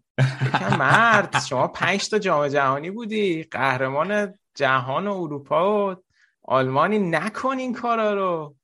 هی میاد میره این افتتاحیه اون افتتاحیه. میره ای بابا. خیلی بد بود. برای چه تیمی رو برداشتن بردن؟ مارکوس مرک بود و کولینا برمه. آندر... اون کجا پیدا کردن؟ وای خیلی اصلا پشم ریزون بود. و حالا ربطی نداره به اپیزود ولی پولمش کرد. آره حالا اون داستانه خاص خودشه آره. واقعا نمی‌دونم داستانش چیه. آره. آره ولی خب خیلی جالب بود که سی بیشتر می‌دادم به ماتئوس بیاد جای اسکوچیچ. اسکوچیچ که عکسم گذاشته بود با ماتئوس. ماتئوس توی ما بود که این کیه این بنده خدا؟ این چی میگی؟ آره اینم از وضعیت بازی اینتر و میلان. حالا همینطور که اشاره کردم اینتر این هفته با اسپتزیا بازی داشت که سه یک تونست بازی شد توی لیگ ببره و از اون طرف هم میلان بعد از چند بازی که با گلزنی مواجه مشکل گلزنی مواجه بود جلوی بولونیا و تورینو تونست دو هیچ جنوا رو شکست بده. تا حالا هفته بعد دو تا بازی جذاب دارن هر کدومشون. اینتر باید تو خونه با روم بازی بکنه. رومی که حالا راجبش صحبت می‌کنیم و میلان هم باید بره روم تا با لاتزیو بازی بکنه. بسیار بسیار هفته حساس و می‌تونه تاثیرگذاری باشه در ادامه فصل. از اون طرف تک بازی نیمه نهایی که باقی مونده بازی یوونتوس و فیورنتینا است که بازی رفت رو یوونتوس تو فلورانس یک هیچ برد و حالا باید ببینیم که بازی برگشت توی تورین چی میشه و آیا اینتر و یوونتوسن که فینال برگزار می‌کنن مثل فینال سوپرکاپ یا اینتر و فیورنتینا خواهند حالا سینا بحث این بازی رو تموم کردی. یه سری اخباری اومد راجع به مالکیت جدید میلان. بیاینم پوششش بدیم و بعد کامل از این بحث رو داشتیم آره خوب شد گفتی. قبل از بازی جنوا بود فکر کنم که حرف این اومد که اخبار اومد که یه شرکت بحرینی به نام Investcorp از این شرکت های financial هستن که در واقع سرمایه گذاری روی بیشتر کارشون real estate و کار املاک داشتن ولی روی ورزش هم سرمایه گذاری داشتن. ولی هدف اصلیشون الان خریدن میلان از الیته و ارزش گذاری که باشگاه میلان شده توسط الیت یه چیزی بالای یه میلیون یه بیلیون در واقع یک میلیارد یوروه و جالبم هست. این ارزشی که گذاشتن و نشون میده کار خیلی خیلی خوب الیتو که حدود سی میلیون یورو 300 میلیون یورو وقتی که باشگاه خریدن از لی. حالا الان با خرجی که کردن و حساب یعنی به حساب رسیایی که انجام دادن و تونستن حسابای مالی میلان رو بالانس بکنن و تیمو برسونن به Champions League الان دارن با قیمت خیلی خوبی میلان رو میفروشن. و حالا باید ببینیم که اولین مالک خاور میانه ای هم سر و کلش توی سری آ پیدا میشه یا نه. خیلی جالب بود که بعد از بازی یک executive chairman همین شرکت Investcorp اومده بود توی توییتر سم نوشته و Sempre Milan و تبریک میگم برد و فلان و اینا رو که بعد مثلا یه سری اخبار اومده بود که الیت خیلی خوشش نیومده بود از این ماجرا و حالا خیلی رسمی نبود ولی گفته بود آقا اول قرارداد ببندیم بعد بیاین از این صحبتا رو بکنید که حالا الان اومدید هنوز هیچی نشده تبریک گفتید و اینا. ولی به نظر می‌رسه که اخبار جدیه و چند تا جلسه دیگه پیش رو خواهد بود تا تصمیم گیری بشه. حالا اینکه الیت الان چرا می‌خواد باشگاه رو بفروشه من نمی‌دونم. آیا این داستان ربطی به پروژه استادیوم اینتر و میلان داشته نداشته؟ مشخص نیست چون هنوز که هنوز این پروژه به مراحلی که باید می‌رسیده نرسیده. یه دلیلش بروکراسی های رایج در ایتالیا و مشکلاتی که این دوتا باشگاه با شهرداری میلان داشتن سر نهایی کردن پلن ورزشگاه. خندت هم می‌دونم برمیگرده به داستان شهرداری روم و قورباغه های ورزشگاه روم و جیمز بالوتا که دیگه فرار کرده دست این داستان ها البته رومی هم فکر نکنم فکر خوشحال شدن. پالوتا هم رفت. ولی اینجور که به نظر می‌رسه اونقدری که این پروژه ورزشگاه برای میلانیا اولویت داشته برای ژانگ و اینتریا اولویت نداشته که بخوان عجله بکنن در ساختنش. و حتی بحث این مطرح شد که شاید الان اصلا میلان بی خیال پروژه مشترک بشه و خودش بخواد بره یه استادیوم جدا تاسیس بکنه. ولی یه سری خبر دیگه اومد. حالا یادم نیست که کوریر دل اسپورت بود یا گاتزتا بود که اینو نوشته بود که اگر که این اینوست کورپ بیاد و میلانو بخره می‌خوان توی تابستون پیش رو یه چیزی حدود 300 میلیون یورو برای فصل نقل و انتقالات هزینه کنن که عدد عجیب غریبیه. یعنی می‌تونه اصلا میلانو کنفیکون کنه. و خیلی عجیبه. حالا باید ببینیم که چقدر واقعیت داره. ولی خب وقتی که هنوز خود انتقال مالکیت انجام نشده و نهایی نشده شاید یه مقداری اینا زود باشه و جو دادن باشه به نظر من. اما نکته دیگه که هست واقعا خب حالا الیت یه vulture fund دیگه. یعنی کارشون همینه که این شرکت های یه سری شرکت ها رو مقروض می‌کنن و از عدم تواناییشون در باز پرداخت میان اونا رو می‌گیرن و صاحبش میشن. حالا خیلی چیز نرمی هم هست در جاهای مختلف. الان مثلا خود اینتر که از شرکت Oaktree وام گرفته اگر که نتونه این پول رو در طی سالهای آتی باز پرداخت کنه سونینگ در واقع اون شرکت اوکتری می‌تونه اینتر رو برداره رسما و از به عنوان در واقع زمانت بوده باشگاه اینتر می‌تونه اونا رو بگیره و اتفاقی که با الیت و باشگاه میلان افتاد. ولی طی این سالها با وجود مالدینی و ماسارا واقعا فکر کنم که الیت حالا گازیدیس هم بود ولی خب بیشتر کردیت فکر کنم همیشه می‌رسه به مالدینی و ماسارا با خاطر کارهایی که در سالهای اخیر انجام دادن که تونستن حداقل کاری که الیت ازشون می‌خواسته رو انجام بدن شاید خیلی کار عجیب غریبی در نقل و انتقالات نکردن ولی در راستای سیاست های مالکین باشگاه بوده.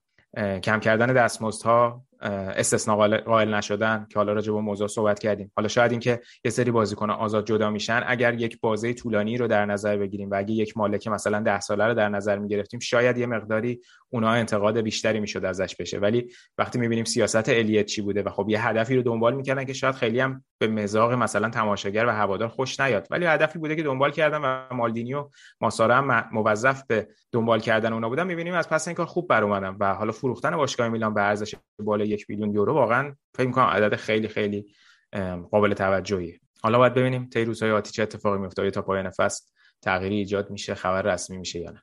توی نقل و انتقالات فقط چیزی که خیلی جدیه پیوستن استیون باسمن به عنوان دفاع که چیزی حدود 3 میلیون یورو ارزش گذاری شده و خبراش دوباره جدی شده در حالی که وسط فصل حرف این شده بود که فکر کنم ماسارا گفته بود که نه امیدی نیست ولی حالا شاید برای فصل بعد جدی بشه خرید خوبیه برای خط دفاعی میلان بسیار عالی مرسی.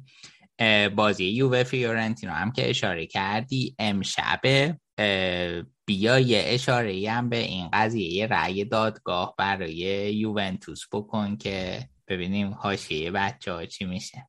ببین هفته پیش گفتم که اون درخواستی که دادستانی توی اولین دادگاه ارائه داده بود برای اون ماجرای سود سرمایه که اپیزودهای قبل راجبش اشاره کرده بودیم که حالا به تحقیقات پریسما هم معروف شد.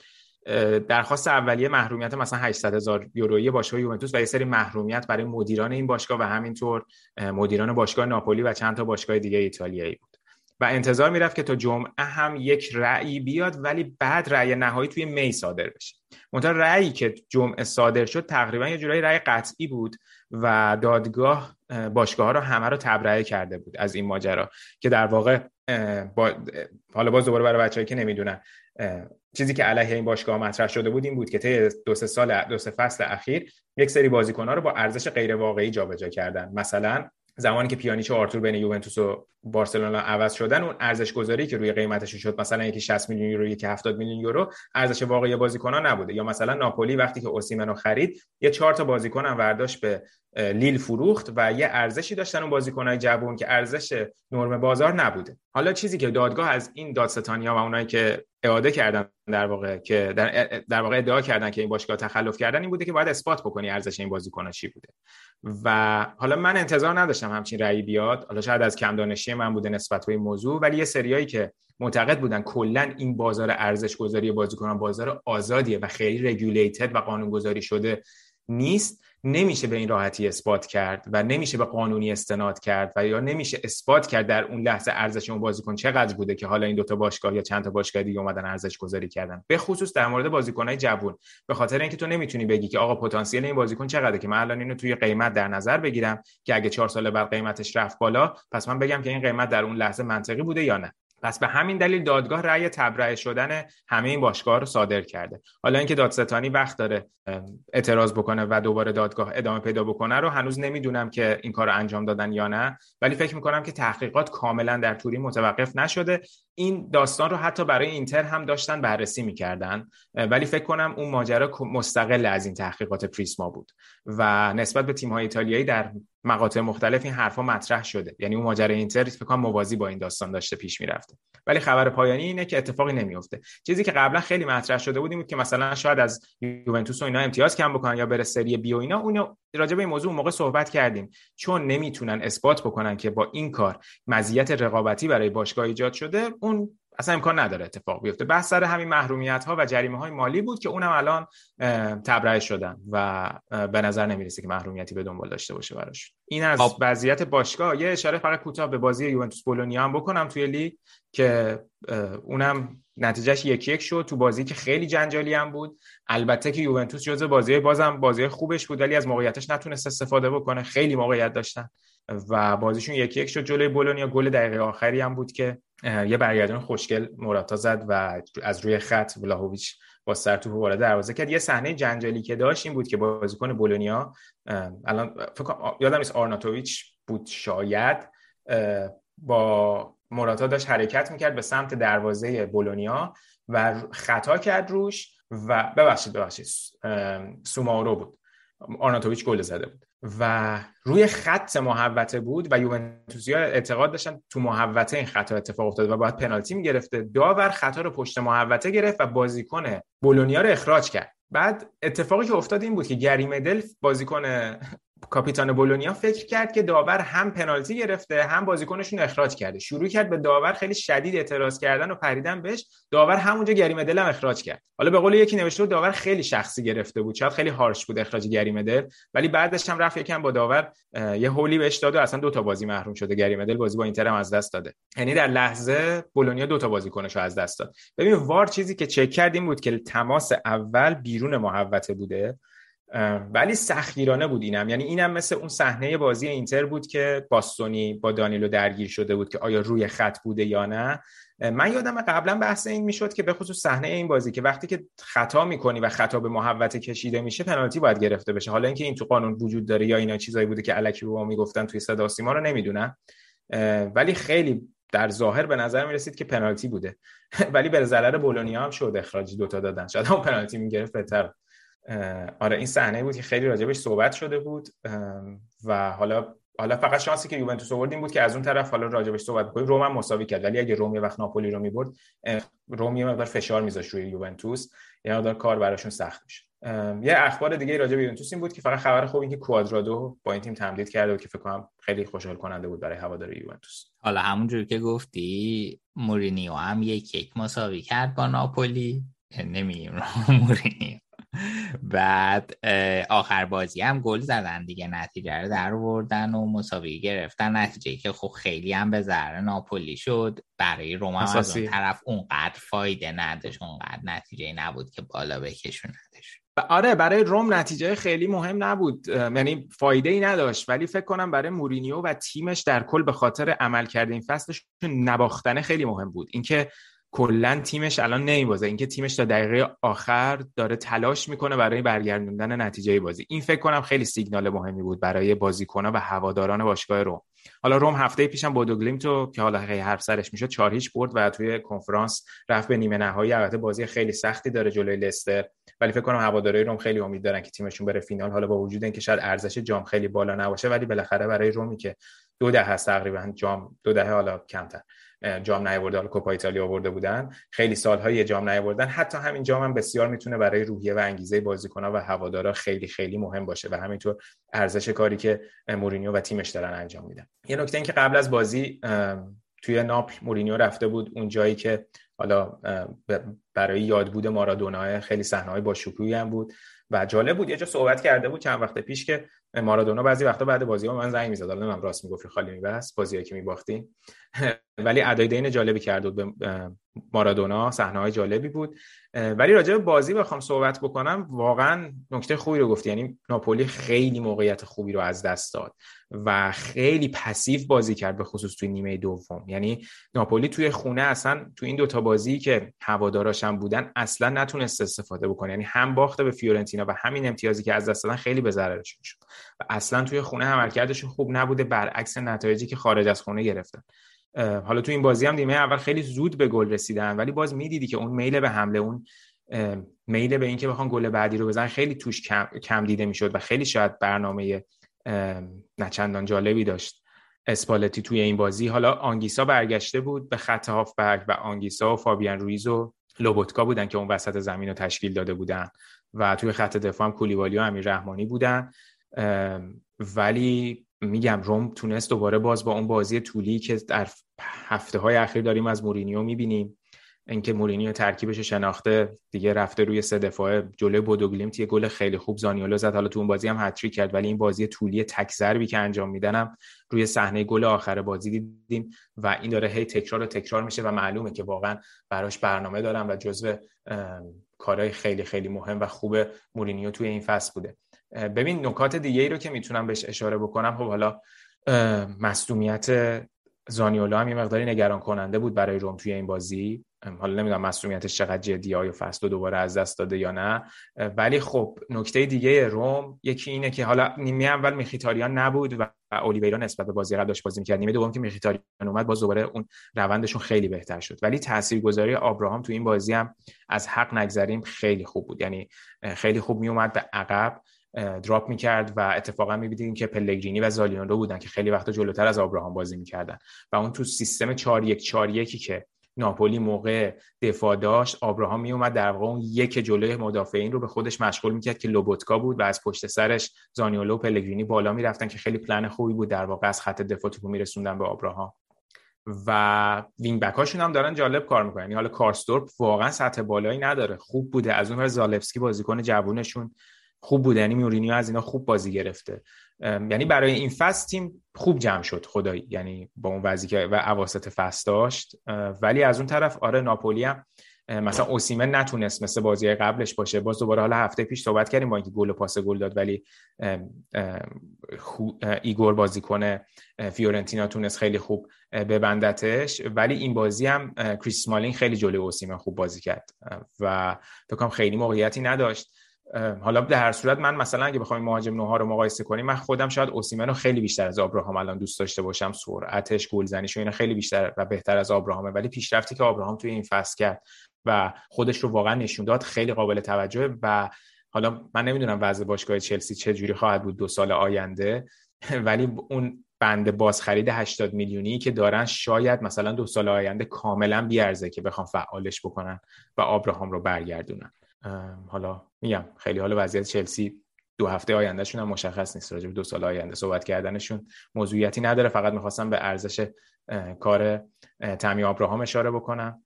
ولی خب میگم همونجور که اشاره کردی ناپولی هم موقعیت خیلی خوبی رو از دست داد و یه مقداری الان با صدر جدول که اختلاف چهار امتیاز اگه فرض کنیم این اون یک بازی که داره رو ببره صدرش با اختلافش با صدر جدول به پنج امتیاز رسیده در واقع. بسیار عالی. بیا یه اشاره هم بکن به سایر نتایجی که توی سری آ بوده. آره حتما. ببین توی کورسای دیگه که در واقع هست خب باید به بازی خوب فیورنتینا هفته پیش که اشاره کردیم کماکان این تیم داره در واقع روند خوبش رو ادامه میده. یک هیچ تونستن ونتسیا رو ببرن با بازگشت توریرا و گلی که زد. و الان فیورنتینا هم حتی شانس داره برای رتبه پنجم و حتی اگه بخوام یه مقدار پارو فراتر بزنیم برای رتبه چهارم که خیلی بعیده. من کماکان فکر می‌کنم یوونتوس می‌تونه به راحتی رتبه چهارم رو برسه بهش. لاتزیو مقابل تورینو یکی یک کرد. گل دقیقه آخر میلینکوویچ ساویچ باعث شد که در واقع لاتزیو توی بازی بمونه و این بازی رو نبازه. و حالا بازی با همونجوری که گفتم ببخشید پاس گل میلینکوویچ ساویچ داد گل پاس گلش هم خیلی تمیز بود. گل دوباره چیرو ایموبیله زد. همونجوری که قول داده بودم هفته بعد که با میلان بازی دارم بعد راجع به فصل لاتزیو مفصل صحبت خواهم کرد. یه نکته که راجع به روم یادم رفت بگم این که این 12 بازی بود که نباختم و در واقع رکوردشون رو ادامه دادم و توی 12 هفته اخیر بهترین نتیجه رو در واقع تیم روم گرفت.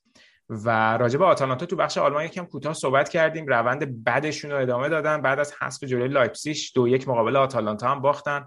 فکر کنم الان تو 6 یا 7 بازی اخیرشون آتالانتا توی لیگ داشته که واقعا فاجعه بار این نتایج و سه بازی اخیرشون هم که باختن و تقریبا شاید حتی سهمیه لیگ اروپا هم از دست بدم و شاید یه پاشم برن لیگ کنفرانس. ولی خب حتی به ورونا باختن گفتم کجا؟ آتالانتا.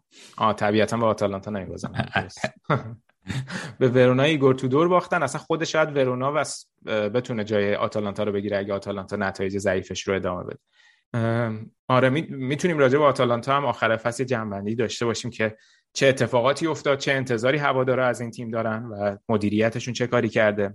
در صورت همینجاش هم که آتالانتا هست فراتر از ظرفیتشون کار کردن فکر می‌کنم.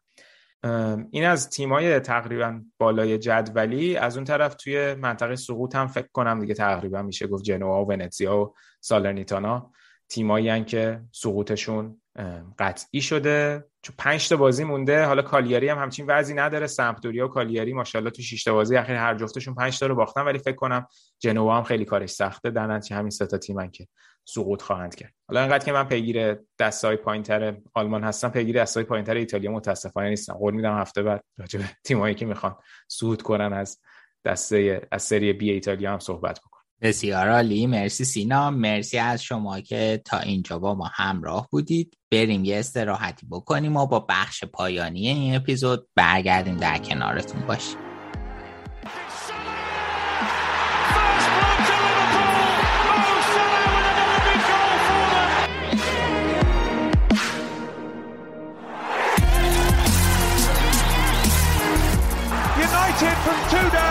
now 2-2.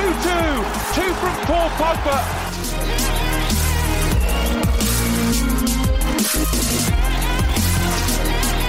Kane is onside. Check little bit hesitant. Kane scores for Tottenham. He's done it again against Arsenal.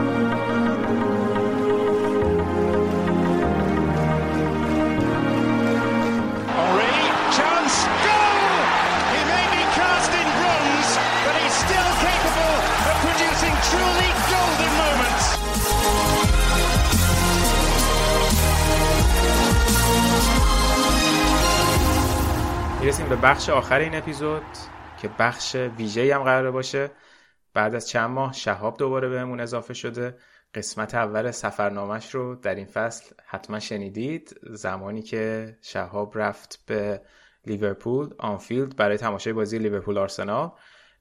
هفته پیش شهاب رفته بود لندن تا بازی لیورپول سیتی رو تماشا کنه توی نیمه نهایی FA Cup در ومبلی. و حالا اومده تا برامون داستان سفر هفته اخیرش به لندن و جو فوتبالی این شهر رو برامون بگه. سلام شهاب. اول تبریک میگم. دو برد مقابل دو تیم منچستری تا چهار روزو و همین که خوش برگشتی دوباره. سلام سینا جون. مرسی. ممنونم از تبریکت من. ممنونم از خوش آمد گویید سلام میگم به همه شنونده ها و احیانا بیننده هایی که حالا فکر کنم این قسمت رو یوتیوبش بکنیم. تو یوتیوب به ما گوش میدن رو ما رو میشنون. دمت گرم. قبل از اینکه بریم بخش انگلیس من دو تا چیز رو یادم رفت تو بخش ایتالیا بگم که حالا شبیه به همم بود. یکی اینکه توی بازی یوونتوس بولونیا الکس دل پیرو بعد از اون آخرین بازی که از یوونتوس خدافزی کرده بود برای اولین بار برگشته بود به استادیوم یوونتوس که صحنه خیلی خیلی جالب و هیجان انگیزی بود برای هواداران الکس دل پیرو و هواداران یوونتوس و طبیعتا رشاد. که اون صحنه رو دیده حالا هم می‌تونست ناراحت کننده باشه هم خوشحال کننده به خاطر حالا شیوه جدایی دل پیرو. و اونورم تو فینال تو نیمه نهایی کوپا ایتالیای اینتر و میلان هم آدریانو توی ورزشگاه سنسیرو بود که حالا برای ما اینتریا جالب بود که آدریانو هم برگشته. همه فکر کنم خاطرهای خیلی خوبی از آدریانو داره. گفتم این رو اضافه کنم که جا نمونه از صحبت های این اپیزود. بریم سراغ اتفاقاتی که هفته اخیر تو لندن افتاده. شاب چه خبر بود؟ تصمیم به رفتن که گرفته شد؟ بلیت چه جوری گرفته شد؟ همه رو بگو تا مو به مو و ریز بریز جلو بریم. باشه سینا. من اول حالا تصمیم به رفتن اینا که فکر کنم در ادامه همون سفر قبلی بود. می‌دونی که ویزای انگلیسی اینقدر گرونه که با یه بار رفتن فایده نداره. به قول ما اسفانیا حلال نمیشه پولش. ما باید حتما می‌رفتم و یه بازی دیگه می‌دیدم. خب می‌دونی که این هفته پیش توی اروپا تعطیلات مذهبی ایسترن بود که حالا توی آلمان حداقل خیلی مهمتر از حتی تعطیلات کریسمس. تعطیلات مذهبی خیلی مهمیه و این اتفاقی که توی بارسلونا افتاد هم یکی از دلایلش همین بود. دقیقا. حالا توی توییتر کار کرده بودید که هواداری آلمان برای این تعطیلات رفته بودن بارسلونا. و حتی هوادارهای بارسلونا به همین دلیل شاید خیلی نمی‌خواستن برن به خاطر عید مذهبی که بود در واقع شب شب شب گود فرایدی بود دیگه بازی. دقیقا. تقابل شاله بود. دقیقا. حالا توی فرودگاه که من داشتم می‌رفتم خیلی هوادارهای آینتراخت رو می‌دیدم که با لباس آینتراخت اومده بودن تو فرودگاه. من متعجب بودم که خب الان چرا؟ هیچ ایده ای نداشتم از لیگ اروپا و اینکه یه بازی هست توی بارسلونا و اونا دارم به خاطر فوتبال سفر می‌کنم. آره به همین دلیل منم تصمیم گرفتم که برم لندن و بازی FA Cup و ببینم بین لیورپول و سیتی. یه هفته قبلش بلیت رو گرفتم. بلیت های به شدت گرونی که هست توی بازار سیاه. البته خب بلیت اصلی که من داشتم 80 پوند بود قیمتش ولی من یه چیزی هول و هوش 170 80 پوند پول دادم براش. موضوع این بود که تو اگر می‌خواستی توی هوادار توی بخش هوادارای لیورپول بشینی این 170 پوند یه هم می‌شد 300 پوند. یعنی 300 پوند توی بدترین جایگاهی که می‌تونستی بشینی. اون قسمتی که من نشستم توی طرف دارای من سیتی یکی از بهترین جایگاه یعنی فکر کنم ردیف هفتم نشسته بودم قشنگ کنار جایگاه بودم و ویوی خیلی خوبی داشتم. این بلیتو اگه می‌خواستم اون طرف توی لیورپول بگیرم یه چیزی حول و حوش 600 پوند بود. اینو کی قیمت گذاری می‌کنه؟ می‌دونی؟ یعنی این دست باشگاه هاست یا دست ومبلیه؟ نه نه مثلا دست FA نه. ببین بلیت فروش اینطوریه که خب شما season ticket تیمتو می‌خری. خب وقتی season ticket تیمو می‌خری بازی های خونگی و بازی های away رو بلیتاش رو اولویت خریدش با شماست. درست. یعنی اول برای شما باز میشه می‌تونی بخری و اگر چیزی بمونه که معمولا هیچی نمیمونه می‌تونن حالا بقیه اشخاص از طریق رسمی اقدام بکنن بخرن. و این بلیت ها همشون به اسم هست و واگذارش هم غیر قانونیه یعنی من وقت رفته بودم توی ومبلی پارک اونجا بیلبوردهای بزرگ زده بودن که خرید و فروش بلیت اینجا غیر قانونیه من اتفاقا می‌خواستم قصد داشتم که بلیت من سیتی خودم بفروشم به هر داره من سیتی لیورپول بگیرم. و اینو که دیدم گفتم ول کن اصلا اصلا ارزششو نداره. من از یه وبسایت سالس خریدم و اونجا دیگه قیمت ها بازار سیاهی دیگه عرضه و تقاضا کاملا این قیمت رو تعیین می‌کنه. خب من سیتی هوادارش نم... نمی‌دونم نمی‌تونستن نصف ومبلی رو پر کنن یا حالا هر دلیل دیگه ای ولی خب همه لیورپولی می‌خواستن برن بازی رو ببینن. خب یه مقدار بز من راجع به خود شهر صحبت بکنم. اول اینکه لندن خیلی عظیمه. برای اینکه یه مقیاسی به بهت بدم تهران 730 کیلومتر مربعه. برلین که من تو زندگی می‌کنم و یک مقدار از تهران بزرگتره 890 کیلومتر مربعه و لندن 1500 کیلومتر مربعه. اگه استانبول رفته باشین استانبول از نام خیلی بزرگتره و 5300 کیلومتر مربعه. خیلی چیز عظیمی حالا چرا استانبول رو گفتم؟ به خاطر اینکه شهر لندن یه شهریه که کنار رود تیمز در واقع تشکیل شده و به صورت ارگانیک اونجا رشد کرد. از این لحاظ می‌تونیم یه جورایی مثل اصفهان حسابش بکنیم که مرکز شهرش تقریبا کنار رودخونه است. حتما شهرهای دیگه هم هستن توی ایران که اینطوریان ولی چون من خیلی کم رفتم و نمی‌دونم اسمشون رو نمی‌تونم بیارم. ولی از این حیث به اصفهان و استانبول خیلی شبیه. حالا به استانبول بیشتر شبیه چون استانبول هم خیلی شهر ثروتمندی و ثروتش از قبل اینیه که یک رودی داره که کامل راحت به دریا و اقیانوس متصل میشه و تجارت رو خیلی راحت می‌کنه. توی اروپا فکر کنم خیلی شاید از شهرهای مهم در کن... یعنی این معماری شهری رو که نگاه کنی خیلی هاشون این اتفاق توشون دیده میشه.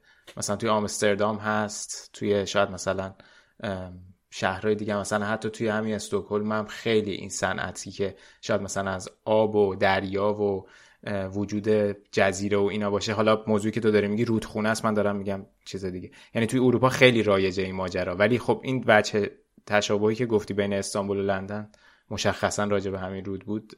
درسته دیگه. توجه. آب بزرگ راه قدیم بوده دیگه. منم برای تمام شهرهای مهم کنار آب آبی که تو بتونی کشتی توش بری دقیقا. آره. حالا یک اتفاق دیگه که میفته توی لندن خب لندن می‌دونی که بریتانیا یک در واقع ارتش آبی یا چون میگن نیروی دریایی خیلی عظیمی داشته. بنابراین کنار رود تو می‌بینی بقایای مثلا کارخونه های تسلیحات سازی که مال خیلی قدیم ها بوده و خب اینا رو خیلی راحت سوار کشتی می‌کردن و می‌رفتن و استعمارشون رو انجام می‌دادن. درسته. این از خود شهر و اینکه چرا شهر اینقدر بزرگ و چرا اینقدر پولدار هست. یه چیز کوچیک کوچیک بگم. خب خب قاعدتا پای تخت انگلیس هم هست. همه می‌دونن که لندن پایتخت انگلیسه.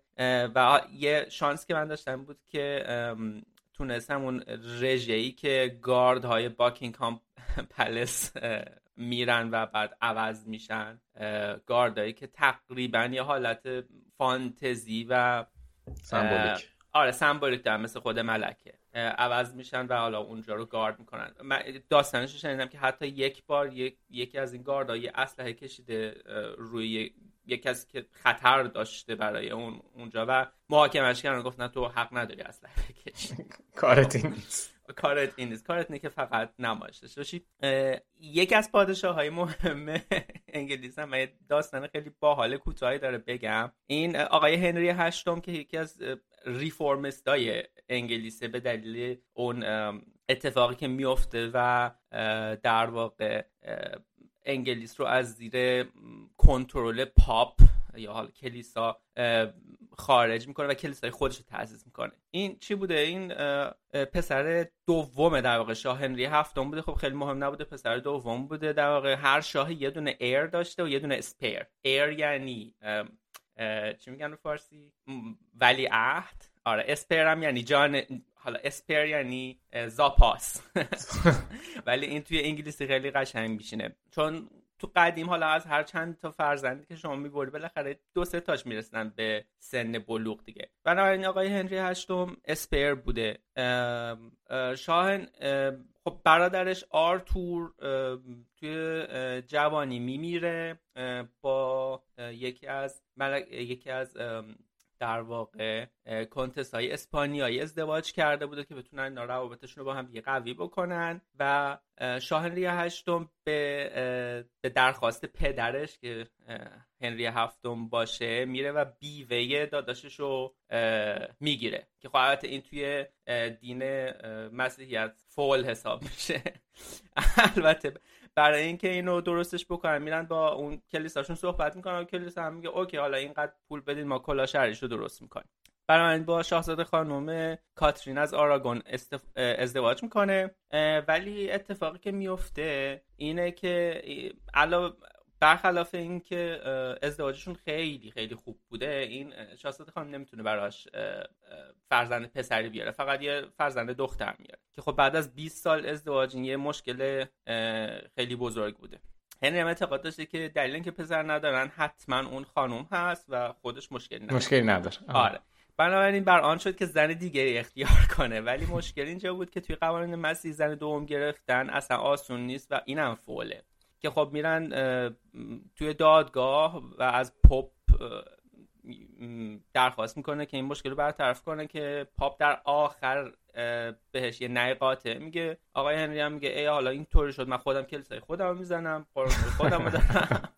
و این کار می‌کنه و خلاصه با خانم آنه بولین ازدواج می‌کنه. این ازدواج هم خیلی خوب بوده ولی آنه هم بعد از چهار بار باردار شدن نمی‌تونه پسری به دنیا بیاره. در همه این بود که هنری یه بار از اسبش میفته به کما میره جوری که همه فکر کنم مرده. بعد که دوباره به هوش میاد یه مقدار مغزش تاب خورده و مورخا کلا اعتقاد دارن که همین ضربه باعث شده که هنری یه تغییر رویه شدیدی بده. بعد از اینکه خوب میشه آنه رو در واقع به جادوگری متهم می‌کنه و خب همه می‌دونه که سزای این جرم چیه. ولی هنری یه محبتی می‌کنه به آنه. میگه که من برای تو البته یه شمشیر آب دیده از فرانسه می‌خرم با اون گردن تو می‌زنم. و همین کارم می‌کنه و خیلی عشق زیبایی داشته.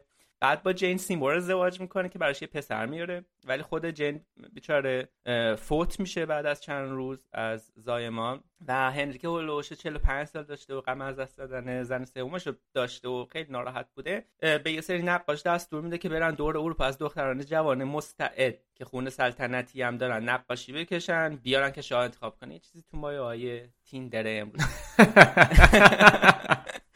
نقاشی ها رو میارن پادشاهی بانوی سوئدی رو انتخاب می‌کنه که البته این بانو دست رد به سینه پادشاه می‌زنه و هنری هم The Next رو برمیداره که یه دوش از آلمان بوده. البته بعد از 6 ماه اون پورتری که از این دوش گرفتن کشیدن ظاهرا با خودش خیلی تفاوت داشته خیلی فیلتر استفاده کرده بوده یارو و پادشاه فرندزونش می‌کنه و میره یه ازدواج دیگه می‌کنه با کاترین پار که دیگه این کاترین تا آخر عمرش باش میمونه. و آره. البته بعد از مرگ هنری هشتم پسرش که فقط 11 سال داشت به سلطنت می‌رسه ولی تو 17 سالگی میمیره و بالاخره دختر ارشد هنری که همه این اتفاق افتاد که به سلطنت نرسه ملکه میشه و البته بعدم به بلادیمیری معروف, میشه به دلیل کاری که می‌کنه. یه چیزی که مهمه لندن سالن‌های تئاترش من نمی‌دونستم. واقعا در حد شاید برادوی مهم باشه. فرهنگ نمایش خیلی آدم های بزرگی از این در واقع سالن تئاتر لندن معرفی شدن به سینما.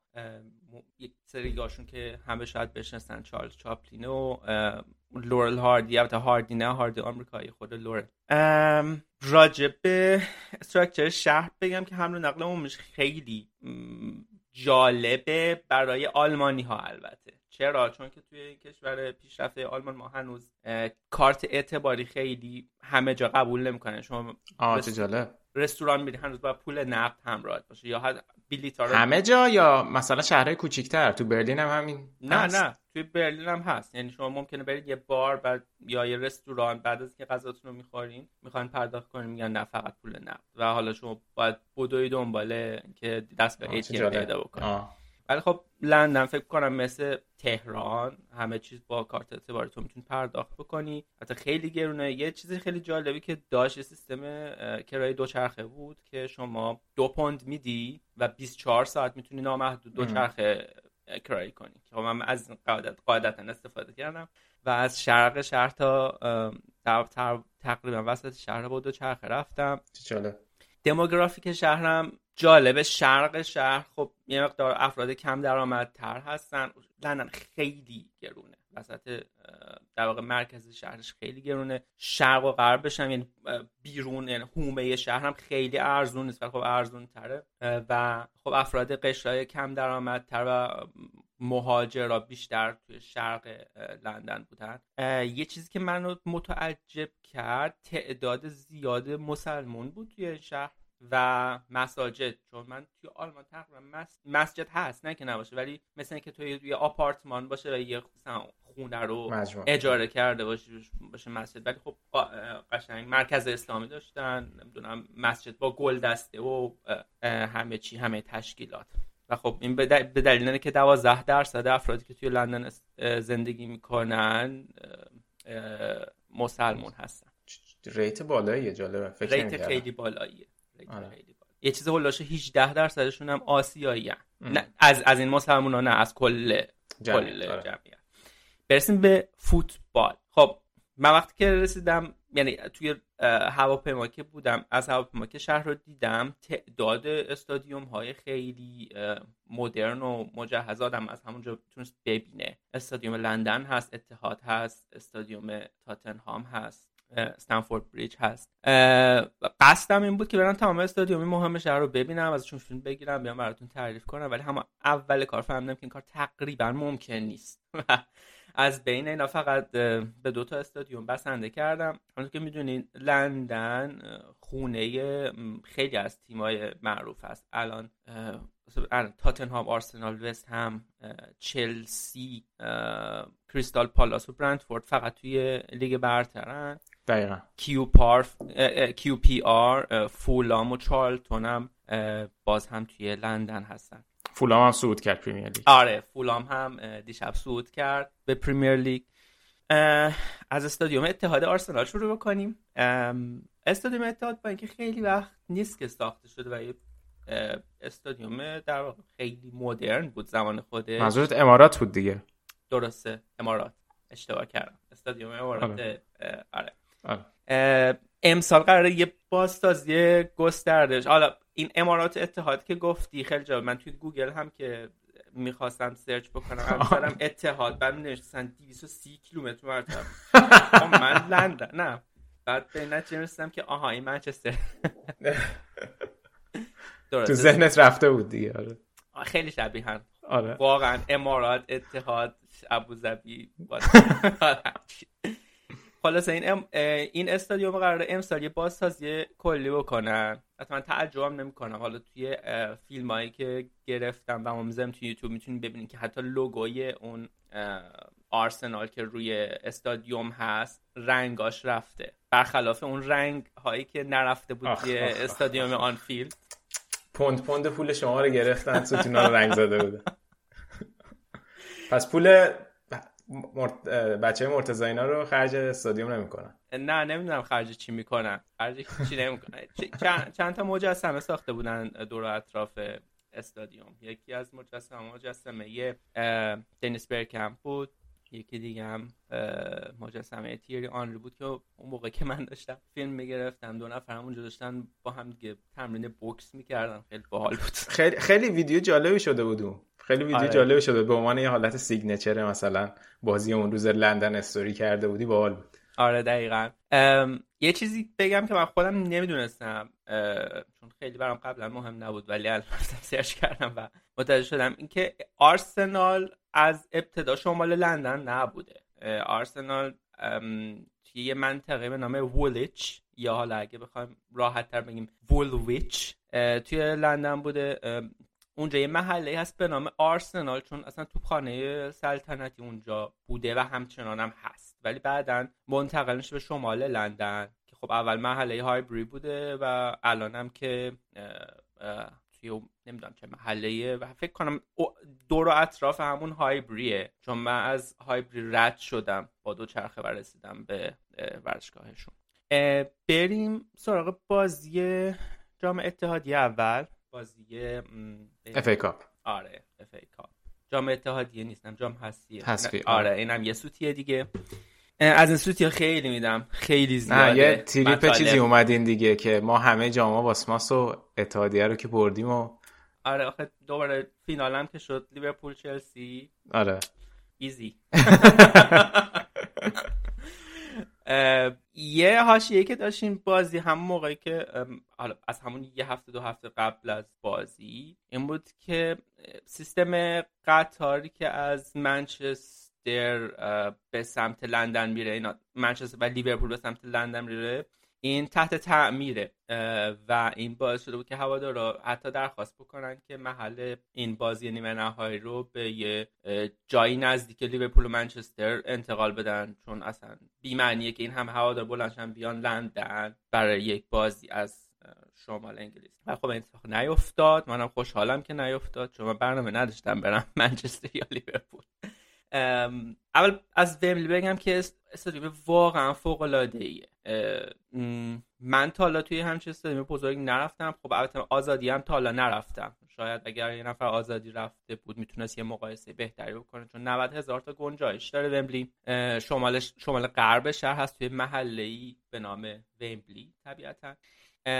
و یه تغییری که یعنی یک تفاوت عمده که این بازی داشت برای من این بود که این بازی نیمه نهایی جام هست یا بازی که توی ومبلی یه حالت خیلی فستیوال گونه ای داره. یعنی خیلی شبیه مثل بازی یه جام جهانی یا یورو یا حتی فینال لیگ قهرمانان اروپا. فکر کنم دلیلش هم مثلا حضور 50 درصد یه طرف هر دو تیم 50 درصد. از این تیم 50 درصد از اون تیم با هم کل کل می‌کنن شعار میدن دور برای استادیوم بازی می‌کنن میرقصن همه کاری می‌کنن. و این خیلی جو جالبی رو میده.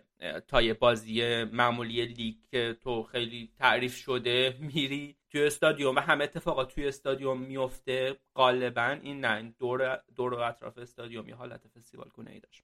قبل بازی کنار دو تا مکان رو اختصاص میدن به هوادار هر کدوم از تیما که برن اونجا کلی شعار بدن و بخورن و پارتی کنن. که خب متاسفانه شما باید بیلیت اون تیم رو نشون می‌دادی و من روی بیلیت هم نوشته بود که توی section من سیتی میشینی و نتونستم برم اونجا. خیلی روی section, section neutral نداره؟ section neutral داره یه چیزی هست به نام Wembley Club که شما اگه عضو Wembley Club باشی می‌تونی اون تیکت رو بگیری. خب قاعدتا اون میشه توی بازار سیاه گیر آورد ولی 600 پوند بود. خیلی طبیعیه که من نرفتم اونجا. حالا وارد استادیوم که میشه واقعا معماری جذاب منحصر به فرد ومبلی. یکی دو دقیقه مثل یه ضربه که به سرت می‌خوره. مخصوصا اگر به معماری خیلی علاقه داشته باشی خیلی جذابه. میگم قشنگ کاملا مثل یه فستیوال. یه دیجی آورده بودن. قبل از بازی اون دیجی آهنگا رو پخش می‌کرد. از اسکور بورد چیزای مختلف نشون می‌دادن. تماشاچی‌ها رو نشون می‌دادن. بازی قبلی رو نشون می‌دادن. مصاحبه های دوتا مربی رو پخش کردن و همه در حال لذت بردن و شاید یه نکته کوچیک قبل از بازی خب دو تا تیم دوباره اومدن. وقتی که گرم می‌کردن مثل همون بازی قبلی که من بازم ویدیوشو گرفتم و گذاشتم روی یوتیوب یورگن کلوب وای مثل وسط زمین و تمرین تیم مقابل نش... نگاه می‌کنه تماشا می‌کنه. ولی یه پپ, پپ بود؟ پپ رو راستی حتما بود ولی من نتونستم ببینم و تشخیصش بدم. با اینکه خیلی کنار زمین بودم یعنی خیلی نزدیک به زمین بودم نتونستم نگاه کنم چون افراد شبیه پپ زیاد بودن. حقیقتا. حالا ام ام آره، بعد خب دو تیم اومدن. اول سرود من سیتی رو پخش کردن که مثلا نمی‌دونم چی بود و قاعدتا هم خب نخوندم. و خیلی ریلکس وقتی You'll Never Walk Alone رو پخش کردن منم خوندم باشون ولی اینقدر صدا بلند بود که صدای من خوشبختانه گم بود. حالا خوشبختانه نه حالا اطرافیان چی؟ اطرافیانم به اطرافیانم غالبا توریست. آها okay صادقانه شاید. آره. فقط سه چهار تا از این هوادارای هولیگانی که مثلا دماغشون سه چهار بار شکسته بود دو تا دندون کلا داشتن از اینا کم بود دور, دور برم. و حالا میگم خب شانس هم آوردم. حالا دلیلش اینه که به بازی که شروع شد گل اولو که زدن خب من یه خوشحالی ریز درونی کردم و بعد از اینکه خوشحالی بازیکن رو دیدم دیدم که اون طرف داره یه اتفاقاتی میفته همه وایسادن دارن نگاه می‌کنن. گفتم ببین بی فرهنگا یه چیزی پرتاب کردن. حالا دارن همه میگن که اینو بندازینش بیرون. ببر بیرون گفتم خب.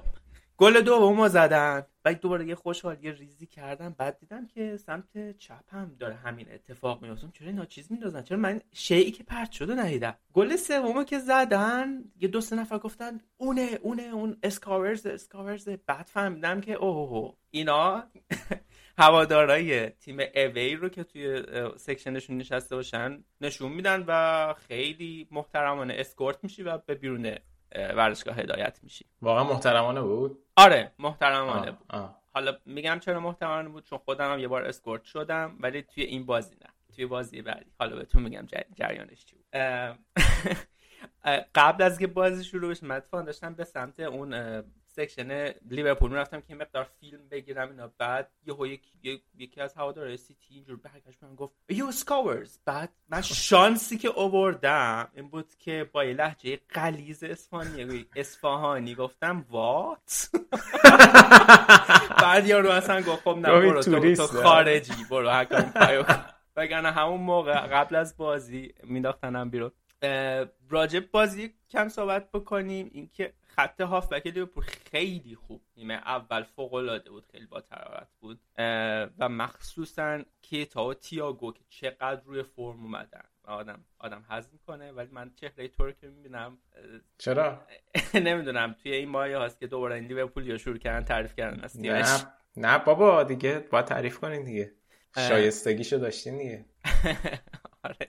ولی نیمه دوم واقعا نیمه متفاوت بود به قول آقای قلنویی و من سیتی که اومده بود که خب سه هیچ نبازه یا حتی بازی رو برگردونه. گل اولشون رو از فضای سمت چپ دفاعی پشت رابرتسون که ایجاد شده بود استفاده کرد و پاس کردن فندایک هم نتونست قطعش بکنه و در نهایت گریلیش که فکر کنم الان crush تمام هواداره teenager سیتی باشه. گل زد. چون اونجا من خیلی تابلو بیل بورد می‌دونم مثلا teenager گریلیش آره گریلیش تیشرت تو بده به ما.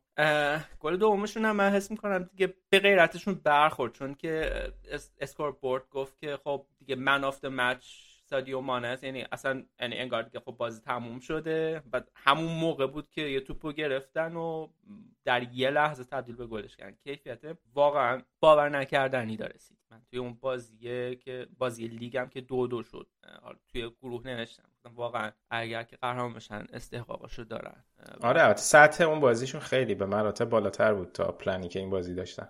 من ولی خب تفاوت بازیکن و ترکیبی هم که گذاشته بودن فکر کنم تسبی تاثیر نبود. به من حس می‌کنم جو ورزشگاه خیلی تاثیر داشت جو ورزشگاه اتحاد توش بازی کردن.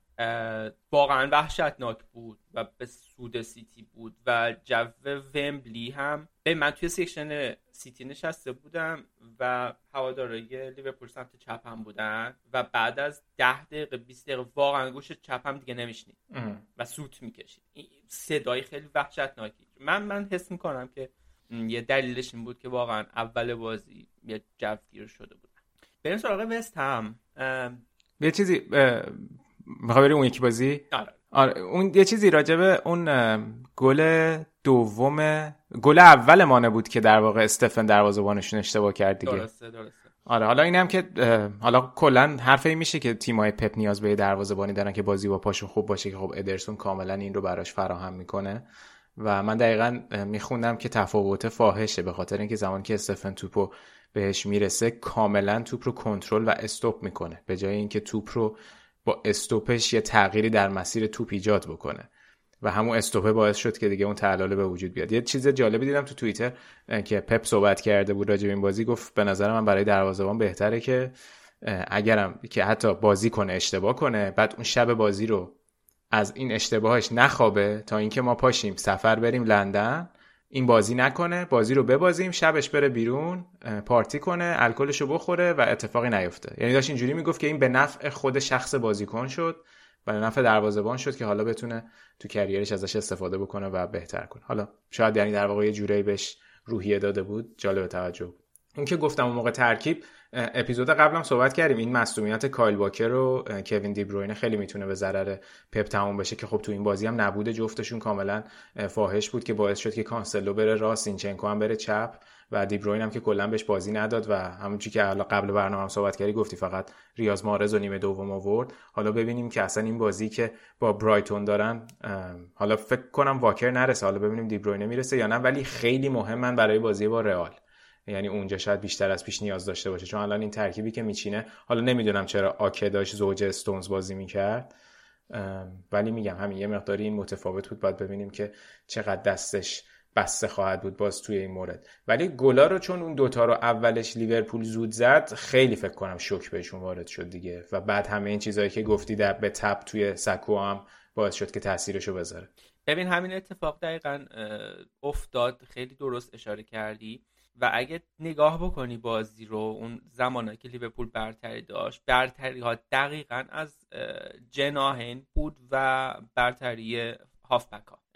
اینکه تو پای سرگردون خیلی خوب کیتا جمع می‌کرد تیاگو پخش می‌کرد و تقریبا تیم سیتی هیچ حرفی برای گفتن نداشت که من فکر کنم واقعا با بودن کایل واکر و کوین تی پروینه می‌تونست این قضیه کاملا متفاوت باشه. دقیقا دقیقا. چیزم اونم می‌خواستم اشاره کنم کناته هم که گل زد فکر کنم این فصل کناته یکم فراتر بوده از چیزی که شاید ازش انتظار می‌رفته. فکر کنم تا حالا نباخته با زمانی که لیورپول توی انگلیس بازی کرد. یه آمار عجیب غریب اینجوری داشت. فکر کنم شاید تو بازی داخل بازی خود آنفیلد بود مطمئن نیستم. آه نمی‌دونم. از این آمار رو نمی‌دونم ولی چیزی که وجود داره اینه که ما فکر کنم دو تا پنجره است فقط دو تا بازیکن گرفتیم. یکیش دیازه یکیش کناته و این نشون میده که عمل کرده استعدادیابی باشگاه چقدر خوبه. اپیزود قبلی اتفاقا حرفش شد که مرتزا گفت من نمی‌دونم چرا این خریدای لیورپول انقدر خوب در میان براشون. خوب جور میشه. اصلا فکر کنم واقعا دیاز رو میشه گذاشت مثلا جزو بهترین خریدای نیم فصل. نه نه این نیم فصل نه کلا خریدی که توی پریمیر لیگ توی نیم فصل انجام میشه و چه انقدر سریع تاثیرشو می‌ذاره. خیلی خیلی خیلی جالب توجه اصلا از بازی اول حالا به بازی منچستر می‌رسیم توی این اپیزود آره. که چیکار کرد. دقیقا. آره اگر اگر که دیگه صحبت نداریم بریم نه نه بریم, بریم. سراغ وست هم اول من استادیومشون رو بگم.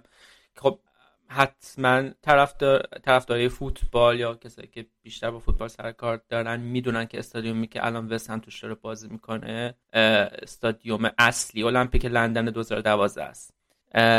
خب این استادیوم از لحاظ بازم از لحاظ معماری و معماری اطرافش خب خیلی یه شاهکاره به نظر من که خب خیلی چیز عجیبی هم نیست چون یک در واقع یک مکانیه که برای المپیک طراحی شده. ولی اتفاقی که میفته معمولا بعد از فستیوال های ورزشی مثل المپیک یا جام جهانی خب توی لندن نمیفته به دلیل اینکه اینقدر شما تیم داری اینقدر مردم ورزش رو دنبال می‌کنن که این استادیوم ها استفاده میشه.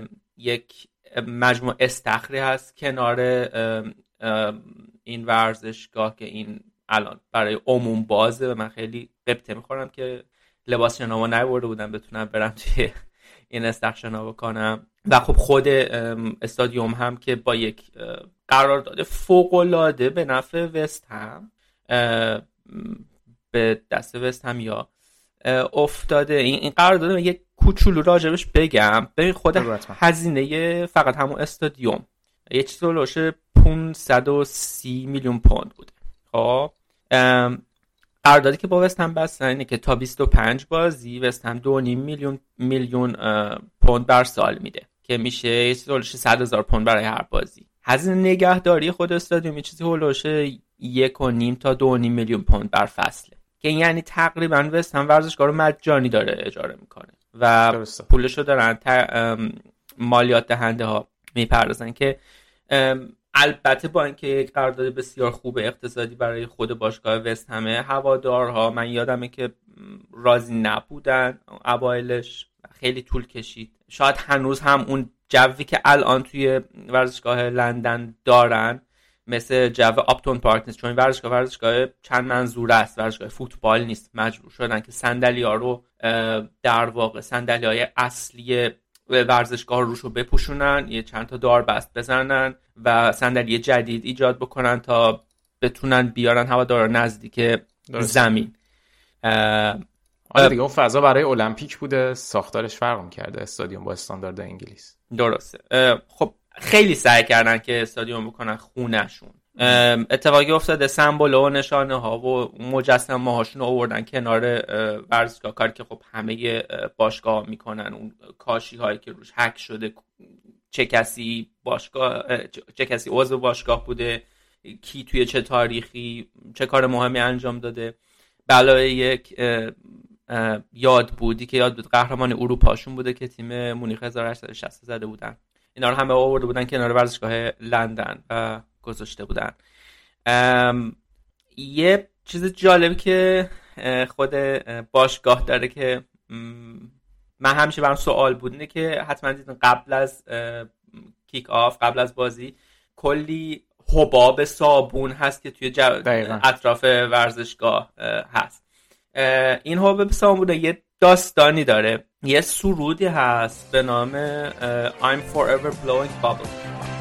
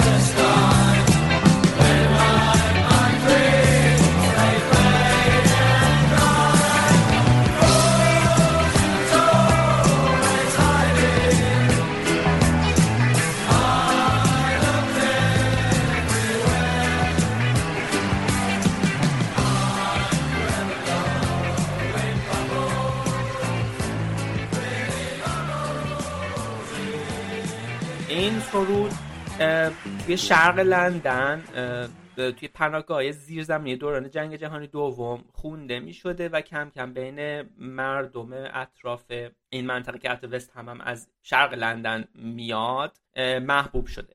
اولین باری که این سرود توی ورزشگاه می‌خونم برمیگرده به سال 1940 که توی فینال مسابقات حذفی توی ویمبلی باز رو می‌برن از اون موقع بعد به دلیل خوش بودن این سرود براشون احتمالا این سرود همواره می‌خونن که خیلی سرود بدی هم هست برای یه تیم فوتبال. ببین تکستش میگه من همواره حباب میدمم. حباب های قشنگ توی هوا. حباب هایی که تا افق می‌روند و به آسمان می‌رسن و بعد میترکن و نابود میشن. مثل مثل رویاهای من. دیگه براشون کار کرده دیگه آره، گذاشتن. خیلی سرود بدیه. آره. ببین اگه یادت باشه اتفاقا اون پرونده چیز بود پاولو دیکانیو که خودت هم زحمت edit شو کشیدی. برای تیکه وست هم این آهنگشو گذاشتیم. ولی جوش باحاله نه؟ اون حبابا رو می‌زنن خیلی باحاله. خیلی باحاله. من ویدیو گرفتم حتما می‌بینید. ویدیو رو توی یوتیوبمون. درسته. راجع به استادیوم دیگه صحبت هم تمامش حالا روز بازی برسیم. که من چه جوری داستان بلیت گرفتم. من اینو قصدشو داشتی بری؟ کلا گفتی یه بازی دیگه تا هستم برم یعنی آره من قصدشو نداشتم حقیقتا برم. ولی بعد از اینکه رفتم استادیوم رو دیدم روز جمعه فکر کنم یا پنج شنبه که رسیدم. گفتم خب باید برم توی این استادیوم رو ببینم. حیفه خیلی استادیوم جالبیه.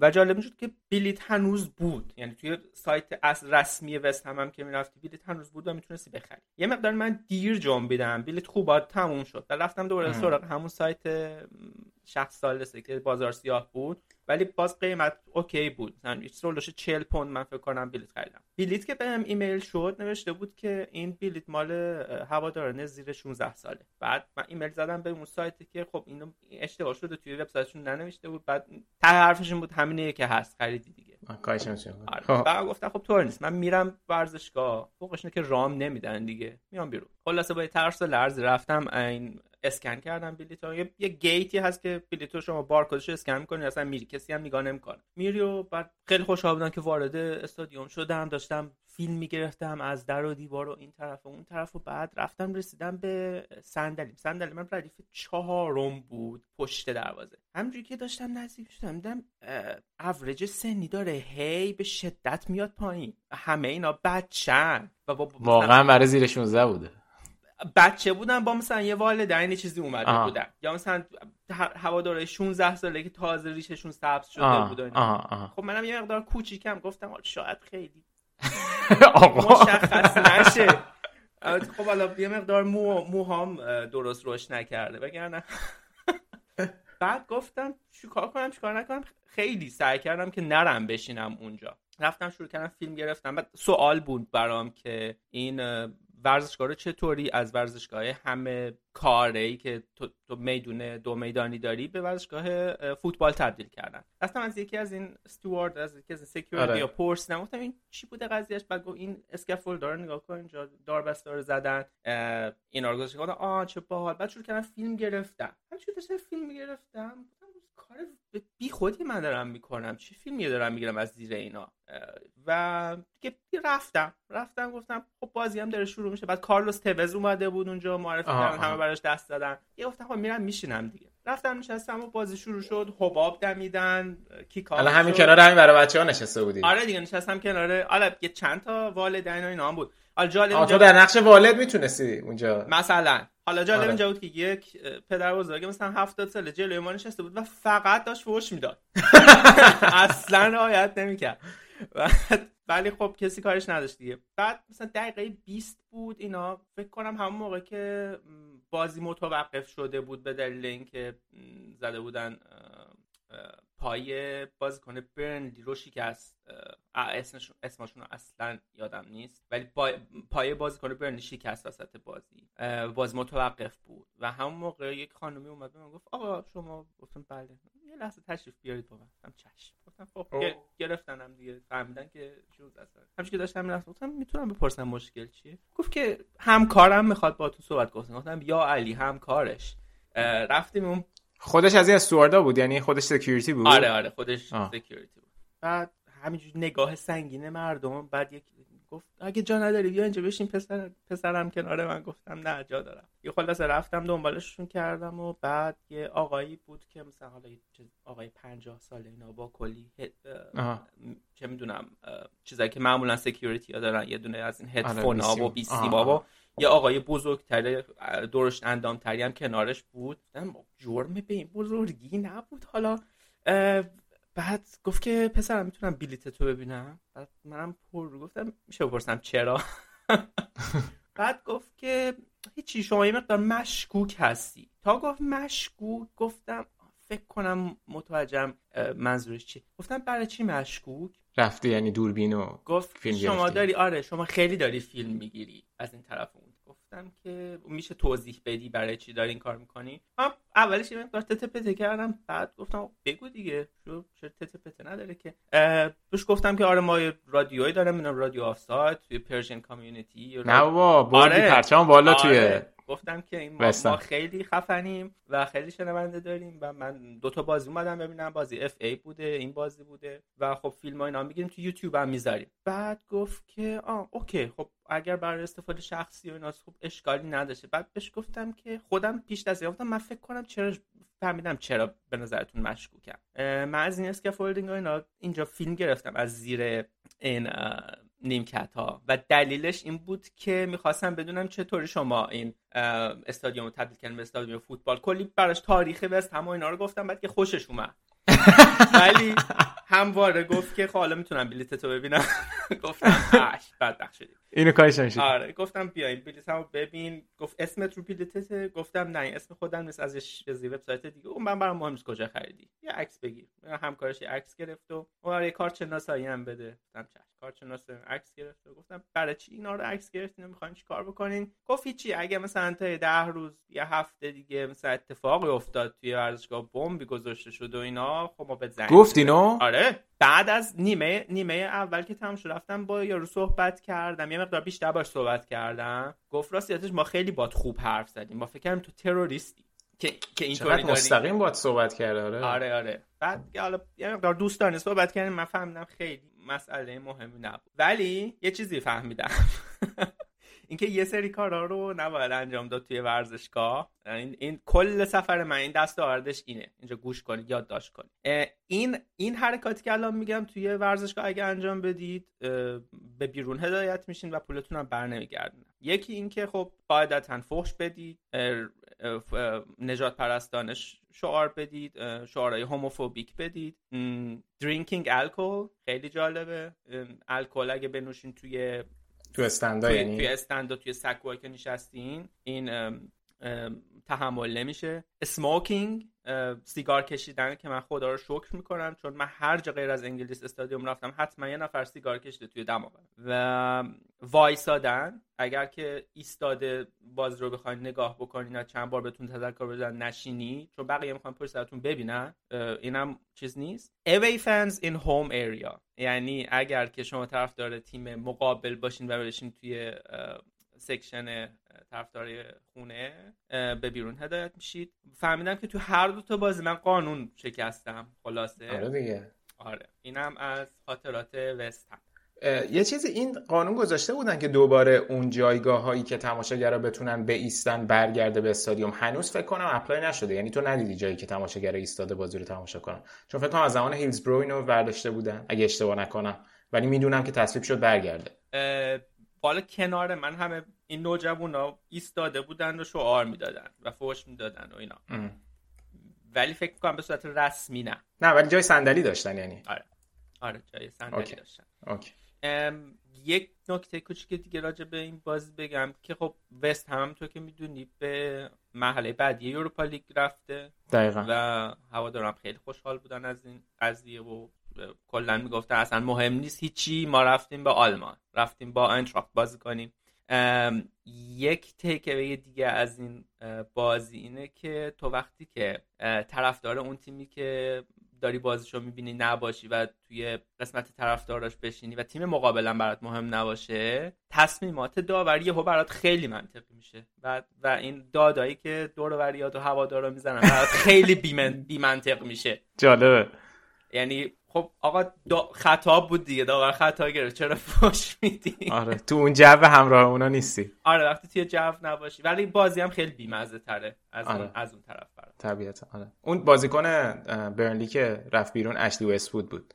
بازیکن آره. آره پاش شکست بنده خدا و من حال خلاصه بازی هم که می‌دیدم اون موقع که من نبودم کنار چیز آها اون لحظه نبود نه دیگه آره داشت آره. داشتم هدایت می‌شدم. بعد که بازی رو دیدم دیدم که اون بازیکنی که زده پاش رو شیکون داشت گریه می‌کرد و بعدم من ازش رسخایی کرد. بعدم طرف روی بران کارت خوابیده بود. حال طور نیست که مهم شکست دادی آره. این بازی... بازی هم که یک یک شد دیگه. بازی هم آره خیلی منطقی یک یک تموم شد. من فکر کنم وست هم یا از خسته بودن من توان حمله رو نداشتن. و خب اون اون سکته ای هم که بازی پیدا کرد اون هفت دقیقه ای هم که بازی متوقف شد خیلی روند بازی رو کش و اصلا همون باعث شد فکر کنم برنلی بتونه اون یه گل هم بزنه. درسته. آره اون گلش هم که به خورد زد و نیمه دوم هم گلش سوچک زد فکر کنم حالا وستم آره. آره. ولی خب وستم الان فکر کنم هستش یعنی فکر کنم سهمیه لیگ اروپا هم سخته البته ولی حالا هنوز شانس دارن.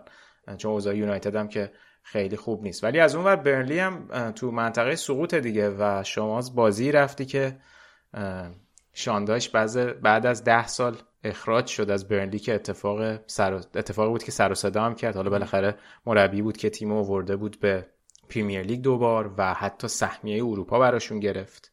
یه فصل فوق العاده کار کردن ولی حالا این فصل این اتفاق افتاد و فکر کنم یه مقداری خبر شوکه کننده ای بود جدای شانداش و اخراج شدنش. حالا ببینیم که باعث میشه آیا مثلا این به نفع اورتون بشه یا نه. برنلیه که میمونه و اورتونه که سقوط می‌کنه.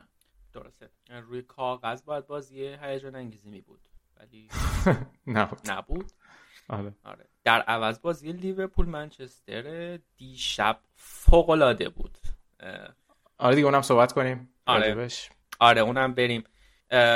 صحبت خاصی جز اینکه ما نه تا زدیم و اونا هیچی توی این فصل نمیمونه. این بزرگترین اختلافیه که توی تاریخ وجود داره. توی یک فصل. ببین من فکر کنم اگه اشتباه نکنم یه چیزی میخوندم تو ده تا بازی اخیر خونگی لیورپول مقابل یونایتد. مثلا لیورپول دو تا خورده کلا بعد خودشون بالا 25 تا زدن. یعنی تفاوت سطح خیلی فاحشی وجود داره. آها من این آمار رو نمی‌دونستم ولی آمار دیشب کاملا گویای همه چی بود دیگه. دقیقا. 72 درصد به 28 درصد 897 پاس به 354 پاس. پاس البته یه دو تا بعد شانسی هم من یو آورد حالا بهش خیلی کوتاه اشاره بکنیم که خب رونالدو به دلیل اینکه فرزندش در بدو تولد خب از دنیا رفت و حالت روحی خوبی نداشت نتونست بازی بکنه براشون پوگ با همون اول کار مصدوم شد. خب اینا کاملا می‌تونه تاثیر گذار باشه. ولی اینکه الان رالف رفتنش تقریبا قطعیه دیگه. آره. آره خب همین خودش یه مقدار انگیزه رو به نظرتون نمی‌گیره از یک مربی که بخواد حالا تلاشی بکنه خودش رو اثبات بکنه. حالا اثبات رو نمی‌دونم ولی آخه ببین جالب برای من جالب توجهه که رانگنیک دائم در مورد مشکلات این باشگاه صحبت می‌کنه. چیزهایی که خیلی وقتا مدیر مربی مثلا اوله یا مثلا حالا بقیه پاندیتاشون انقدر مستقیم راجع به مشکلات صحبت نکردن و شاید حتی همین این یه بخش مثبت داستان باشه. ولی خب عمل کرده عمل کرده قابل دفاعی نیست. یعنی حتی همون نوریچ هم که بردن بازی بدی بود. یعنی هتریک رونالدو بود که براشون در آورد و چند تا بازی تو کل فصل بد اوت پلی شدن و خب اینم یکیش بود. بازی توی اولترافورد بدتر از این. بازی توی اولترافورد که رالف نبود. نه نه نه کلا کلا آره کلا یونایتد رو میگم. آره آره اوله بود دیگه دقیقا. ببین اصلا یونایتد دیشب اینطوری بود که ما دوست داریم همین الان سوت پایان فصل زده بشه. اصلا اصلا هیچ انگیزه ای تو توی هیچ کدوم از بازیکن‌ها نمی‌دیدی. آره و آخه عجیبه که برونو فرناندز گفته که خب لیورپول برای جام میجنگه ما برای چیزی نمیجنگیم ما برای جامی نمیجنگیم و این تفاوته. در حالی که منچستر که از ابتدای فصل مگه چقدر قرار بوده برای جام به جنگ در نبرده با سیتی و لیورپول؟ اتفاقا شما هدفتون چمپیونز لیگ بوده و همین سهمیه هم دارین از دست میدین و این خیلی می‌تونه فاجعه آمیز باشه برای فصل بعد یونایتد. حالا یا اون رانگنیک نمی‌تونه اون انگیزه رو در این بازیکن ایجاد کنه یا کلا بازیکن باش همراه نیستن. خبر تن‌هاخ هم که روز به روز دیگه یعنی به زودی احتمالا اعلام میشه. و حالا با مرتضی هم صحبت کردیم. اون داستانی که رانگنیک به عنوان کانسالتنت و مشاور تو باشگاه هم بمونه بعید می‌دونم که اتفاق بیفته. با توجه به اینکه تنهاخ تنهاخ انتخاب خودش نبوده. درسته. حالا اگه بخوام فقط این بازی رو قضاوت بکنم راجع به منچستر یونایتد نظر بدم. توی بازی دیشب بازیکنهای منچستر چی میگه؟ یه اصطلاح دارن انگلیسی ها میگن they were all over the place. آره. یعنی اصلا همه جا. نه برعکس یعنی اصلا, برعکس اصلا هماهنگ شده نبودن. هر هر کسی هر جایی که دلش می‌خواست داشت بازی می‌کرده کار انگار هر کدوم از اینا یک واحد مستقلی بودن برای درسته. خودشون که داشت درسته. قرار بود بازی بکنن هیچ هماهنگی بین هیچ کدوم از خطوط نمی‌دیدی توی گل اول اشتباه فاحش مگوایر دوباره دوباره دقیقا. که البته. این این دفعه من نمی‌تونم فقط بزنمش سر مگوایر خب جلوی تو خالی شده تو داری می‌بینی که تیم تیم یعنی بازیکن مهاجم داره میاد جلو درسته ولی دو نفر از سمت راست تو دارن آماده فرارن تو اگه یا باید بری توی پای طرف و طرفو بزنی که نتونه پاسشو بده یا اگه میری جلو پشتت خالی بشه خب خیلی واضحه که این لیورپول می‌تونه با شما چی کار بکنه اگه یک همچین فضا رو بهشون بدید. درسته. حالا من می‌خوام یه مقدار راجع به لیورپول کمتر بگم ولی نمیشه اشاره نکرد به این نه نه بگو. به اینکه این گزارشگر اسکای بود فکر کنم من داشتم می‌دیدم. خیلی جالب توصیف کرد. گفت که شما فرض کن فردا صبح داری میری سر کار و میگی که من همه تلاشم می‌کنم که امروز بهترین روز کاریم باشه. پس فردا میری سر کار و همینو میگی. یک هفته جوری کار می‌کنی که بهترین هفته کاریت باشه. برای هر انسانی غیر ممکنه که یک ماه این روند رو ادامه بده. و این کاریه که لیورپول داره توی این فصل انجام میده. هر بازی تمام بازیکنان دارن جوری بازی می‌کنن که انگار این بازی بازی آخره و دیگه بازی وجود نداره. من واقعا اینو تحسین می‌کنم که کسی که بتونه این من این طرز فکر رو توی اه، 11 نفرم نه چند نفر 20 نفر ایجاد بکنه که اینطوری برای خودشون بجنگن و در عین حال که میجنگن با هم متحد باشن واقعا قابل تحسین. تو الان نگاه کن تو بخوای سه تا مهاجم انتخاب بکنی برای لیورپول کیا رو انتخاب می‌کنی؟ از سوال می‌کنم سه تا مهاجم؟ آره. حالا باحال بود که توی مصاحبه دیروز تییاگو داشت می‌گفت ما استرایکرامون فلانن و فلانن بعد صلاح گفت من استرایکر نیستم من وینگرم. گفت همونه دیگه حالا نمی‌خواد چیز ستا من چیزی که انتخاب می‌کنم صلاح صلاح و ستاشون با هم نمی‌ذاره. صلاح و دیاز و مانه رو تا حالا می‌ذاره؟ ستایی با هم؟ صلاح دیاز و مانه رو دقیقا دیشب دیشب گذاشت دیشب دیگه. آره آره. و هر کدوم دو تا گل دو تا پاس گل داد دقیقا. و می‌دونی جالبش چیه؟ اینه که تو دیگو جوتا رو انتخاب نمی‌کنی و دیگو جوتا این فصل 21 گل زده. آره. و تازه فرمینو هم هست که فرمینو اتفاقا شاید خیلی مورد نظر و مورد پسند کلوب برای شیوه بازیش باشه. بیشتر از بقیه. و این خودش فقط جنگ توی خط حمله لیورپول نشون میده. دقیقا. تییاگو هم فوق العاده بود دیگه. خیلی حرف سر بازی درخشان تییاگو توی هر دو تا بازی مطرح بود. تییاگو تییاگو واقعا من ندیدم تا حالا حقیقتا. شاید من شاید به این دلیله که من بازی غیر از بازی های لیورپول کمتر دنبال می‌کنم. صادقانه بخوام بگم.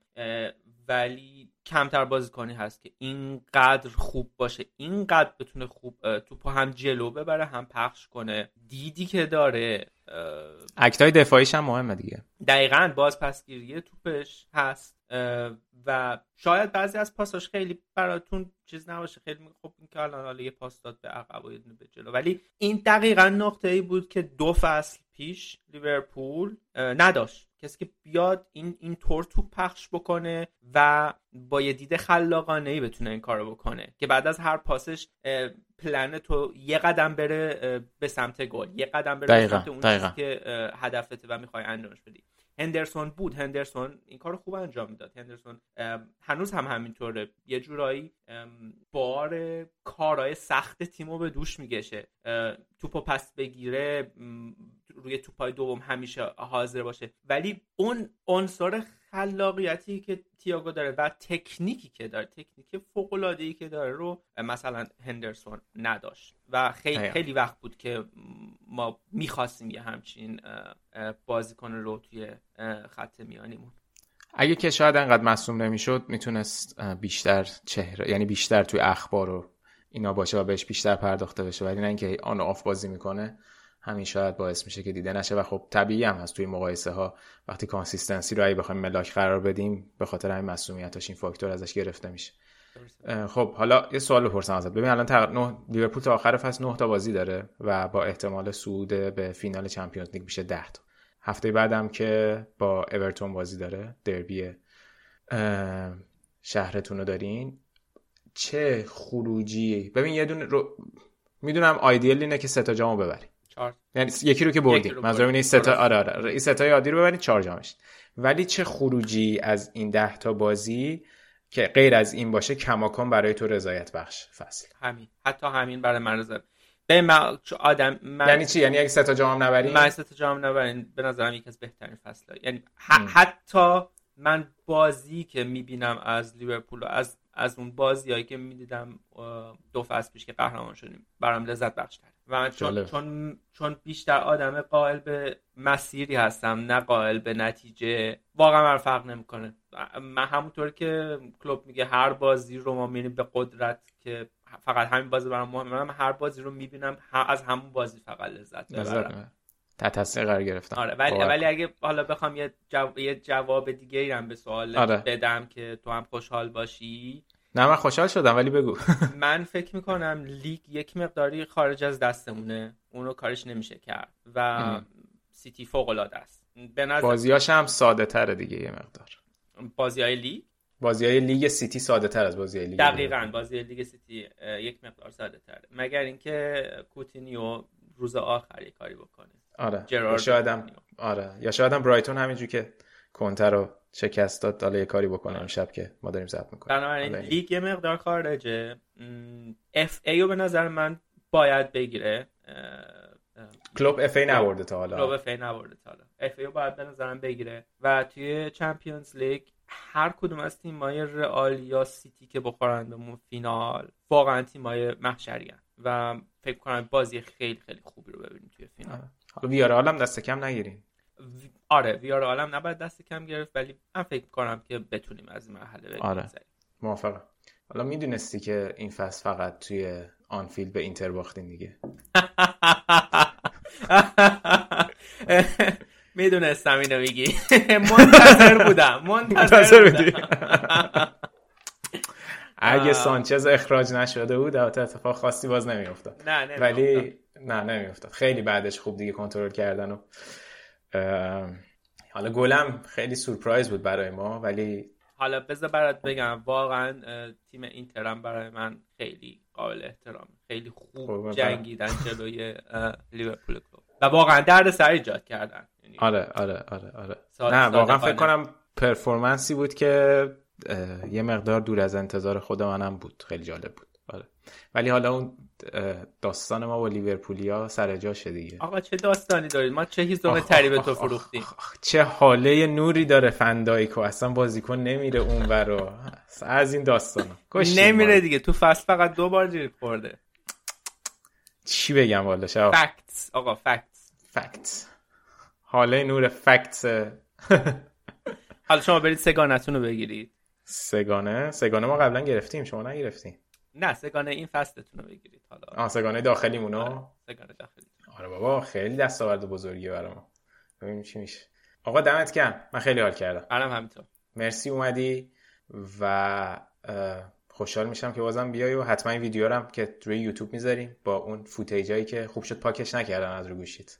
من فکر کردم سیستم ایران می‌گیرن. میگن آقا جلو ما پاک کن. اتفاقا ازش پرسیدم و طرف گفت نه من دوست ندارم این کارو بکنم. همین که درست توضیح دادی اینا برای من کافی بود؟ همین که می‌دونیم کی هستی بعدا می‌تونیم. آره بعد می‌تونیم بگیریم. مرسی شهاب دمت گرم که اومدی.